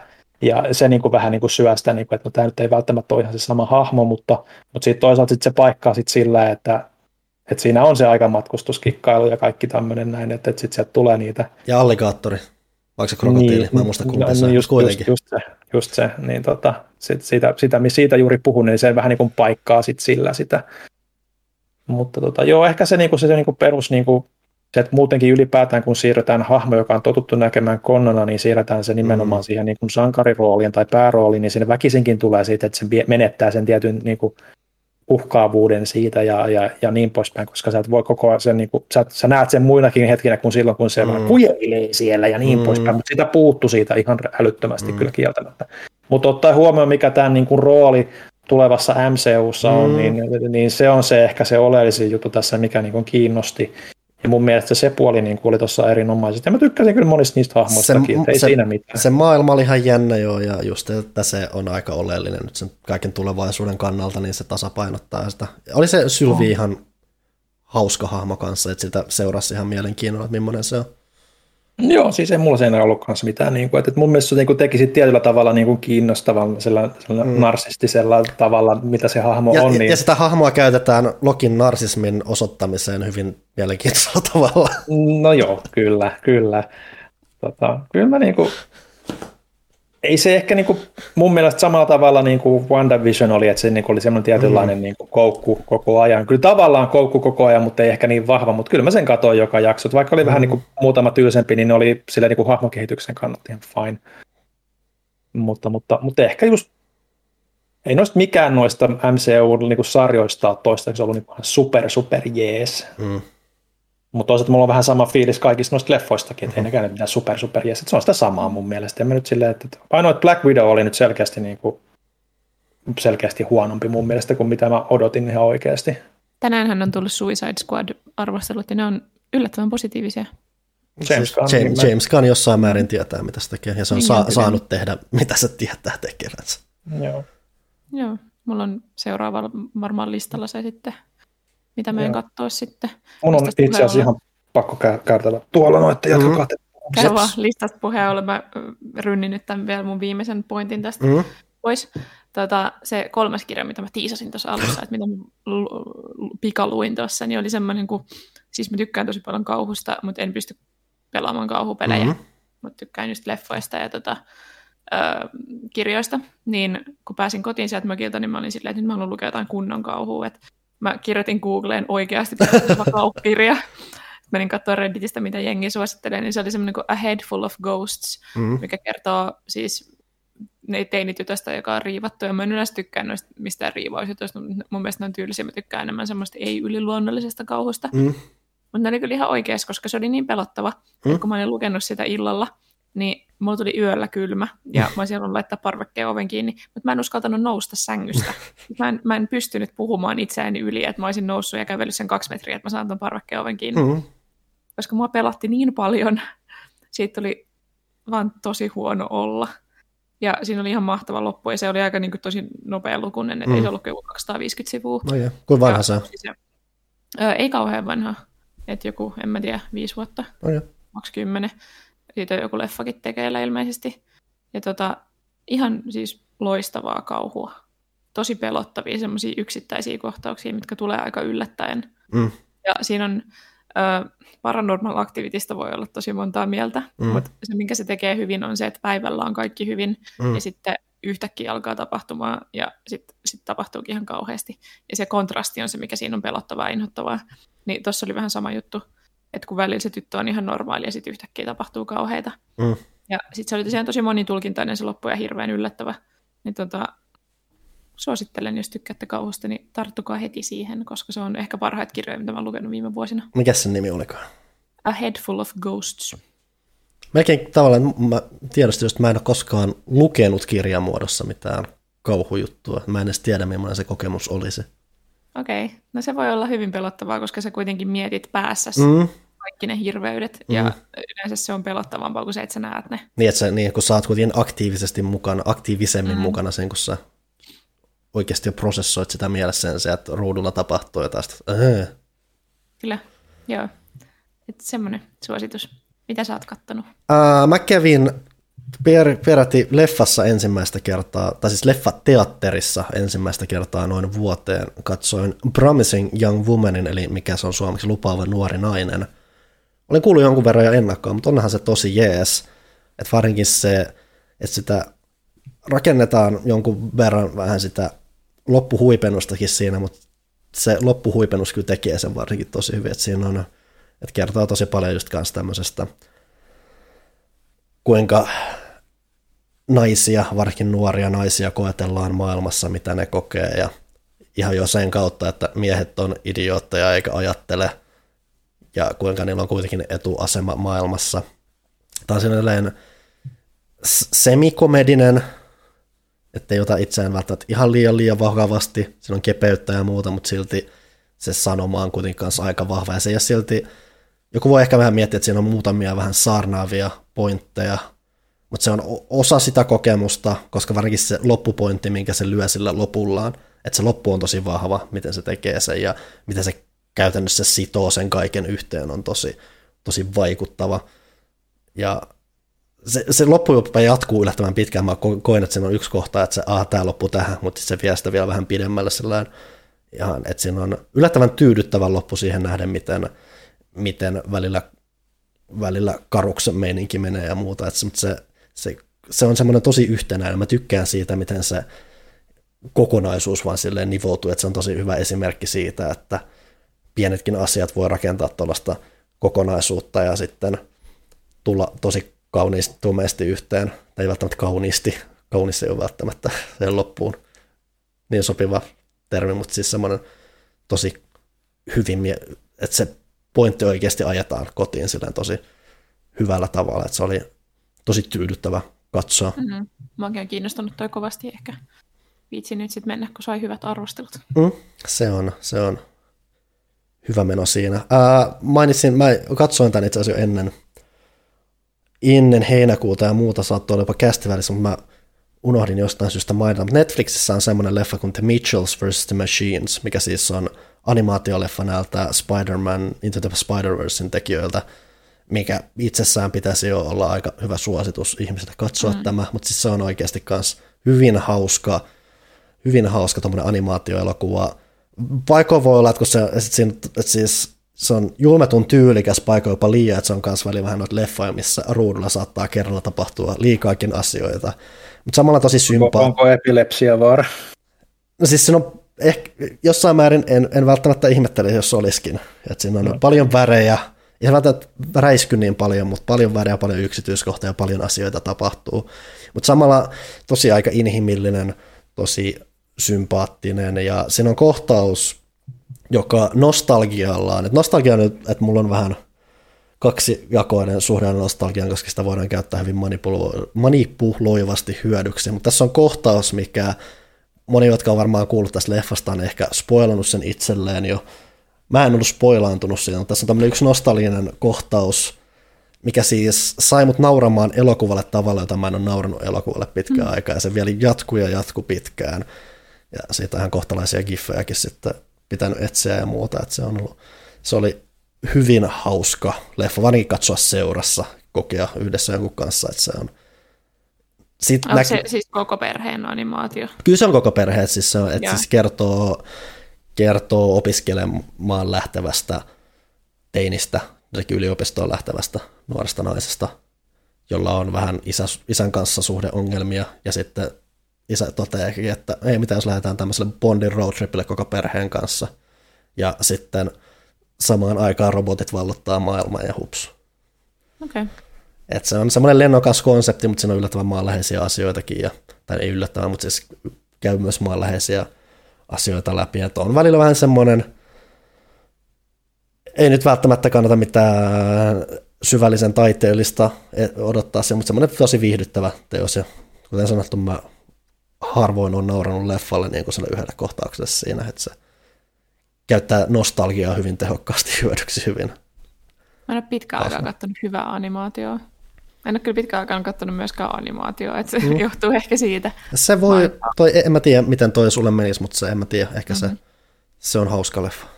Mä oon nyt vaan odottanut sitä, että Monsters Oy, tota, se sarja alkaa Disney Plusalla. Mä, mä en tekee se alkaa, mutta, ja, mutta kyllä mä aion katsoa, mä rakasin Monsters yliopistoa. Mä katsoin sen, mutta mä en muista sit mitään. Se oli mahtavaa. Mä mm. itkin siinäkin. Mä olin myös ainoa aikuinen siellä, jolla ei ollut lapsia siellä leffateatterissa. Se oli ehkä vähän outoa. Onko Ville vielä jotain? Öö, mitäs mulla olisi? No, itse asiassa mulla on yksi, mikä voi johtaa toiseen aiheeseen. Mä katoin no, Joo, mä mietin just sitä, että kun sulla on tuolla, mikä johtaa todennäköisesti tuohon, joten mä, mä luulen, että se toimii ehkä paremmin, kun sä aloitat sen sille. Joo, ää, Ylellä satuin vaan istumaan television ääressä, oli Yle päällä ja siellä alkoi pyörimään Star Trek Inte Pirkinging, mikä siis on mitä 2005 mm-hmm. tehty tämmöinen suomalainen Star Trek-parodia, osin jotain Babylon 5 kai messissä tai muuta, mutta kuitenkin Enimmäkseen Star Trekia, joo. Ää, samat siis tekijät, jotka myöhemmin teki Iron Sky ja muuta. Ja mä oon mm. siis nähnyt tämän silloin aikoina, kun tämä julkaistiin 2050, tämä oli sille aika isokin juttu, ja tähän jaettiin ilmatteeksi, ja sä pystyit lataamaan sen netistä mm-hmm. ja katsomaan, ja se oli ihan huikea kokemus silloin, että mitä 2005 mä olin 14 ehkä. Et silloin osui aika hyvin, ja mä nyt mietin, no katsotaan nyt vuosien jälkeen tämä, onkohan tämä mimmonen, ja mä odotin kohtuu noloa menoa, mutta se on itse asiassa, mm. aika jees. Et siis, siis sinne ei, varinkaan sinne ei tullut mitään, mun suurin pelko on se, että mut tulee tosi vaivaantunut olo kattoista. Mutta mm. siinä on itse asiassa tosi hyvä meininki koko ajan. Se on yllättävän, se on vanhentunut todella arvokkaasti siihen nähden, mitä se on.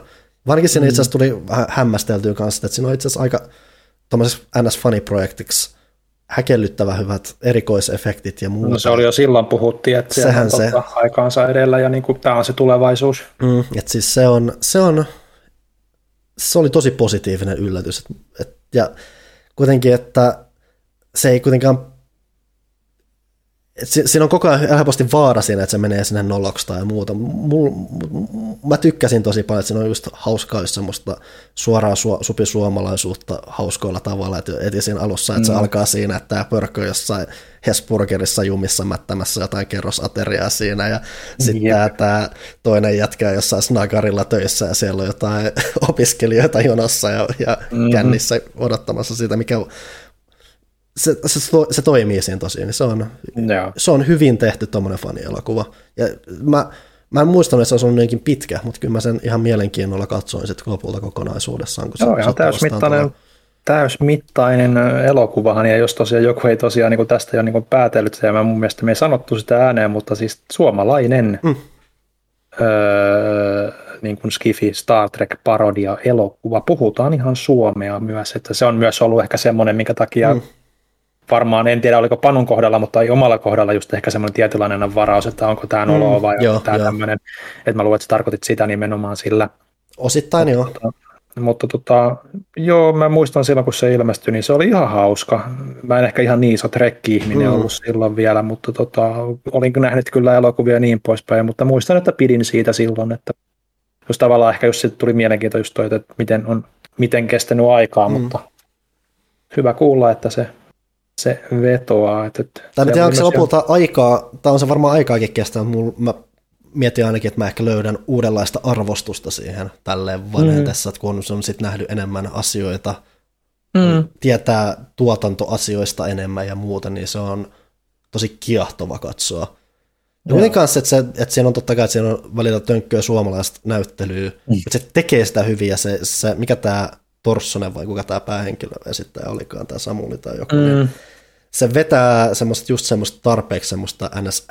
Hämi meininki, että siis se, sillä on just oikea asenne siihen kaikkeen ja mulla oli jotenkin aina junnuna siitä semmoinen, tai junnumpana, en minäkään tiedä, mikä superjunnu silloin ollut, mutta siinä oli vähän semmoista, ei, ei ihan, mutta vähän semmoista tietynlaista Conan, Conan O'Brien mm. tyylistä niin kuin ele, eleily, mm. ilmeily, meininkiä siinä, että, että se niin kuin tavallaan ehkä vetosi siinä silloin aikoinaan kyllä.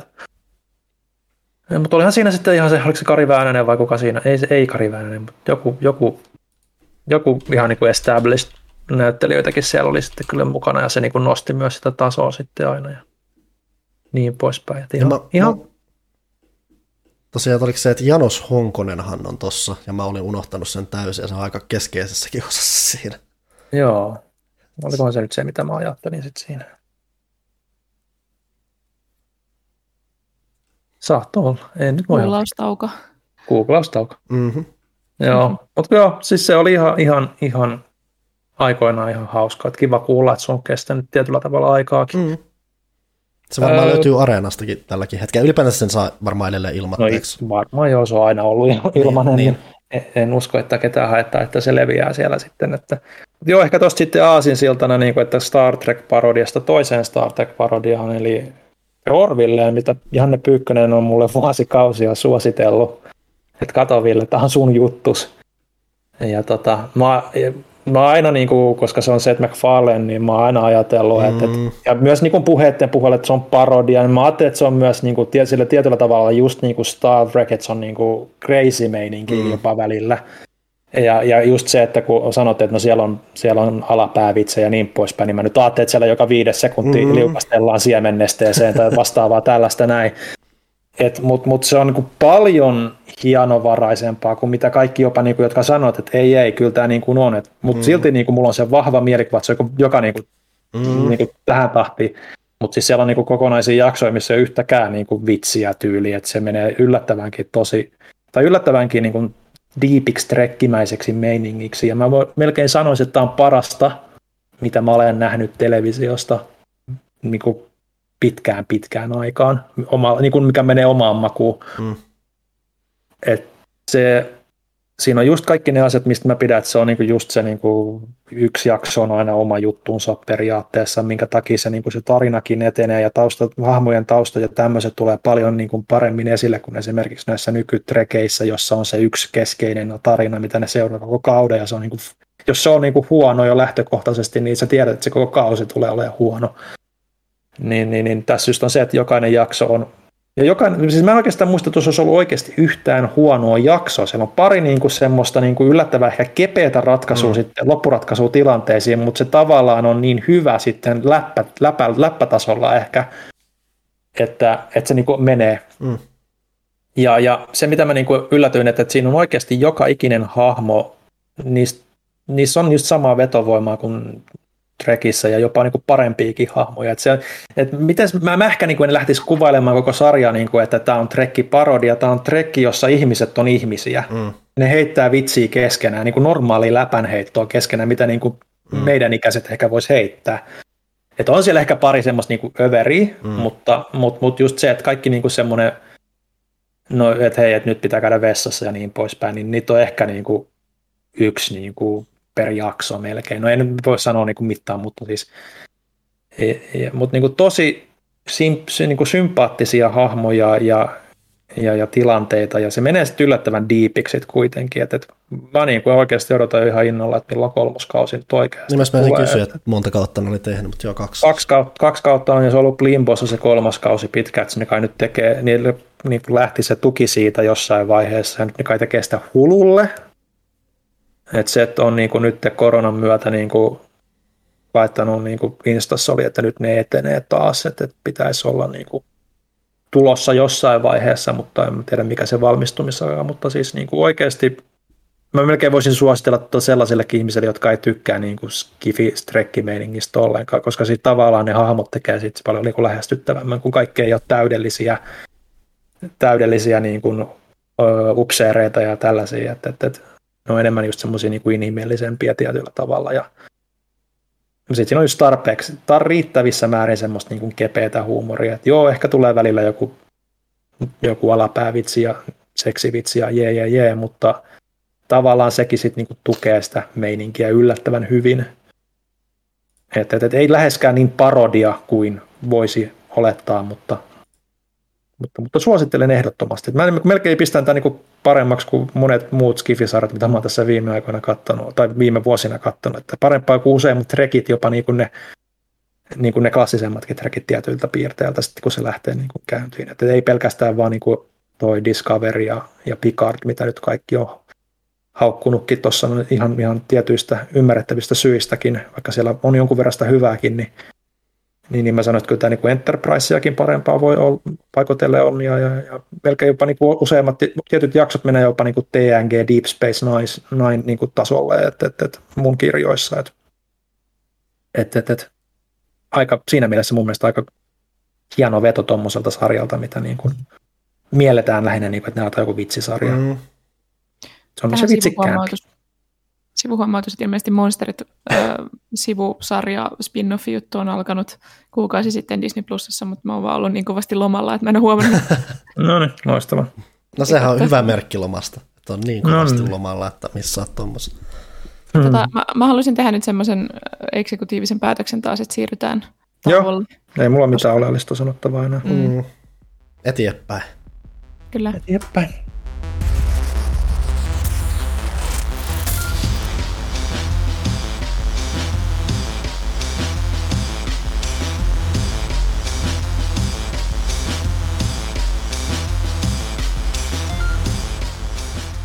Loppu häämöttää pian.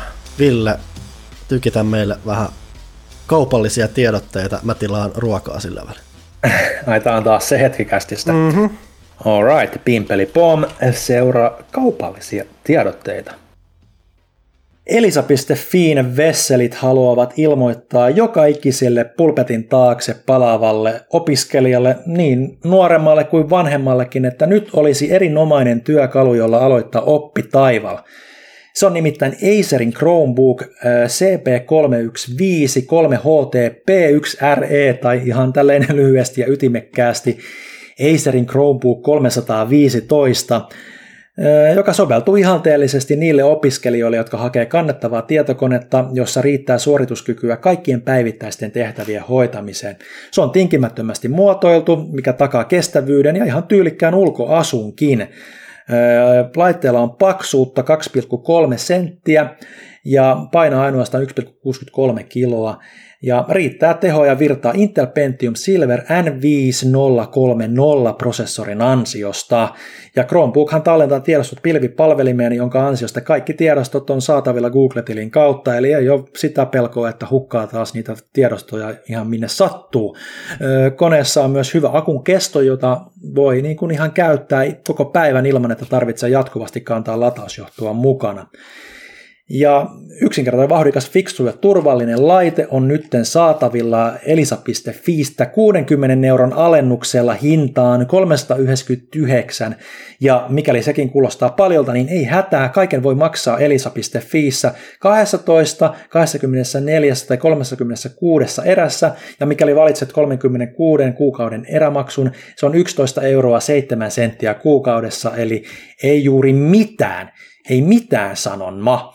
Ja kuten tavanomaisestikin, niin Elisalla on erinomainen kuljetuspalvelu, tulee nopeasti ja ripeästi perille asti ja maksaa voi kerralla laskulla, kortilla, mobilepaylla tai verkkopankkitunnuksilla, eli ihan mukavasti näitä maksutapojakin on tullut tänne mukaan. Eli suuntaa osoitteeksi elisa.fi ja tällä tulet täyttämään sitten joka ikisen kodin ja viihdeelektroniikan tarpeeksi, tarpeesi vuosiksikin eteenpäin, joten elisa.fi. Ja näin kaupalliset tiedotteet päättyvät Pimpeli Pom. Sellaista tällä kertaa. Oliko meillä Johanna lisää nimiä luoteltavana, että päästään niistäkin nyt sitten meillä nopsaan tästä alta? Niin paljon lisää nimiä. Huh. Niin paljon. hienoa, se on vaan hienoa. Se on mun, mun nimilasit päälle. Ai, sit, sitäkö ne oli? Jaa. Ah, toivottavasti mulle ei lopu henki tai ääni kesken, koska näitä on näin paljon. Täältä tulee. Kiitos kästin ystäville. Joonas Lattu, Joonas Pilli, Ruosteinen Naula, Tero Kivenkorva, Aki Valkonen, Vili Pohjonen, Jari Salminen, Väinö Kallioniemi, Tomi Nerg, Ilmari Sippola, Blugi 21, Mika Hakala, Miko Jevits, Tatu Ramstedt, Niko Pellinen, Paul, Taija Syrjänen, Eero Peltoniemi, Vesa Kurunsaari, Sakari Kaikkonen, Vesa Vänskä, Eero Suomalainen, Lauri Karjalainen, Niko Säisä, Jarkko Pätäri ja Igor, joka jostain syystä pahoittelee Villelle Karin ja Samin käytöstä. Mä en tiedä, että miksi. Mutta Ehkä se ei tykkää siitä. joo. Okei. Okay. Kiitos teille. Kiitos. Ei se, nyt, ei se nyt niin pitkä ollut. Mä odotin oikeasti, me luetaan täällä niinku kaksi tuntia. Niinku, että Ai, mä, niin luulin, että, enemmänkin voisi olla. Mä, ajattelin, että on tullut, mä ajattelin, että on tullut niin paljon fyrkkaa, että me voidaan siirtyä eläkkeelle ja ostaa ne kultaiset Porsche tai Ferrarit ja niin poispäin. Ja kaikki Totta. hoituu jatkossa automaattisesti. Mutta ei, Jos haluatte mahdollistaa kaiken tämän, niin osoitehan on bit.ly kautta pelaajakästä. Siis rehellisesti sanottuna, jos toi on, niin sittenhän me tehtäisiin enemmän käästejä ja me laitettaisiin paksumpia lehtiä ja kaikkea. Ja Mä olin just sanomassa, että tukekaa silleen maltilla, ettei Ville pääse ajaa kultaisella Porschella auringonlaskuun, kun sitten ei tehdä enää kästi ollenkaan. Mä just, mä just mietin, että ol- olisiko se rohkaisu, että hei, jos te annatte tarpeeksi rahaa, niin me lopetetaan tämän. Yes, mä luulen, että se on se, tämä on se angle, johon pyritään. Niin kuin, että Näinhän ei, ole, näinhän ei ole, näinhän ei ole. Tuki, tukeminen auttaa tämän kästin py- pystyssä pysymistä ja jatkumista. Kiitos. Kyllä. Kyllä. Äh, on tullut aika vihdoin kysyä pelaajalta. Eihän me tästä ollakaan höpisty taas kuin kolme ja puoli tuntia. Mhm. Mm-hmm. Voitteko uskoa, että juuri eilen kävin Villen kanssa keskustelun siitä, että tarviiko näiden jaksojen olla näin pitkiä. Ja jälleen ollaan kohta neljässä tunnissa. No, Tämä nyt on syyskauden ensimmäinen jakso, niin meillä on paljon kuulumisia ja muuta, mutta tästähän Totta. sitten voi aina. Mm. Tätä, mä otan vaikka Facebookista eka. Täällä on Roni Peltola kysyy, Johanna, Panu ja Ville, miten kesä on teillä sujunut? Ja kuten kuulit, niin hyvinhän se sujui. Joo, kiitos kysymästä. Ihan, ihan her, hermoloma oli ja ihan on levännyt olo on, että ei siinä, siinä mitään. Tuli todellakin tarpeeseen ja muistutaan sitten, kuinka tärkeää loma ja nollaus oikeasti on. Sekä kävi myös vähän siinä, että, mä oon, että kun mä tosiaan mainitsin siitä roadtripistä, niin se osui johonkin aikaan, jolla oli ehkä varmaan se pahin helle, mikä mm. oli päällä. Että siis sen Lapissakin asti oli joku 35 astetta melkein. Et, et se osui siinä määrin hyvin, että iso osa autosta siis vietettiin ilmastoidussa autossa. Eli se, että sitä ainakin oli joku pysähdys, että tuli autosta, oli sellaista, että ei tämä ole todellista, siis ei täällä voi olla näin kuuma tai ihan mahdotonta, ja sitähän sulaa paikalle. Että kävi sen tässä tuuri, että oli ison osa ajasta kylmässä autossa. Olen kade, koska meillä oli ihan hirveätä täällä sisällä. Voin, sen mä voin kuvitella. Mä keitin kahvia parvekkeilla ilman kahvinkeitintä. Tätä nyt paljastui Ville harrastuksesta. Jani Veslin. Kesähän loppui mitä kauheimmalla ilmoituksella, että Nintendo vetää Dr. Marion mobiiliversiota letkut irti. Mitä miettitte tästä? Onko teillä mielessä jotain vastaavaa peliä tai palvelua, mitä käytitte ja mikä sitten vaan kadotettiin? Mulla ei onneksi ole silleen, että mä pelaisin hirveän verkkovetoisia pelejä, joten ne ei välttämättä niin katoa helposti.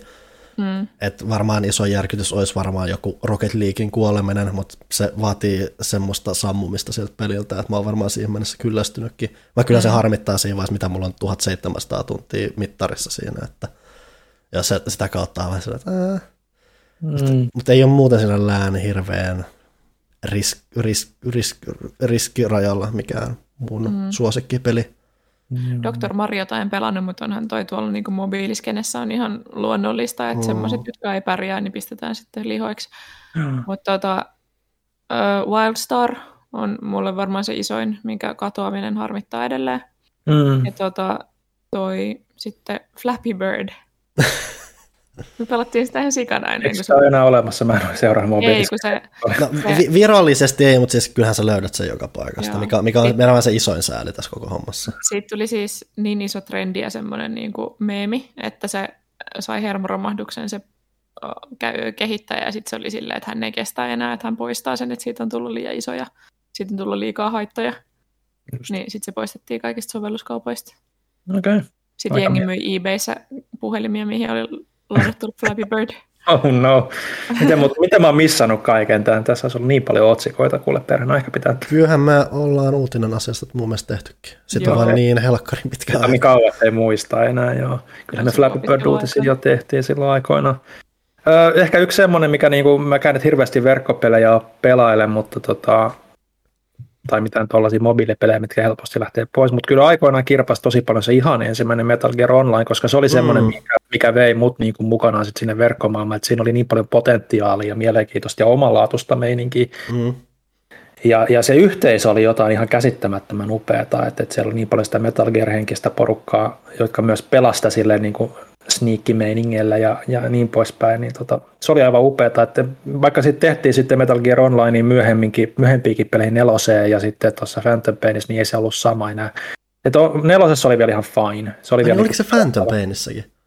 Phantom Painissakin on. Mä, en- mä en tosiaan, mä en, Mä en tiedä mikä sen tilanne tällä hetkellä, onko se enää edes olemassa, mutta tota, Mä just totesin, että mä en tosiaan ajat, siis mähän pelasin jonkun verran sitä MGS4 juttua ja tykkäsin kanssa, kun se oli vähän niin om- omanlaatuinen omalla Joo. tavallaan. Mutta jotenkin mä en edes rekisteröitynyt, rekisteröinyt, että tosiaan Phantom Painissa sehän oli, se, olla jotain. sehän oli se erillinen Metal Gear Online, mikä sitten mm.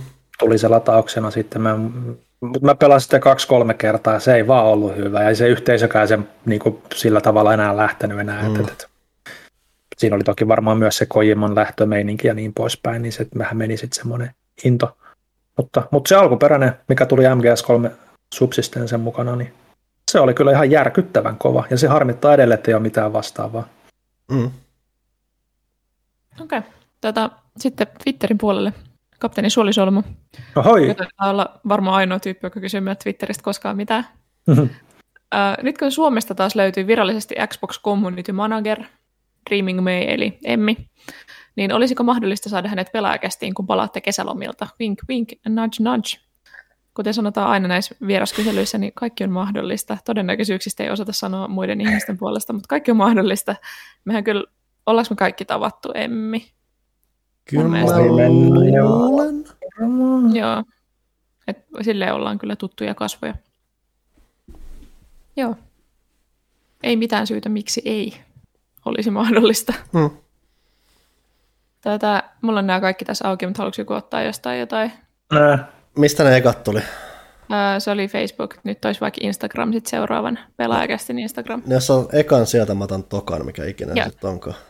Salmia kapina, mikä on ensimmäinen peli, jonka muistat läpäisseesi? Entäs viimeisin? Kiitos, kun olette palanneet tauolta. Mun mielestä toi on kaikista sulosinta, että kiitetään, että me tultiin takaisin. Pahoitellaan, että me ollaan takaisin. Harmi, että tulitte takaisin. Joo. Tätä eka peli. Mä en pysty edes varmaan takaamaan mitään. Se on mm. niin, se, mulla on niin varhaiset pelimuistot, että ne on niin sekavat, että Mm, mä sanoisin, että omalla kohdalla todennäköisimmin se on joko ihan Super Mario Bros. joku NES-peli varmaan. Tai jos ei se ole se, niin sitten se on aika sata varmasti Turtles 2 Arcade Game Nessillä. Mä oon puhunut niin paljon tästä, mutta siis varhaisimpia läpipelua muistaa. Mä en muista lapsuudesta yhtään. Mä, mä en usko, että mulla oli tarpeeksi semmoista niin kuin mielenlujuutta pelaa ikinä mitään läpi.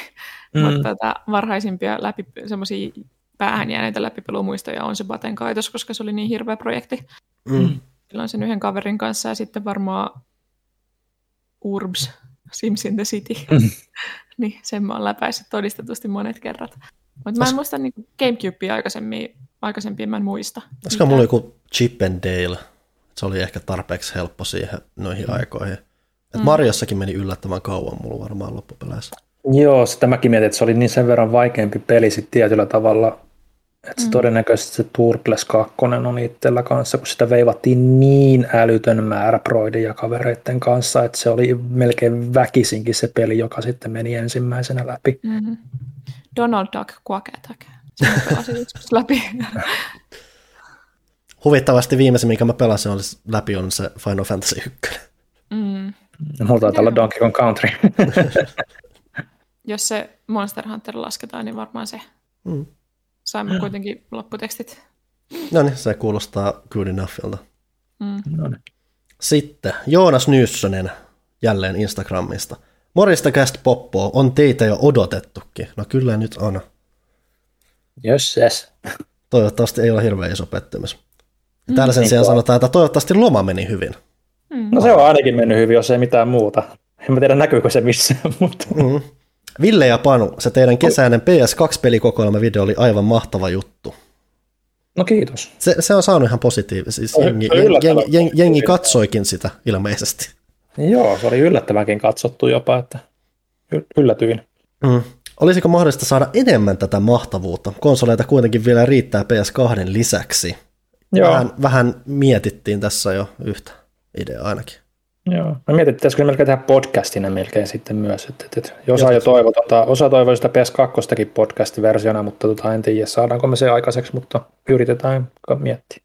Niin, että siinä on lähinnä, ei, ei se niin visuaalinen, että me näytetään pelikoteloita ja semmoisia. Niin. Että, että, että, että varmaan moni, mikä, mitä ne koki sen, oli, että ne laittoi sen mm. taustalle päälle ja kuunteli meidän höpenoita. Et lähinnä se, mitä mä itse asiassa mietin, mä puhuin ehkä Johannan kanssa, mä en muista, oliko, pan, oliko se niinku siellä Panun kanssa keskustelussa kanssa, mutta tota, se, että, että, että kun siinä on niin selkeä se aihe, mihin niinku mm. jengi pääsee niinku mukaan, että mm. että, että olisiko se semmoinen, niinku, mikä voisi toimia niinku kästeissäkin ehkä enemmän paremmin kuin tällaisena yleisenä, vaan että hei, mitä kuuluu, mitä ollaan tehty ja niin poispäin meininkin. Mä luulen, että semmoisellekin voisi olla niinku ainakin välillä, niinku, että mm. mehän on nimenomaan on noin bonusjaksot on ollut enemmän semmoisia tiettyjä aiheita, mikä Kyllä. tietysti on myös tai tietyllä tavalla kirvottanut sitä keskustelua meissä enemmän. Sitä saa myös otsikoitua paremmin, eli jenki kuuntelee sitä ehkä enemmän mm-hmm. myös. Niin tota, se voi ehkä olla semmoinen, että mitä olisi kiva kuulla kuulijoilta, että olisiko ehkä semmoinen, että on joku tämmöinen tietty aihe, mihin keskitytään ehkä on edes välillä niin kuin myös sen sijaan, että on tämmöinen yleisluontoisempi mm. kästi. Olisi kiva kuulla, koska me harvoin me saa kuulla, että kiva, että olette takaisin, kiva, että teette, mutta sitten varsinaisesti sisällöstä niin kuin aika harvoin kuulla. Että se niin kuin tietysti mm-hmm. jo, että ehkä kysy pelaajaa vähän liian pitkä tai jotain, että ehkä vähän jaarittelet liikaa tietyissä asioissa, mutta ylipäätään, että onko niin kuin tällaisia sisältöjä, mitä ihmiset Joo. Nyssynen jatkaa vielä, että ja Pannulla itse löysin täydellinen Shin Megami Tensei-sarjan PS2 Facebookin rettoveliryhmästä. Hintakaan ei ollut kovin suolainen. Se on melkein Facebookin suurin hyöty tällä hetkellä on se, että sä voit ostaa ja myydä kamaa siellä. Mm. Pannumies. Pannumies. Ei, pannuksi. No ei edes, et olisi edes ensimmäinen ihminen. uh, Pannumies. Mm, nyt se lopettaa vielä, että mukavaa alkanutta uutta kautta ja mukavaa alkavaa syksyä. No kuule, sitä samaa. Kyllä. Sääli vaan niille, kellä alkaa loma nyt vasta, että nyt on jo syksy mukaan. Elokuu on vielä loppukesä ainakin mun kirjoissa. Otatko se Johanna seuraava vai jatkanko täältä? Täällä on paljon numeroita, mä en tiedä. Mä osaa lukea mä yritän. Arttu Martin poika on nimittäin lähtenyt hieman tangentille täällä. Oh no. Ihanaa, että pelaajakästä on palannut, mutta vähän pistää mietityttämään nämä numerot postauksessa. 5.8. 279. jakso, vuosiluku 2008 ja 14 kausi. Mikä 2008? Siinä luki siinä viestissä, että mm. podcasti alkoi vuonna 2008 heinäkuussa, eli 14 kausi periaatteessa, tai tuotantovuosi lähti käyntiin. Aha, okay, aivan. Um, 5 kertaa 8 kertaa 279 on 11 160, ja 2008 kertaa 14 on 28 112. 28 112 miinus 11 160 on 16 952. 16.9. vuonna 52 syntyi Miki Rourke. Rourke näytteli elokuvassa Iron Man 2 aivan vankoa, jonka hahmo perustuu Marvelin Musta Ruoska superroistoon. Musta Ruoska teki ensi esiintymisensä Tales of Suspense-lehden numerossa 97. Kun muutetaan kästiläisten sukunimien kirjaimet numeroiksi ja lasketaan näiden summa, saadaan luku 308. 308 miinus 97 on 211. Toinen 11 syntyi australialainen F1-kuljettaja Alan Jones. Sattumaako? Näyttää pahasti siltä, että formula on ottamassa yhä suurempaa sijaa pelaajakästissä. Joka tapauksessa upea uutta kautta kaikille. Joo, sel- selvä juttu. Siellä on ollut... Tämä on ihan laskelmoitu juttu. Laskelmoitu juttu. Mä en uskonut, että kukaan tajuaisi tätä mm, kaikkea. Sieltä se löytyy. Että in- internet hokaa aina jos Arttu Martin poika ei ole vielä ollut kesälomalla, niin mä suosittelen käymään siellä. Eikö musta kuulostaa siltä, että se nimenomaan on ollut, että siinä on ollut paljon aikaa tylsistyä ja keksiä tämä, koska kuten luin juuri kirjan tylsistyminen, ylistys tylsyydellä, niin sit, tähän se johtaa. Liikaan energiaan kaikkeen tuommoiseen mielenkiintoiseen. Tätä, otatteko pelaajafista kysymyksiä? Ohtehtaa. Onko Villellä valmiina vai pitääkö mun lataa täältä? No lataile sieltä, kun minä olen vähän Nonni. laiska. Laiska kakka semmoinen kaveri kuin, mitäs täällä on sitä, Mjuh, sanotaan näin, Mjuh. Toivottavasti kesä meni mukavasti ja uskaltaudutte uloskin helteestä huolimatta. Kyllähän sitä. Melkein oli, se, se pitää itse asiassa, melkein oli pakko mennä ulos, koska muuten jos tämä sisällä, tämä tuli melkein kuumempi kuin ulkona. Ja... Mm, ulkona oli viileämpää kaikesta huolimatta. Mm, väli pystyi menemään mereen istumaan. Ja se jälkeen oli liian kuuma. Ää, Mjuhilla on silti muutama kysymys tullut tuossa myös mieleen. Yleensä kai pelien jatko-osien halutaan tekevän jotain eri lailla kautta paremmin kautta isommin kuin edeltävä osa. Isommat pelit varmaan muistaa paremmin, mutta onko teillä pienempien pelin kohdalla vaikeuksia muistaa pelisarjan edellistä osaa? Onko koskaan tullut tarvetta laittaa hetkeksi edelleen peli tulee muistin virkistämiseksi? Itse ainakaan en yleensä huomaa, kun isommat muutokset, et, kuin isommat muutokset etenkin, jos edellisen osan pelaamista on pidempikin aika. Hmm. Joo, ei vaikuta koko siihen, että kuin huonosti mä muistan. Mä muistan aina äärimmäisen huonosti. Siis silloinkin, kun arvostelee jotain jatkoa, mitä jatkuvasti googlaa, että oliko tämä siinä vai eikö tämä ollut siinä niin joku ominaisuus tai jotain. Mm. Riippuu no just vähän miten tuoreessa muistissa ja miten niin kuin, rakkaaksi se peli, edellinen peli muodostuu. Et, et, et joissakin peleissä huomaa tosi selvästikin niin pienimmätkin muutokset ja osassa sitten pitää vähän kaivella, että et ei se niin kuin koko luokasta ole vaan enemmänkin ehkä just siitä, että miten innostunut, innostunut mm. on ollut. Että et esimerkiksi Assassin's Creedessä mä huomaan jokaisessa pienimmätkin muutokset. Että. Jos mut jotenkin randomisti mieleen, että mikä tämä oli, Shadow of Mordor ja mikä se toinen on? Uh, Shadow of War. Shadow of War. Et mä oon Shadow of Mordorin perannut, jos mä kuitenkin alkaisin nyt pelaa Shadow of Waria, niin en mä välttämättä muista, että mitkä näistä on ihan bränäreitä juttuja, mitkä oli siinä vanhassa jo. Mm. Että se oli se niin peli, jonka mä pelasin aikaan ja tykkäsin, mutta jos mä nyt alkaisin pelaa sitä uutta, niin mä olisin varmaan silleen, että mm. tämä kaikki tuntuu ihan uudelta. Mm. Mutta ehkä kasvoivissa määrin tulee sitä, että pitää niinku tietyllä tavalla kertailla asioita, koska ennen vanhaan mm. pelejä pelas monta kertaa putkeenkin saattoi tai museita kertojakin, kun oli sen verran lyhyempiä ja, ja, ja niin poispäin. Et nykyään, joskus... ei harvoin on, nykyään on harvoin aikaa pelata ja palata niin kuin jälkeenpäin peleihin, niin se vaikuttaa mulla ainakin tosi paljon. Mm. En nyt keksi mitään konkreettista esiter- esi- esimerkkiä, mutta joskus muistaa silleen, että on pelannut jotain, ja alkaa niin miettiä, että hetkinen, tämä ideahan oli joskus siinä vanhassa.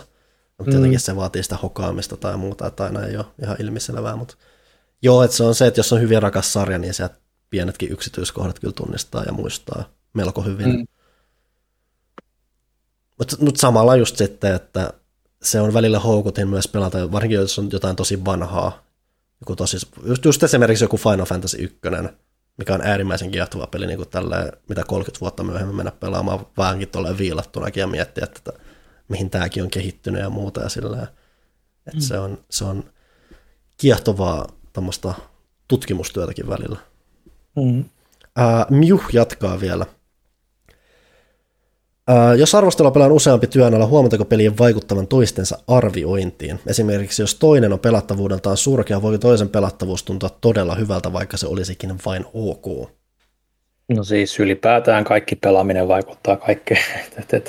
Mulla ainakin, että kyllä mä niinku kaikkeen vertaan mielessäni vähän niinku jokaiseen muuhun, mitä itse on tullut pelattua ja, ja niin poispäin. Et, et, et, kyllä se, kyllä, se, kyllä se vaikuttaa mulla ainakin. Ehkä lähinnä, mm. jos on joku tosi heikko peli ja sitten sä pelaat jotain parempaa, niin siihen on helpottavampaa mennä siihen parempaan ja se voi ehkä vähän jotenkin ottaa katsomaan sitä parempaa peliä vielä vähän silleen sulosuinnummin. Onko se on toisinpäin, että jos pelaa yhtä huonoa ja yhtä hyvää, ja jos ne on yhtään niin samaa genre, niin se toisen hyvyys vielä jotenkin tarjoaa kontrastia sille toisen huonoudelle mm. ja niin kuin vielä pistää enemmän niin kuin se, se on kyllä ehkä paremmin esiin. ilmastu kyllä, joo, että se, että se loppujen lopuksi on se huonompi kärsii siinä prosessissa, mm. vertailussa enemmän, tai on, sitten näkyy siinä huonommassa kokemuksessa enemmän. Mm.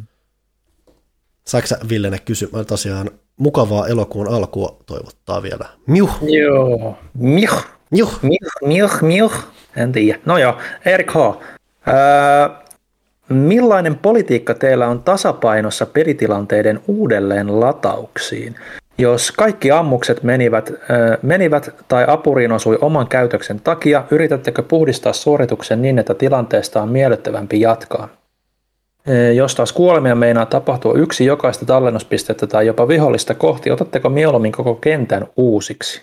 Panulle Game Over tietenkin tarkoittaa pelin poistamista laitteesta.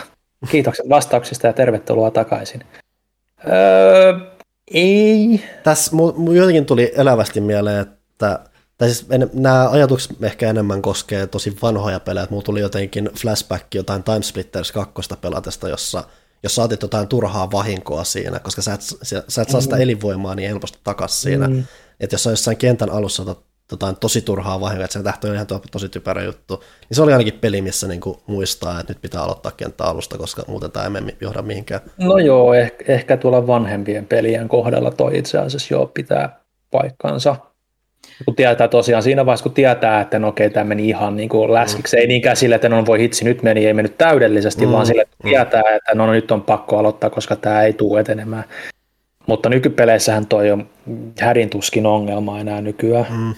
Mm, mä oon enemmän semmoinen tällä mennään tyyppi Joo. ihan olosuhteiden pakosta, koska mm. mä oon niin huono videopeleissä, että jos mä aloittaisin aina uusiksi kun mä mukaan, niin mä en ikin pelaisi mitään.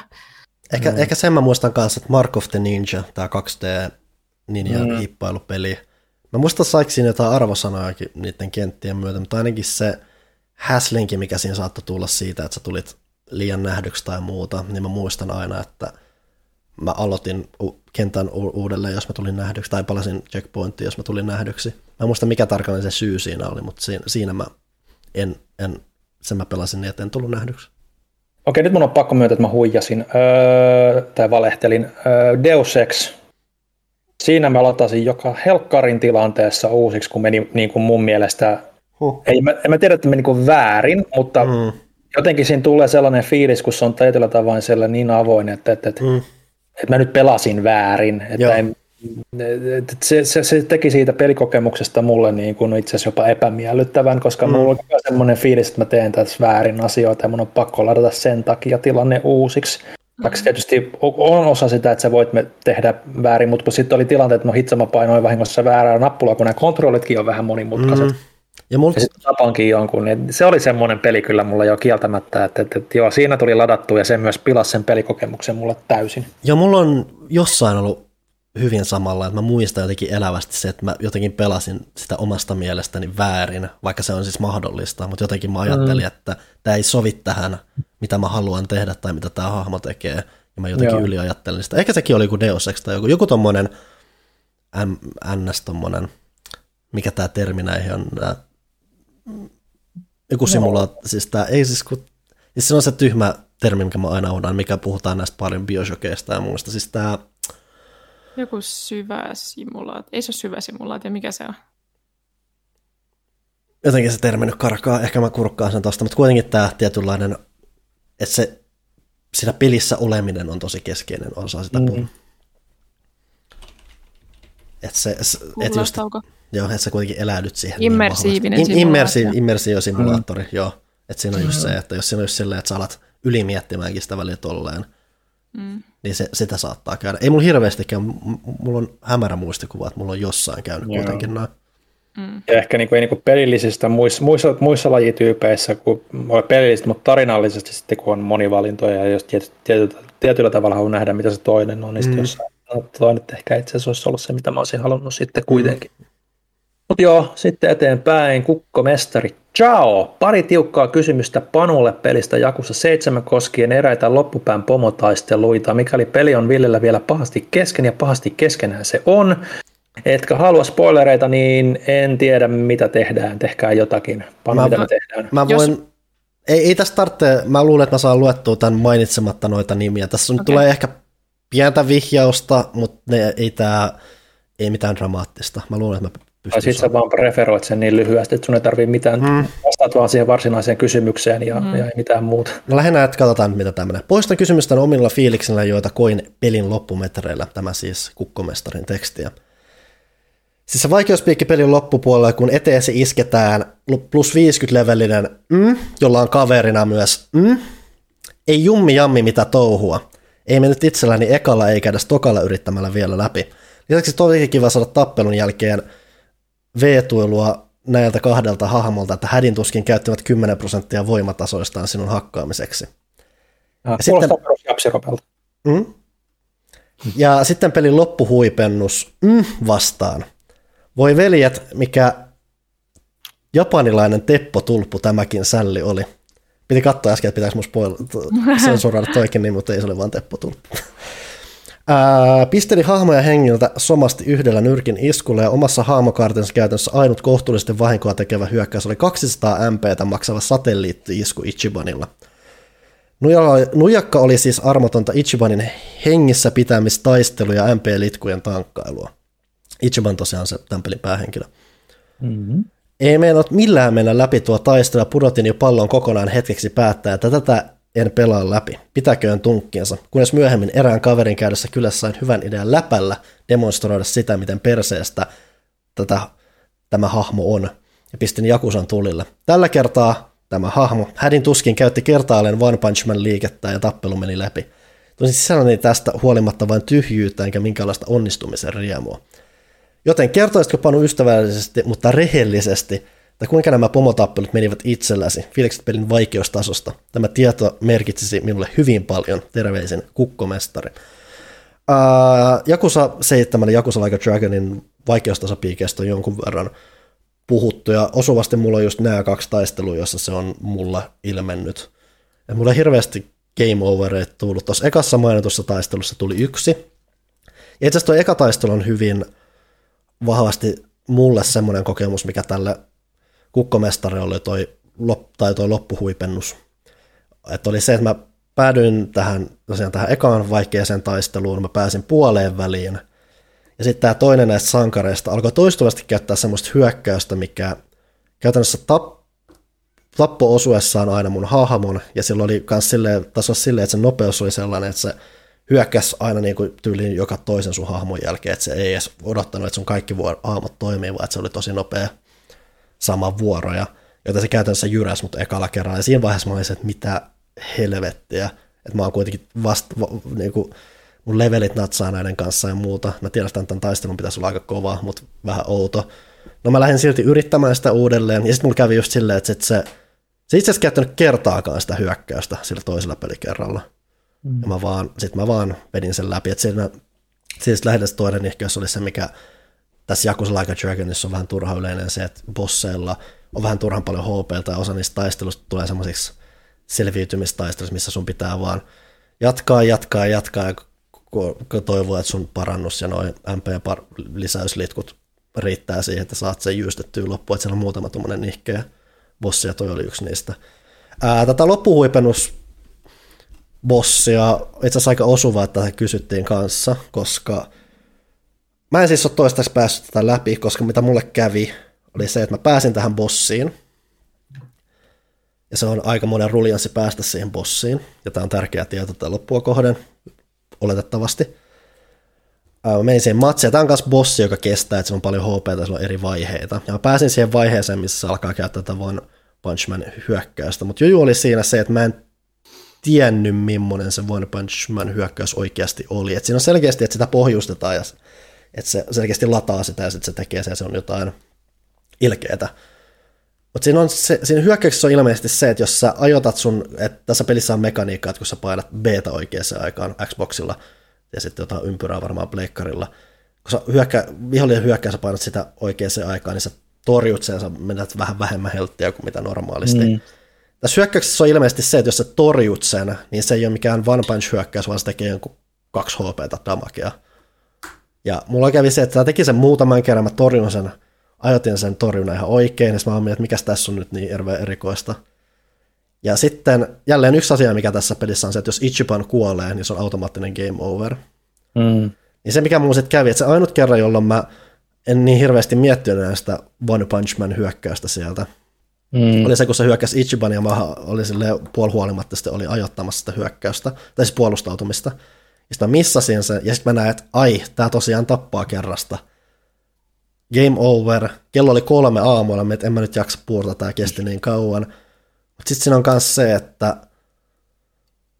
mä saatoin palauttaa sen sit siitä suoraan, kun se tulee valikkoja, että retry tai aloita kenttäalusta tai mitä tässä on onkaan. Mä taisin vaan palauttaa sen suoraan sitten tuohon päävalikkoon. Sitten jälkeen palaan miettimään, että hetkinen, pitäisi mun nyt sen ohella, että mun pitää puurtaa tämä bossitaistelu, mikä kestää, niin mun pitää myös varmaan kävellä sinne uudelleen sinne helvetin pitkään matkaan, mikä on johtanut siihen, että Mä en ole toistaiseksi pelannut vielä Yakuza Like a Dragonin läpi, vaikka mä oon lopussa, mutta kun mulla kävi nyt toi sattuma kolmelta aamuyöllä, niin mä en ole päätynyt, mm. mä en ole vaan päässyt siitä mm. ajatuksesta, että mun pitää käydä toi kaikki rupeama uudelleen läpi. Ja mulla on siis sellainen se, että mä, et siis tossahan on keino sillä Ichibanilla välttää kerrasta kuolemajuttuja, ja koska mä en tiennyt, että oli kerrasta kuolemajuttu, niin mä en ollut tehnyt sitä temppua. Mm. Et mä periaatteessa tiedän, mitä mä pieksen ton. Siinä on vaan se, että se on tällä hetkellä vähän turha iso semmoinen aika syöppöurakka, että mä en ole vaan jaksanut tehdä Mm. sitä. Joo. Se mä kyllä kuitenkin sanoin edelleen, että tässä on muutamia just tommosia pomotaistelujuttuja, että just vähän se pituus ja muuta, mikä, mikä, mistä mä en ole. Että mä oon muuten ollut tosi, tosi paljon tykännyt tästä pelistä, mutta muutama just, nämä kaksi pomoa on ollut mulle ne isoin murheenkryyni, just vähän siinä, että ne kestää, ja sitten, että siinä ekassa taistelussa vanhakin oli se, että musta tuntuu, että mä en siinä, mä en tiedä kävisi mun huono tuuri vai mitä se peli keksi siinä, mutta se tosiaan käytti sitä yhtä ylivoimasti iskuu koko ajan, mä en vaan mahtanut sille mitään. Ja mä en sitten tiedä, että antoiko peli mulle loput armoa jostain syystä siinä seuraavan kerran vai mitä siinä on. Mm. Mutta siinä mulla on vähän semmoinen avuton olo, mutta se jotenkin sit, se, se vaan tuurilla meni, mutta se on mm. jo ollut niitä selvästi nihkeimpiä kokemuksia ton pelin parissa, mikä on harmi, koska se kohtaus muuten on ihan hauska. Toi on niin perustoi, että bossi ei mene millään läpi, vaikka kun yrittää, ja sitten sä nukut yön yli, ja sitten se menee ekalla. Mm. Kävi silloin Bloodborne sen Germanin kanssa sama, että mä koko illan tahkosin sitä, ja mä en niinku edisty yhtään, mä en niinku, ei minkään näköisiä voiton tunteita. Ja sitten seuraavan päivän mä odotin, että joku palaveri alkaa, mulla oli yli varttiaikaa, mä olin sitten, että mä kokeilen tuota nyt nopeasti, ja sitten se meni Mm. ekalla. Mm. Se on perus. Aivot lepää, sä saat prosessoitua kaiken sen. Se on ihan sama kuin minkä tahansa uuden asian opettelussa. Mm. Kaksi kysyjää vielä ja pikaisesti. Mitä kymmenen min saa aikaa? Ville No niin. Markka Ykkönen. Miten hyvin Johannan MTG-ura on sujunut? Onko hyllyt ja kaapit täynnä taikakortteja? Mikä on suosikkikorttisi Commander-pakassasi?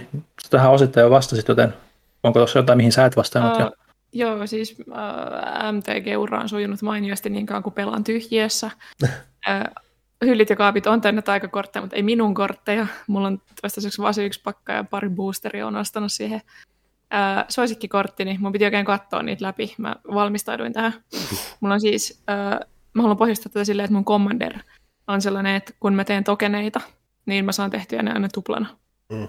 Eli jos mulla tulisi kaksi, niin mulla tulee neljä. Jos mulla tulee neljä, niin mulla tulee kahdeksan mm. niin mulla on tota, uh, siellä semmoinen kortti kuin Theoretical Duplication, uh, joka tarkoittaa se, että aina kun sillä vuorolla mun vastustaja tekee kreatureja, eli laittaa pöytään jotain otuksia, niin mulle tulee ne tokeneina tuplana, koska mulla on se mun kom- komentaja. Eli jos joku vastustaja laittaa jotain tosi inhottavaa, meillä on joku tosi ability, niin mä saan pelattua tuon instanttina.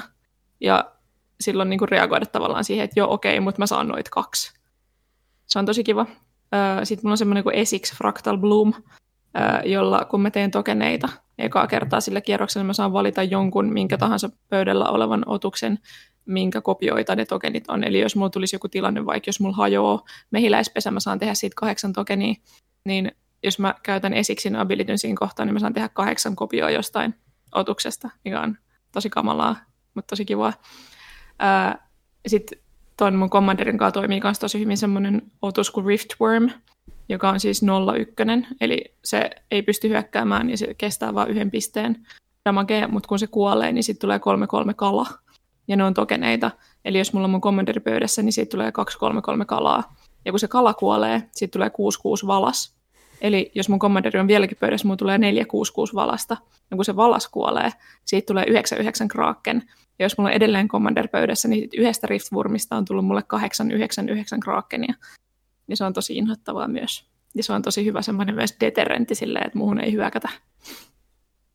Toivottavasti nyt Pyykkönen ja Huttunen on erittäin ylpeitä Johannasta. Joo. Mm. Mutta se on tosi kiva kortti, just koska se on, niinku, se on fraktaalipohjainen, eli se niinku kloonautuu ja se leviää tolle eksponentiaalisesti. Se on tosi kivaa. Mikä on, mikä on kivoimman näköinen kortti? Öö, nyt pistit pahan. En mä tiedä. No, huhu, ihan väärin pelat. Mun, ei, mun kommanderi on tosi kiva, kun ne on semmoiset kaksosvelhot. Se on hieno. Muistatko ne nimiä? Öö, Adrix ja Nive. No niin, sitten googlettamaan siitä. No niin, oliko siinä Joo. tarpeeksi MTGtä? Markka yksi sai viimein jonkunlaisen vastauksen MTG-kysymykseen. Joo. Mm, loistavaa. Vihdoin. Sitten Lostarot. Heipä hei vaan kaikille. Mukavaa, että olette lompsahtaneet takaisin pelaajakäst ääniaalloille. Toivottavasti jokaisen loma sujuu rennossa meiningissä. Miten se tosiaan, kun lomille lompsahdetaan, mitä se tuut takaisin? Voiko sekin olla lompsahdus? En tiedä. Minkä, mä en voi aina miettiä, minkälainen, minkälainen se lompsahdus oikeastaan on. Onko se niinku tietynlainen, niinku, onko se niinku jalkaa nostetaan ja jotain? Niin, niin mun mielestä se on enemmän... Moikka vain ikäisiä.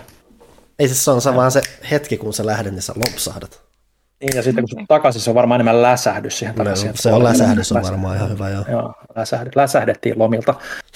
Äh, vaikka todennäköisesti puhuittekin tästä aiheesta jo kästin alkuosion aikana, niin millaisia ajatuksia tuleva Switch OLED-malli herätti? Aiotteko päivittää oman Switchinne kyseessä olevaan malliin? Onko Switch Pro nyt lopullisesti kuopattu huhu kautta idea? Ja seuraavaksi saamme jo nähdä Switchin seuraajan. Huvittavasti se vähän kuumottaa, mutta ei mulla ole mitään tarvetta toistaiseksi. Lähinnä mä nyt tuijotan mm. sitä, että sulaako ton akku, lähteekö siitä näyttö, näyttö irti on vähän outo, koska se konolaite on se näyttö, mutta jos, siis se on, että heti jos tuolle tapahtuu jotain, niin kyllähän toi on seuraavalla ostoslistalla, mutta ei Joo, nyt no, välitöntä aion, tarvetta. Mä aion päivittää joka... nimenomaan sen takia, että mun Switchi näyttää siltä, kun mä olisin pudottanut sen paperisilppuriin. Mm.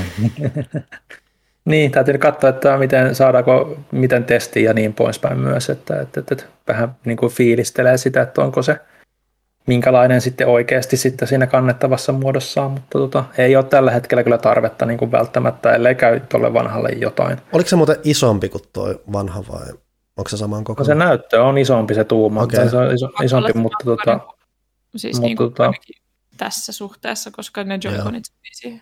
Niin, Joy-Conit on samat edelleen. Eli se on leveämpi ehkä. Ehkä. Joo. Että kyllä että tämä tapahtui mun lomalla ja mä en ole niin, Joo. että se, se ei ollut lopulta niin jännittävä asia, niin mä vaan katsoin, että. Joo, ja tota, onko nyt kuopattu lopullisesti se Pro-malli? No saa nähdä, kyllä tietysti tietyt raportit on sanonut myös sitä, että kehittäjiä on käsketty miettimään sitä 4K feature, onko sekin sitten ollut täyttä puppua vai onko sitten jo oltu hypätty askel eteenpäin vai onko se se asia, joka on sitten hyllytetty jälkeenpäin, niin se on sitten asia erikseen. Se on just, että tässä, tässä huhujen ja muiden välissä voi olla niin monta muuttua ja sitten siellä on joku Teppo Tulppu just siellä välissä, joka sanoo vähän, vähän oudommin jonkun faktan, minkä se kuuli vähän väärällä tavalla ja sitten siellä on monet mm. asiat voi olla pielessä. Epä se, mutta tota, mä luulen, että Nintendolla on vielä aika paljon niin kuin, tota, luottoa Switchiin edelleen. Mm. Et, et, en mä usko, että ihan heti on tuomassa uutta mallia, että... mutta se nyt on vaan oma muutun tuntuma. Sitten asteikolla yhdestä kymmeneen, kuinka paljon Ville odottaa Metroid Dreadia. Se on mun tämän vuoden odotetuin peli, joten kyllä se varmaan siellä 9-10 paikkeilla on, että ehkä sitten 9 puoli. Ja tiety, tietyin varauksiin, että mm. mä oon odottanut sitä peliä vuodesta 2000, milloin se julki, tai ei se julkistettu, vaan milloin se vuoti silloin ekan kerran, kun se piti tulla DSL, 2000-luvun alussa kuitenkin, niin se on silleen pitkään kummitellut, että milloin saadaan seuraava uusi 2D Metroid, ja onhan tuossa tietysti ollut Samus Returns, mikä käytännössä periaatteessa on uusi peli, ja se, mm. mä tykkäsin siitä tosi paljon, niin tota, tota, toinen sama tiimin tekemä, ja nyt sinne sitten käytetään sitä Dread-ideaa, mitä niillä Nintendolla on ollut pitkä aika, joten se on mulla kyllä ihan super iso odotus, koska mulla on se myös se pahin pelko, että se koko ajan se mikä se nyt on, se onko se Emmi Emma se robotin nimi, mä en muista. Mm. Että se nyt on koko ajan sitä, että no, tuleeko se ole kiva, kun se jahtaa sua koko ajan, niin se, mikä, mitä se toimii, siis se on sille, että siellä on alueita, jossa mm. se pyörii, eli se ei ole koko ajan, eli siellä on nyt rauhallisempikin hetki. Niin tota, tota, tota, se on ehkä semmoinen, mikä mua huolestutti ehkä siinä alussa, että miten se tulee toimimaan, mutta se, toi oli vähän rauhoittavampi tieto mulle sen suhteen. Niin, tosi siinä on myös se, että mä mietin, jos, tai toki siinä on se, että jos sä luot alueita spesifisesti sille, niin sä pystyisi luomaan sitten ehkä vähän mielenkiintoisempia. Ja toki sitten taas on nämä vaihtoehdot, kuten Resident Evil 2 Mr. X, jonka hullaannuttavi juttu oli se, että se tulee siinä hetkessä käytännössä kaikkialle. Mm. Ja sen oli tietynlaista spessua siinäkin. Mm, mm. Mutta joo, mielenkiinnolla saa nähdä, millaista on. Joo. Metroid ei ole koskaan liikaa. Että tietysti lajityypin pelejä on mm. vaikka muille jakaa, mutta mä en ole ehkä pelannut niitä indie-puolen kamoja, missä on vissiin aika paljonkin niitä helmiä, mm. niin, niin, niin mulla on siinä mielessä niin kuin iso odotus tota kohtaan, että, että ei siinä. Mä ehdotin, että me aloitettaisiin tämä jakso tällä paha Fantomin avautumisella meidän Discordissa, mutta nyt mä lopetan tämän mm. jakson. Okei. Okay. Eli jos jollain tai kenelläkään ei ole enää mitään sanottavaa, niin tämä tulee. Anna Yhtäkkiä. No, siis, jos, siis jos, jos tähän johtaan sanotaan vaan, että kiitos, että olitte näinkin ilahtuneita meidän paluusta. Mekin ollaan Se ehkä jossain määrin kiva päästä höpöttämään. Meni nyt pitkäksi, ei välttämättä seuraavat kestit ihan näin pitkiä. Katsotaan, ei luvata mitään, ei koskaan saa luvata mitään. Taas ollaan täällä, syksy tulee, ehkä ilmat viilenee. Niin. No niin. Taas, taas ollaan, nyt ollaan, mikä, mikä se oli arkeen, mikä se Ville-termi oli? Lässähdys vai läpsähdys? En mä näe muista lässähdys. Lomalta lässähtäminen. Mm, Nanne. Joo. Nyt paha Phantom saa pistää tämän pakettiin. Yhtäkkiä tuli täysin hiljaista. Linnut eivät laulaneet, sirkat eivät sirittäneet, tuuli ei enää havisuttanut lehtiä haapapuussa. Kuninkaat, kenraalit ja kirkonmiehet polvistuivat tapahtuneen edessä. Kaikki kansat kääntyivät katsomaan. Vedet seisahtuivat uomissaan ja mannerlaatat keskeyttivät ikiaikaisen vaelluksensa. Itse aika ja avaruus pysähtyi seuraamaan, kun Johanna, Ville ja Panu adjutantteineen laskeutuivat takaisin keskuuteemme jatkamaan työtään. He kirjoittavat menneen, nykyisen ja tulevan, tuovat silmillemme kuvia ilosta, surusta, pelosta, rakkaudesta ja kaikesta niiden välillä. He ovat sanansaattajia todellisuuksien välillä. Heillä on sana. He ovat sana.